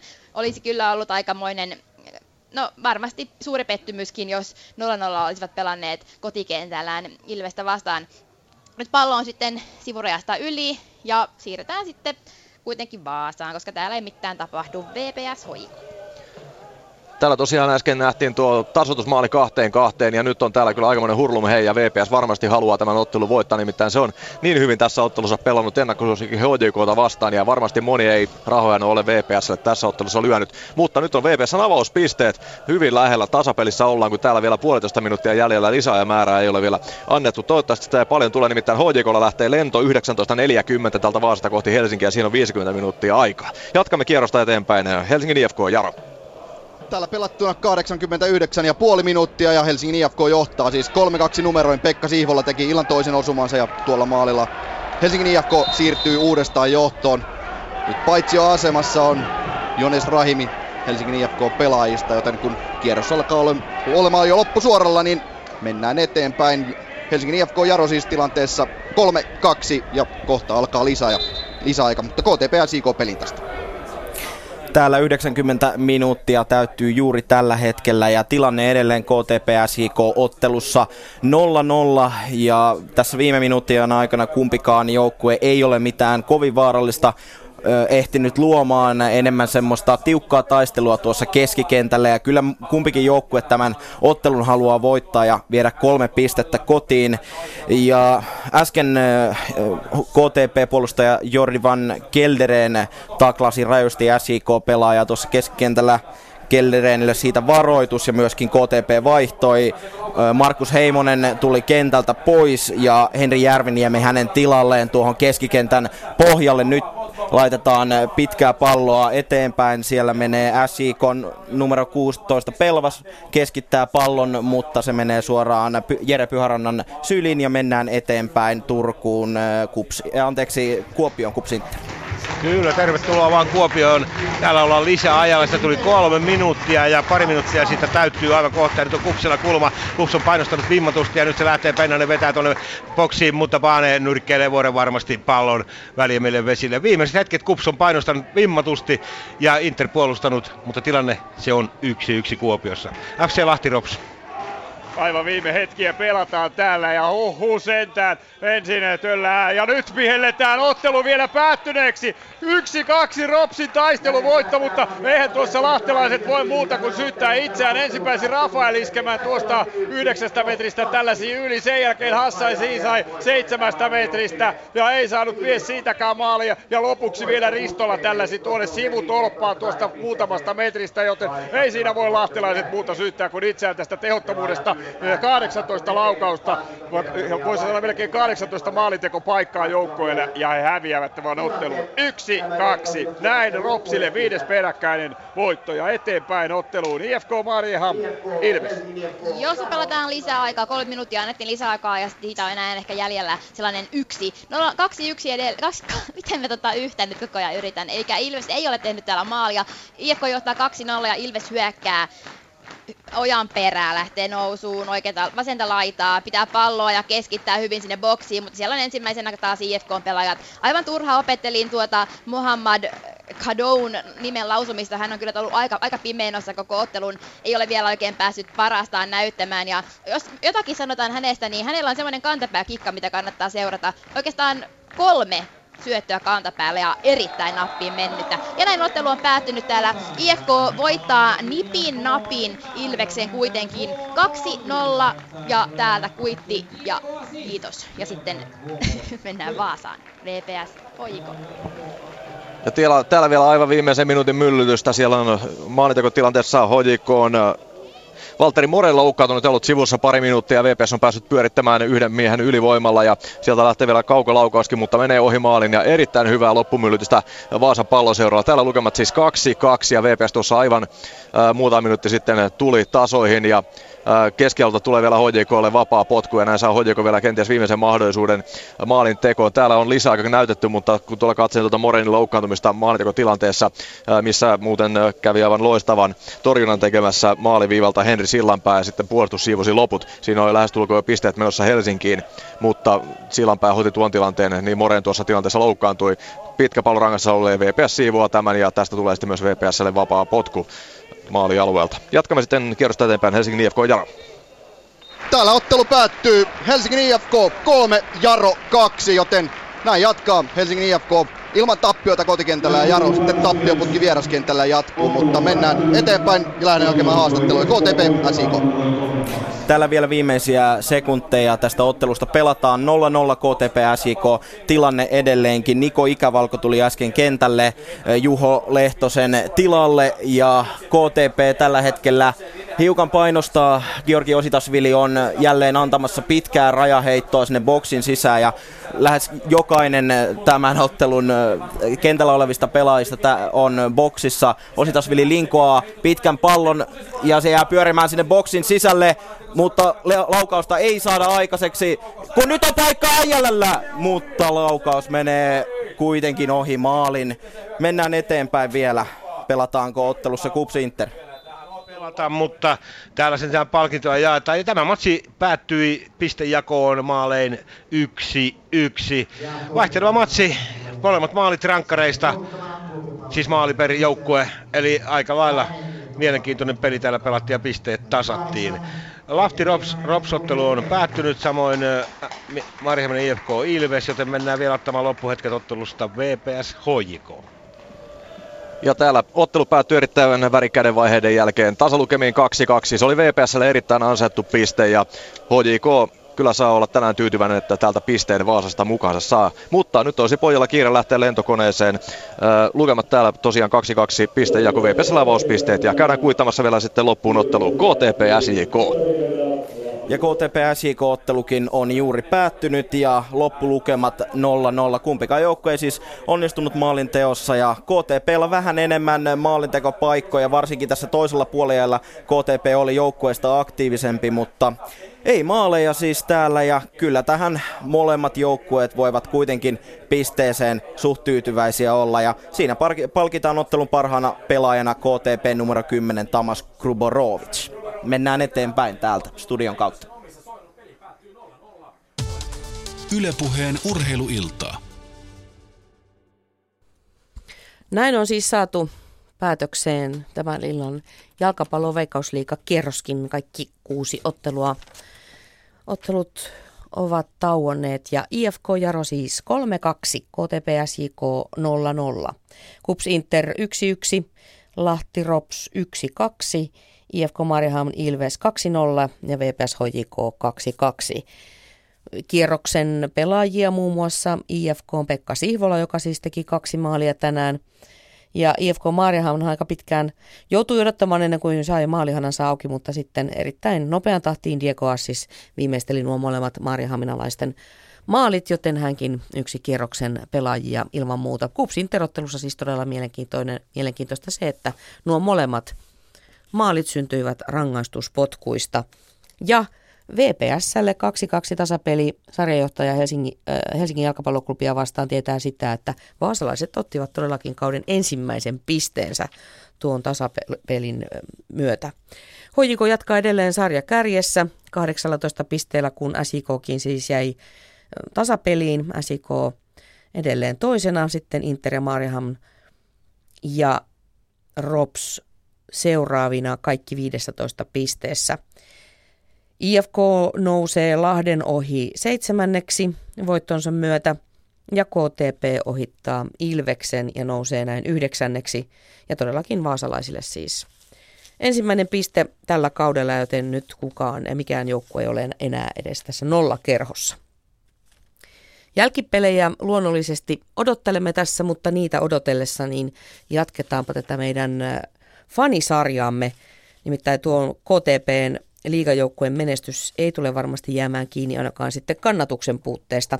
Kotka on aina tunnettu äänekkäistä faneistaan ja Arto Tolsa-areena on vaikea paikka vierasjoukkueille tälläkin kaudella. Ja nyt kun sinne sitten vihdoin on todellakin päästy, vaikka niitä maaleja ei nähty, niin kotkalaisten faniryhmässä Hannu Leppänen on ollut jo 20 vuoden ajan värikäs ja johtava hahmo. Nyt valtikka on kuitenkin siirtymässä isältä pojalle, sillä Hannun jälkikasvu Pasi järjestelee tällä kaudella joukkueen fanimatkoja ja on ottamassa muutenkin lisää vastuuta Boys from the Dogs -faniryhmän toiminnasta. Seuraavassa Leppästen ajatuksia KTP:n kannattamisesta.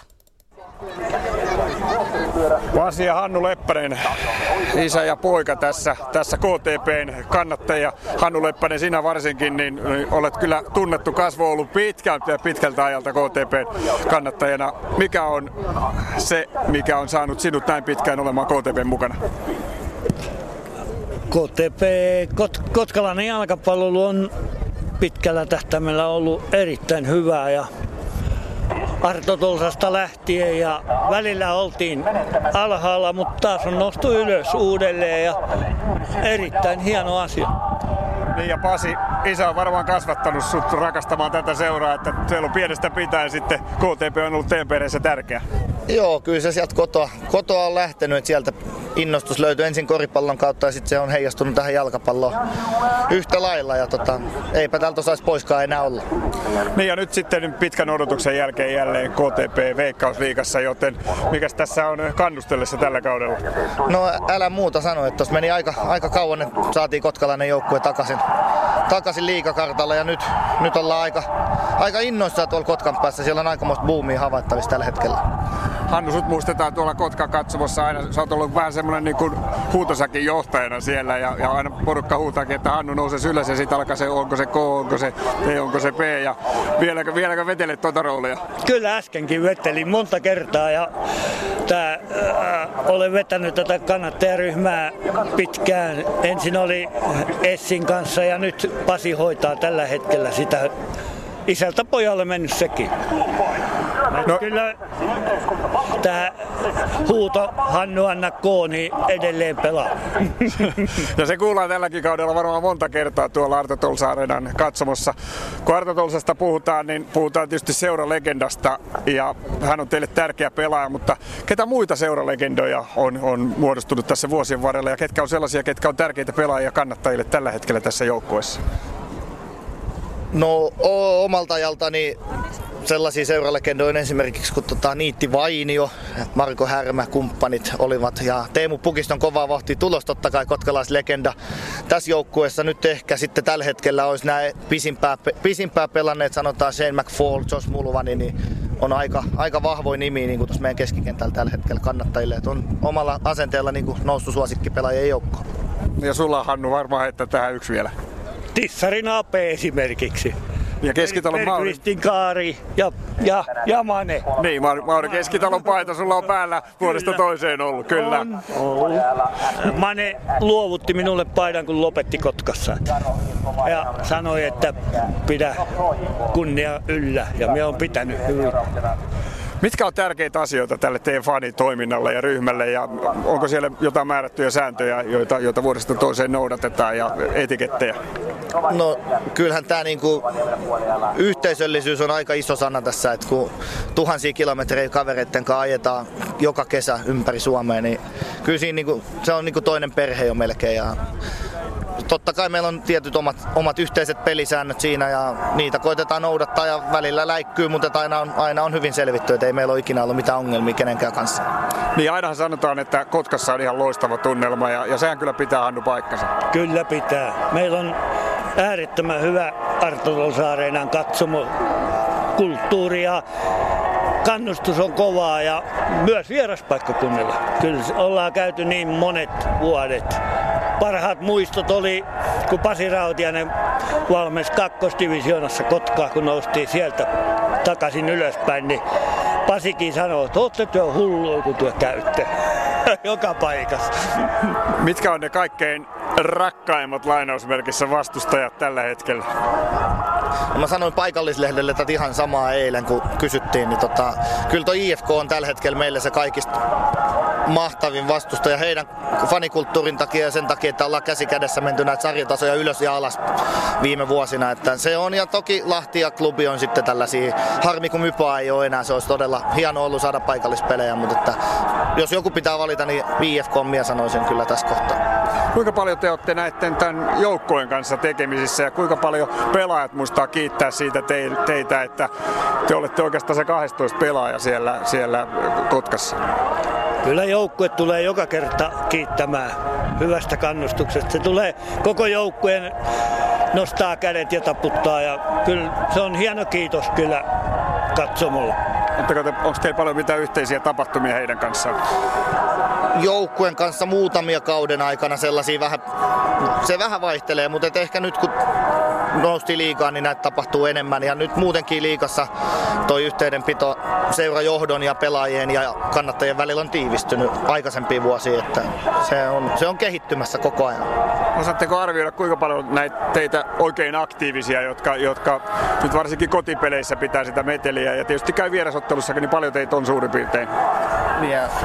Minä voisin sanottaa, että meitä on se reilu bussilastillinen, meitä on aina se ydinryhmä, joka käy, voitetaan tai hävitään, mutta totta kai viime vuonna Jippo-peli, niin meitä oli huomattavasti enemmän kuin normaalisti, kun oli mahdollisuus voittaa jotain. Mutta sanotaan se reilu bussilastillinen, meitä on aina, kävi miten kävi joka paikassa. Sitten tietysti pääottelut on erikseen. Ja kotikentällä voisi odottaa, että tällä kaudella on 3,000-4,000 katsojaa, voisiko ajatella? Jos vaan pelit lähtee vähänkin sujumaan, niin näin, että ihan takuulla.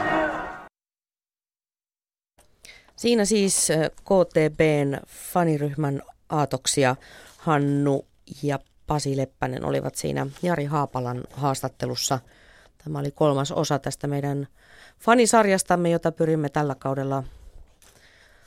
tällä kaudella sitten näissä jalkapallokierrosten lomassa niin ajamaan. Eli SJK-fanit, Lahti-fanit ja KTP-fanit on nyt esitelty. 6 ottelun kierros on siis pelattu todella IFK Jaro 3-2. Pekka Sihvola oli tuon ottelun sankarihahmoja. IFKhan johti ottelua peräti 2-0, mutta sitten Jaro aloitti kirinsä ja pääsi tasoittamaan 2-2, kunnes Sihvola aivan viime hetken maalillaan sitten lopulta IFKlle kuitenkin tuon jälleen kotivoiton ratkaisi. Eli nyt IFK kaikki 3 otteluaan kotikentällä niin on selvinnyt niistä ilman tappiota, eli 1 tasapeli ja 2 voittoa sieltä plakkarissa. KTP siis pelasi kauden ensimmäisen ottelunsa kotonaan, ei kuitenkaan pystynyt maaleja faneilleen tarjoamaan SJK:ta vastaan, joten tuo ottelu päättyy 0-0. KuPS Inter siis 1-1 ja todellakin tuossa ottelussa molemmat maalit syntyivät rangaistuspotkuista. Ensin Petteri Pennanen vei KuPSin 1-0 johtoon ja tasoitusmaalista vastasi sitten Joni Aho. Lahti taipui Rovaniemen Palloseuralle 1-2. Ropsilla nyt jo peräti 5 ottelun voittoputki sitten menossa ja Lahti on päässyt juhlimaan vasta yhtä 3 pisteen voittoa tällä kaudella. Aleksander Kokko ja Vilin Posinkovic Ropsin maalintekijät ja Alves Leandro puolestaan vastasi Lahden siinä vaiheessa 1-1 tasoituksesta. Ja Diego Assis oli mies IFK Mariehamnan 2-0 voiton takana, kun sarjanousija Ilves joutui lähtemään pisteitä Mariehamnasta kohti Tamperetta. Ja Vaasan Palloseura HJK, se päättyi siis 2-2. VPS aloitti maalinteon, Jordan Seabrook vei ensin joukkueen 1-0 johtoon. Sitten harmittavasti vaasalaiset sortuivat omaan maaliin ja näin peli oli tasan 2-2. HJK karkasi 2-1 johtoon Atomu Tanakan maalilla, kunnes sitten Juho Mäkelä varmisti tuon vaasalaisten kauden ensimmäisen pisteen tämän kauden liigassa. Meillä on ensimmäiset haastattelut valmiina. Olikohan se Helsinki, eli Matti Härkönen. Lahdessa on ensimmäiset haastattelut valmiina. Jari Haapala on ollut nopein mies tänään. Jari, ketä sä oot tavannut? No ensimmäiseksi tarinoitiin Juha Mallisen kanssa tuossa RoPS-valmentaja ja sitten toisena Mika Aaditalo oli FC Lahden pelaaja. Otetaan nyt Mallinen ensin, joka on tietysti vähän iloisempi mies. Tässä Juhan ajatuksia ottelun jälkeen. Juha Mallinen, 5. peräkkäinen voitto, mutta nyt oli kyllä aikamoisen puolustustaistelun jälkeen. Joo, tämä oli niin kuin monivaiheinen peli, että me aloitettiin tämä hyvin. Semmoinen ensimmäinen 10 minuuttia, niin se oli ihan hyvä. Näki, että oltiin niin kuin kohtuullisen kivasti latauduttu, mutta sen jälkeen tuli semmoinen noin 15-20 minuutin satsi, jolloin me pelattiin niin kuin päämäärättömästi. Siellä sovitut asiat unohtuu ja avataan peliä väärillä pelaajilla ja täytetään kenttää väärin. Ja siinä oli niin kuin semmoinen etsikkoaika. Onneksi siellä kuitenkin niin kuin topparit ja muun muassa Saksman pelasi hyvin, että sinne tuli aika paljon keskityksiä tuli maalille, mutta hoidettiin. Ei mitään megavarallista ei tullut, mutta pystyttiin kääntämään se kuitenkin siinä, se viimeinen 10 minuuttia vielä ensimmäisellä jaksolla pystyttiin niin kuin kääntämään vielä niin kuin hyväksi peliksi. Mutta sitten se ulosajohan tietenkin niin kuin oli se juttu. Onneksi me ollaan tätä asiaa niin kuin jonkun verran käyty läpi. Tietenkään ei me ei niin kuin toivota, että tämmöinen niin kuin tapahtuisi monta kertaa meille, mutta tätä on käyty läpi ja tämmöinen kävi viime syksynäkin meille HJK:ta vastaan viimeisessä ottelussa. Ja nyt on niin kuin, juttu oli toisella jaksolla tietenkin se, että se oli selviytymistaistelu, että pelattiin matalilla linjoilla ja ei otettu prässiä ja otettiin vastaan tarkoituksella. Sitten mietittiin vähän yksinkertaisia asioita, mitä pallon kanssa tehdään. Se, että me päästiin vielä yhdestä voittoon, niin se ei kulunut siihen suunnitelmaan. Mutta Ricardo täytyy sanoa kyllä, että aika nopeasti ton brasilialaispoika, vaikka ei ilmeisesti ole yhteistä kieltäkään, niin löytänyt varmuuden tuonne maalille. No joo, siis hänessähän tiedettiin, että hän on niinku kimmossa ja semmoinen niinku energinen kaveri. Ja sitten kun selvisi hänen tänne tulossa, että hän on hyvin avoin luonne ja tekee niinku kaikkensa joukkueen ja pelikavereiden ja seuran puolesta. Hän on erinomaisen hyvä tyyppi ja tämmöisessä ottelussa niin tarvittiin maalivahtia, joka ottaa ison alueen. Ja Ricardo on nyt ne niinku hyvin päässyt tähän sisään. 3 peliä 3 voittoa.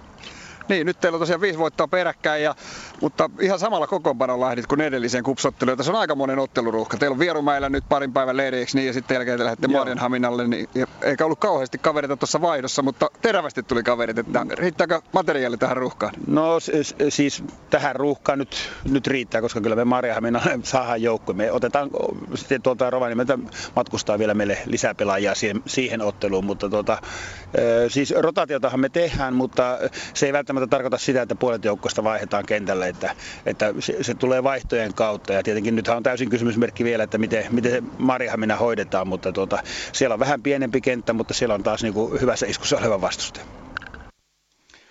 Näin siis Juha Mallinen ja Juhan kanssa kun tarinoi, niin siinä ei paljon tarvitse kysellä, sieltä tarinaa tulee. Joo, mä huomasin. Että... Ja sitten otetaan Mika Aaritalo seuraavaksi, eli FC Lahden hyökkääjä, joka itse asiassa oli kyllä tunaroimassa sitä avausmaalia tuossa, mutta oli myöskin muutama paikka ja loi paikkoja kyllä, mutta niistä nyt ei maaleja tullut. Tässä Mika.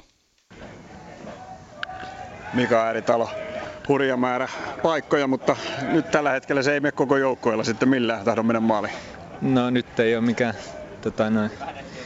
Ei ole mitenkään niin kuin onnistunut toi maalinteko ja en mä tiedä, oli Ropsilla nyt 2 paikkaa tässä pelissä ja nekin niin kuin itse lahjoitettiin. Et kyllä tämä aika niin kuin turhauttavaa on niin kuin koko koko joukkojen osalta varmasti.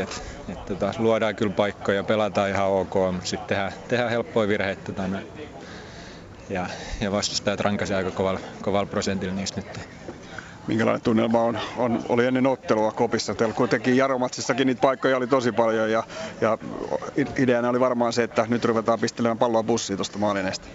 No sanotaan näin, että nyt ehkä tultiin enemmän niin kuin laitojen kautta tähän peliin ja saatiin sieltä kyllä hyviä paikkoja, mutta ei siitä nyt mitenkään niin kuin joukkueen kesken puhuta että se olisi niin kuin mitenkään lähdettäisiin sitä kiristelemään, mutta kyllä siihen vähän nyt tarvittaisiin niitä pomppuja ja pari onnistumista, että se aukeisi. Että totta kai, vaikka sitä yrittää olla miettimättä, niin kyllä se tulee noita helppoja paikkoja, mitä itselläkin oli, että olisi voinut sen pari-kolme maalia tehdä tuossa ja ei mene, niin kyllä se alkaa niin ottaa vähän pannua. Nyt on kova peliruuhka päällä, niin näitä eikä voi märehtiä, että eteenpäin vaan. No ei, se tässä on hyvä asia, että 2 päivää tässä ehti palauttelemaan ja sitten on uusi mahdollisuus. Ei tässä auta. Tää ilta mietitään tätä ja huomenna aletaan keskittyä taas seuraavaan peliin, että ei tässä auta. Pelataan ihan ok, nyt tarvitaan vaan maaleja, että ei tässä mitään muuta ongelmaa. Näin siis Lahdesta. Jes, kiitokset Jarille. Ja me matkaamme tässä, kaikki alkaa hiljalleen jo saapua haastattelujen kanssa, joten jatketaan ihan pidemmittä puheitta matkaa ja mennään tuonne Mariehaminaan. Marja Nisula oli siellä toiseksi nopein tänään. IFK Mariehamn Ilves siis 2-0 ja Tuomas Mäkinen ja Jussi Kujala on saatu sitten mikrofonin ääreen. Jes, vesisateessa toimitettu nämä nopeat haastattelut. No joo, Tuomas Mäkinen, IFK Mariehamn, ni vinner 2-0 till slut mot Ilves. Det var inte 0-1 enkel match idag. Nej, vi hade lite tufft med spelet i början, hittade inte riktigt rätt, men vi visste att om vi skulle fortsätta i andra halvlek så skulle målen komma och det gjorde de också. Ni hade chanser, väldigt mycket chanser. Det var säkert nära 20 stycken ni hade chanser, så vad var det som var svårt idag att få mål? Ja, vi hittade inte riktigt båda ytterbackarna, så vi rullade runt ganska mycket där bak bara mest och sen när vi slog dem längre så kom de i mitten, men i andra halvlek så lyfte vi upp och då fick vi mera spel också. Och då kom inläggarna och chanserna också. Du hade också en chans där, ett nick. Hur var det den? Ja, det var ganska nära. Jag fick inte riktigt till kraften på den och sen hade de en kille som stod och täckte första ytan också. Så. Ja, men det var helt okej ändå. Kan ni vara nöjd med spelet idag då? Ja, jag vet inte, jag har inte riktigt hunnit analysera det desto mer. Det får vi gå in och kolla på sen. Men viktigt 3 poäng i alla fall. Ja, det är poängen som räknas, så det är väl det som ni... Ja, det är ju så. Ja. Hur är det idag, i dagens läge med IFK? Ni har förlorat bara en match, så ni är på topp, men nu har ni mycket skador, så hur tycker du det är på laget? Ja, det är ju klart att vi saknar duktiga spelare, men vi andra som har kommit in har också gjort det bra, så det är bra feeling i laget. Och din insats idag, det var verkligen bra, du jobbar bra uppåt och neråt. Vad tycker du om, hur gick det att spela som back? Ja, jag kom in senast som back också, så jag började vända mig lite mer.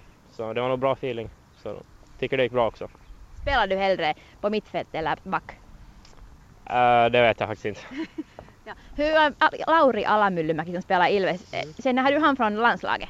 Jag har inte varit på samma läger eller matcher som han, men jag vet vem det är i alla fall. Ja. Men jag känner nog inte han så jättebra. Ja. Tack ska du ha. Tack. Siinä tosiaan nuori Tuomas Mäkinen, IFK on yksi vahvoista miehistä tänään ja sanoi, että vaikka alku oli ei mennyt niitä maaleja oikein meinaa tulla, niin he olivat luottavaisin mieli ja tiesivät, mitä piti tehdä ja nostivat sitten peliä toiselle jaksolle vähän enempi ja saivat sitten tilanteita ja maalintekopaikkoja enempi. Ja siinä oli Tuomas Mäkisellä yksi myös puskuyritys itsellä, puski suoraan maalia päin, mutta siellä oli Ilveksen pelaaja sitten siivoamassa maalin linjalta, niin hän sanoi, että ei saanut ihan tarpeeksi voimaa siihen puskuun. Pisteet oli tärkeimmät ja joukkueessa on hyvä fiilis ja vaikka hän pakkina pelasi nyt, niin hän rupeaa tottumaan pikkuhiljaa siihen ja ei oikeastaan ole hänellä mitään väliä, että pelaako keskikentällä vai pakkina. Keskikentän mies hän kyllä oikeasti on, että on vaan totutellut tuohon tilanteeseen. Sitten Ilveksen Jussi Kujala. No niin, tässä on Jussi Kujala Ilveksestä. Sateessa ollaan ja varmasti tuntuu myös, että sateessa ollaan henkisesti. Joo, kyllä, että aika pitkälti taistelu jalkapallo oli tänään ja se piti 80 minuuttia ja sitten tuli muutaman virheen kautta niille tilanne ja siitä sitten 1-0 ja heti perään 2-0, niin kyllähän se pistää vähän harmittaa. Teillä oli kyllä tosi hyvä alku. 13 minuuttia, oikeastaan ensimmäinen vartti niin oli teidän peliä. Sitten IFK rupesi prässäämään ja otti oikeastaan sen pallon sitten haltuun. Joo, alku oli meiltä tosi hyvää ja aika pitkälti tänään tuo IFK:n pallonhallinta sitten oli kuitenkin niiden puolella kenttää, että topparit ja alempi keskikenttä syötteli keskenään, että ei sitten hirveän vaarallista ne saanut monta kertaa aikaa, mutta totta kai toinen jakso oli sitten IFK:lta vähän vahvempi, että, mutta meiltä taistelua ja IFK:lta vähän pallollista peliä. Siitä aika pitkälti se peli. Teilläkin oli paikkoja tosiaan, oli paikkoja tähän maaliin. Oliko sä tyytyväinen joukkueen pelaamiseen? No on meillä vähän parannettavaa, että pysyy koko keskittyminen koko 90 minuuttia, mutta kyllä tämä on ihan oikea suunta. Mikä tänään se ratkaisi loppupeleissä? No ei, jos tulee 2-3 virhettä putkeen, niin kyllä se yleensä omissa heilahtaa, että virheet pois vaan. Kuinka väsynyt joukkue Ilves on tällä hetkellä, kun on pelejä aika paljon? Ei tässä mitään väsyä. Tiivis on rumpa, mutta niin se on kaikilla muillakin ja on meillä tarpeeksi jätkiä ja kyllä me painetaan. Mikä oli tänään pelin luonne, että oli kuitenkin kenttä aika liukas ja aika muhkurainen kuitenkin, niin kovaa vääntöä. Joo, kovaa vääntöä, että kyllä jos ahtaaseen tulee pallo, niin kyllä se aika nopeeta sitten pistetään sieltä välille vesille, että taistelua enemmän kuin semmoista teknistä jalkapalloa. Joo, ei muuta kuin tsemppiä. Joo, kiitos.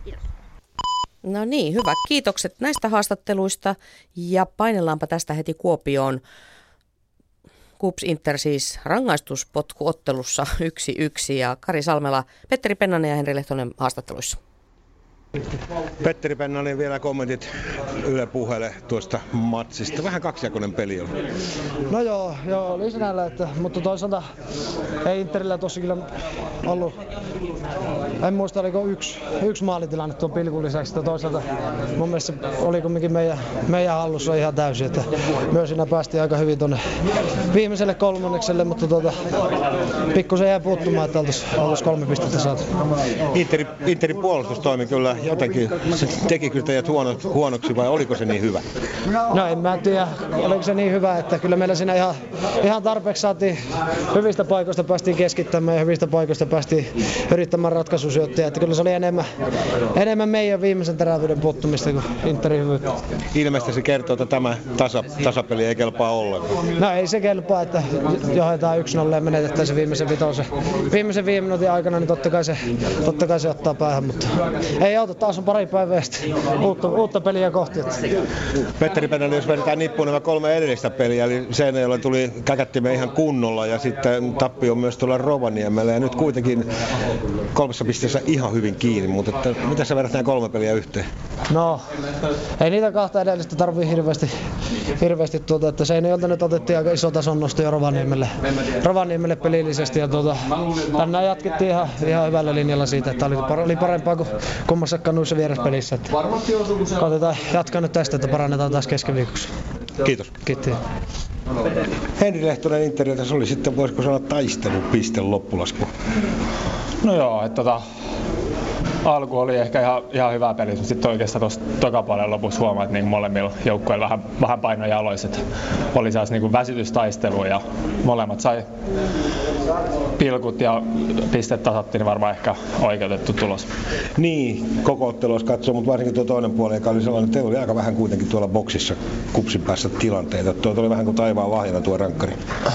No joo, että KuPSikin taas oikeastaan heitti enemmän ehkä pitkää palloa sit sinne Ilolle ja Sirvilanssiin, ketä tuli vaihdosta, niin sai sitä kautta ehkä niinku sitä painetta. Ja me ei oikeastaan jaksettu niin prässätä tarpeeksi ylhäältä, että KuPS pääsi niinku tuomaan sitä palloa. Että se varmaan niinku oli siinä se ratkaisija osatekijä sitten toka puolella.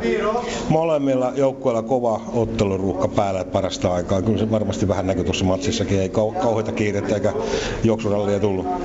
Joo, että kyllä se niinku tossa varsinkin toi toka puolella, niin kyllä se niinku aika monelle jätkä paino, että kyllä se niinku näkee sit pelistä, että ei se niinku oikeastaan pyrkii olemaan vähän pallon alla ja suojelee sitä oman maalia.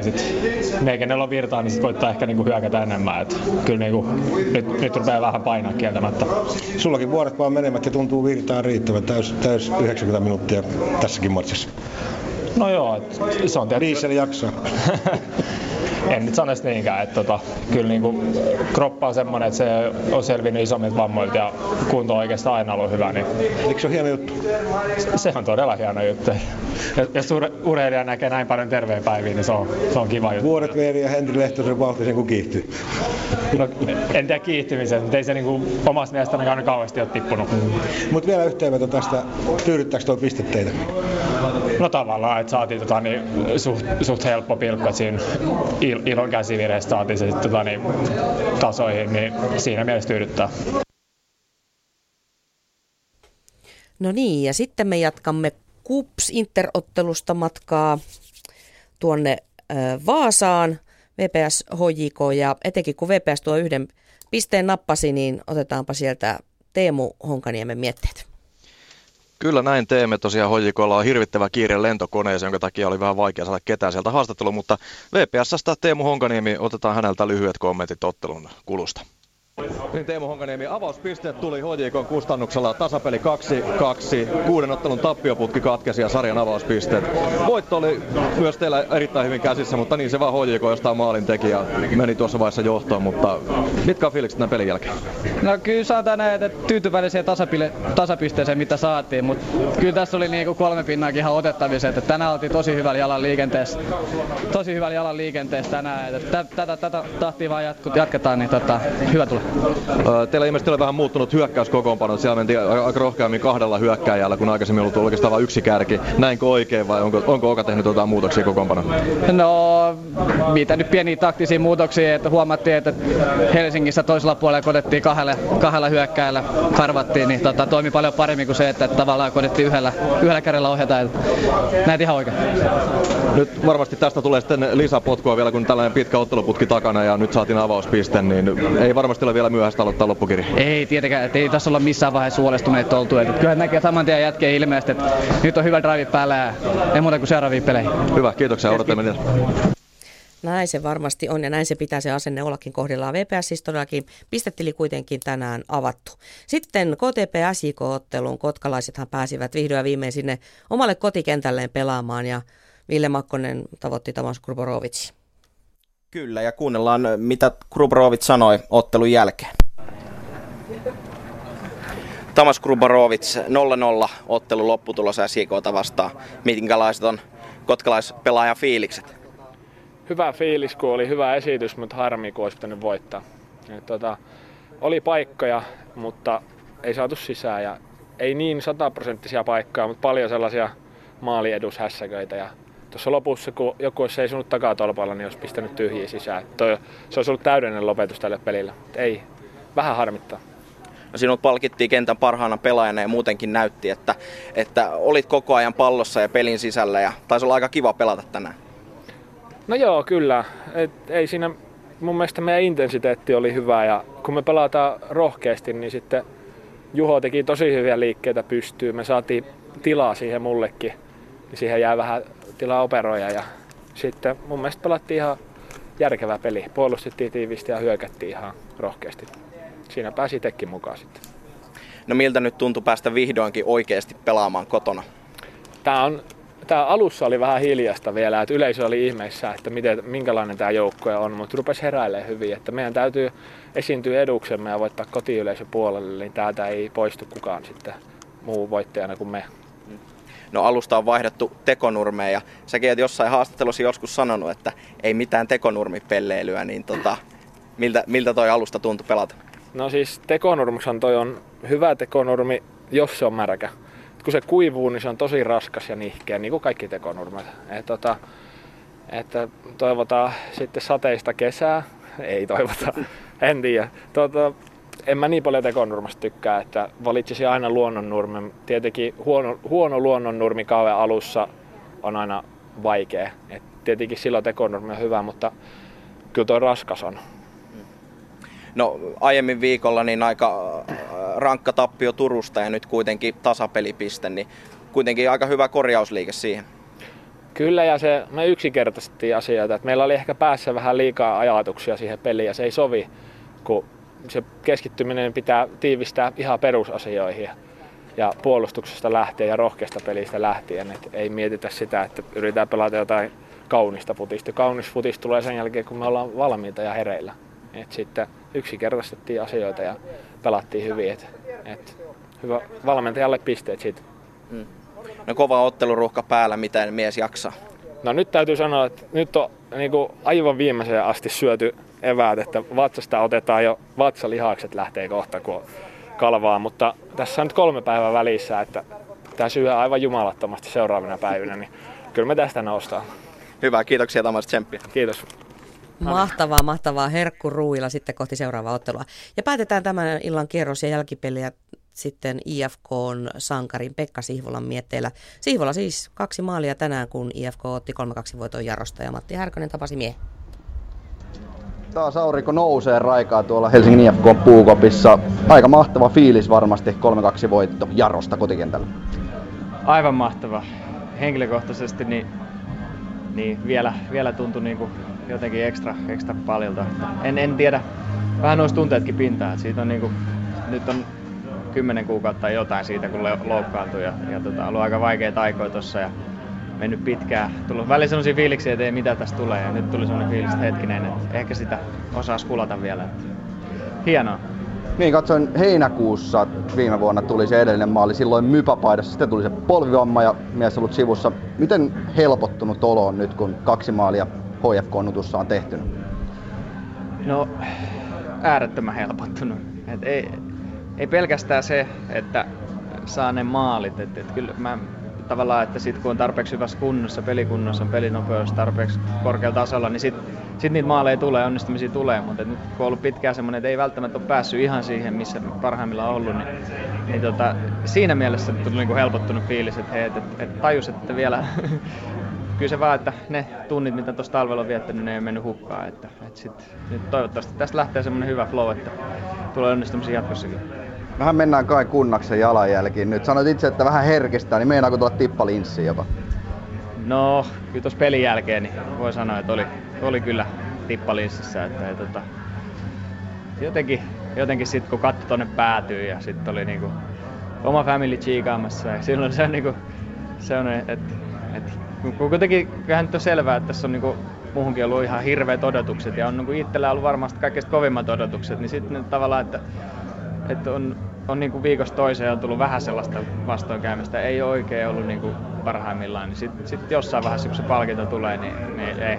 Sen takia tätä tekee, näiden hetkien takia, että ei tällaista fiilistä saa mistään muualta.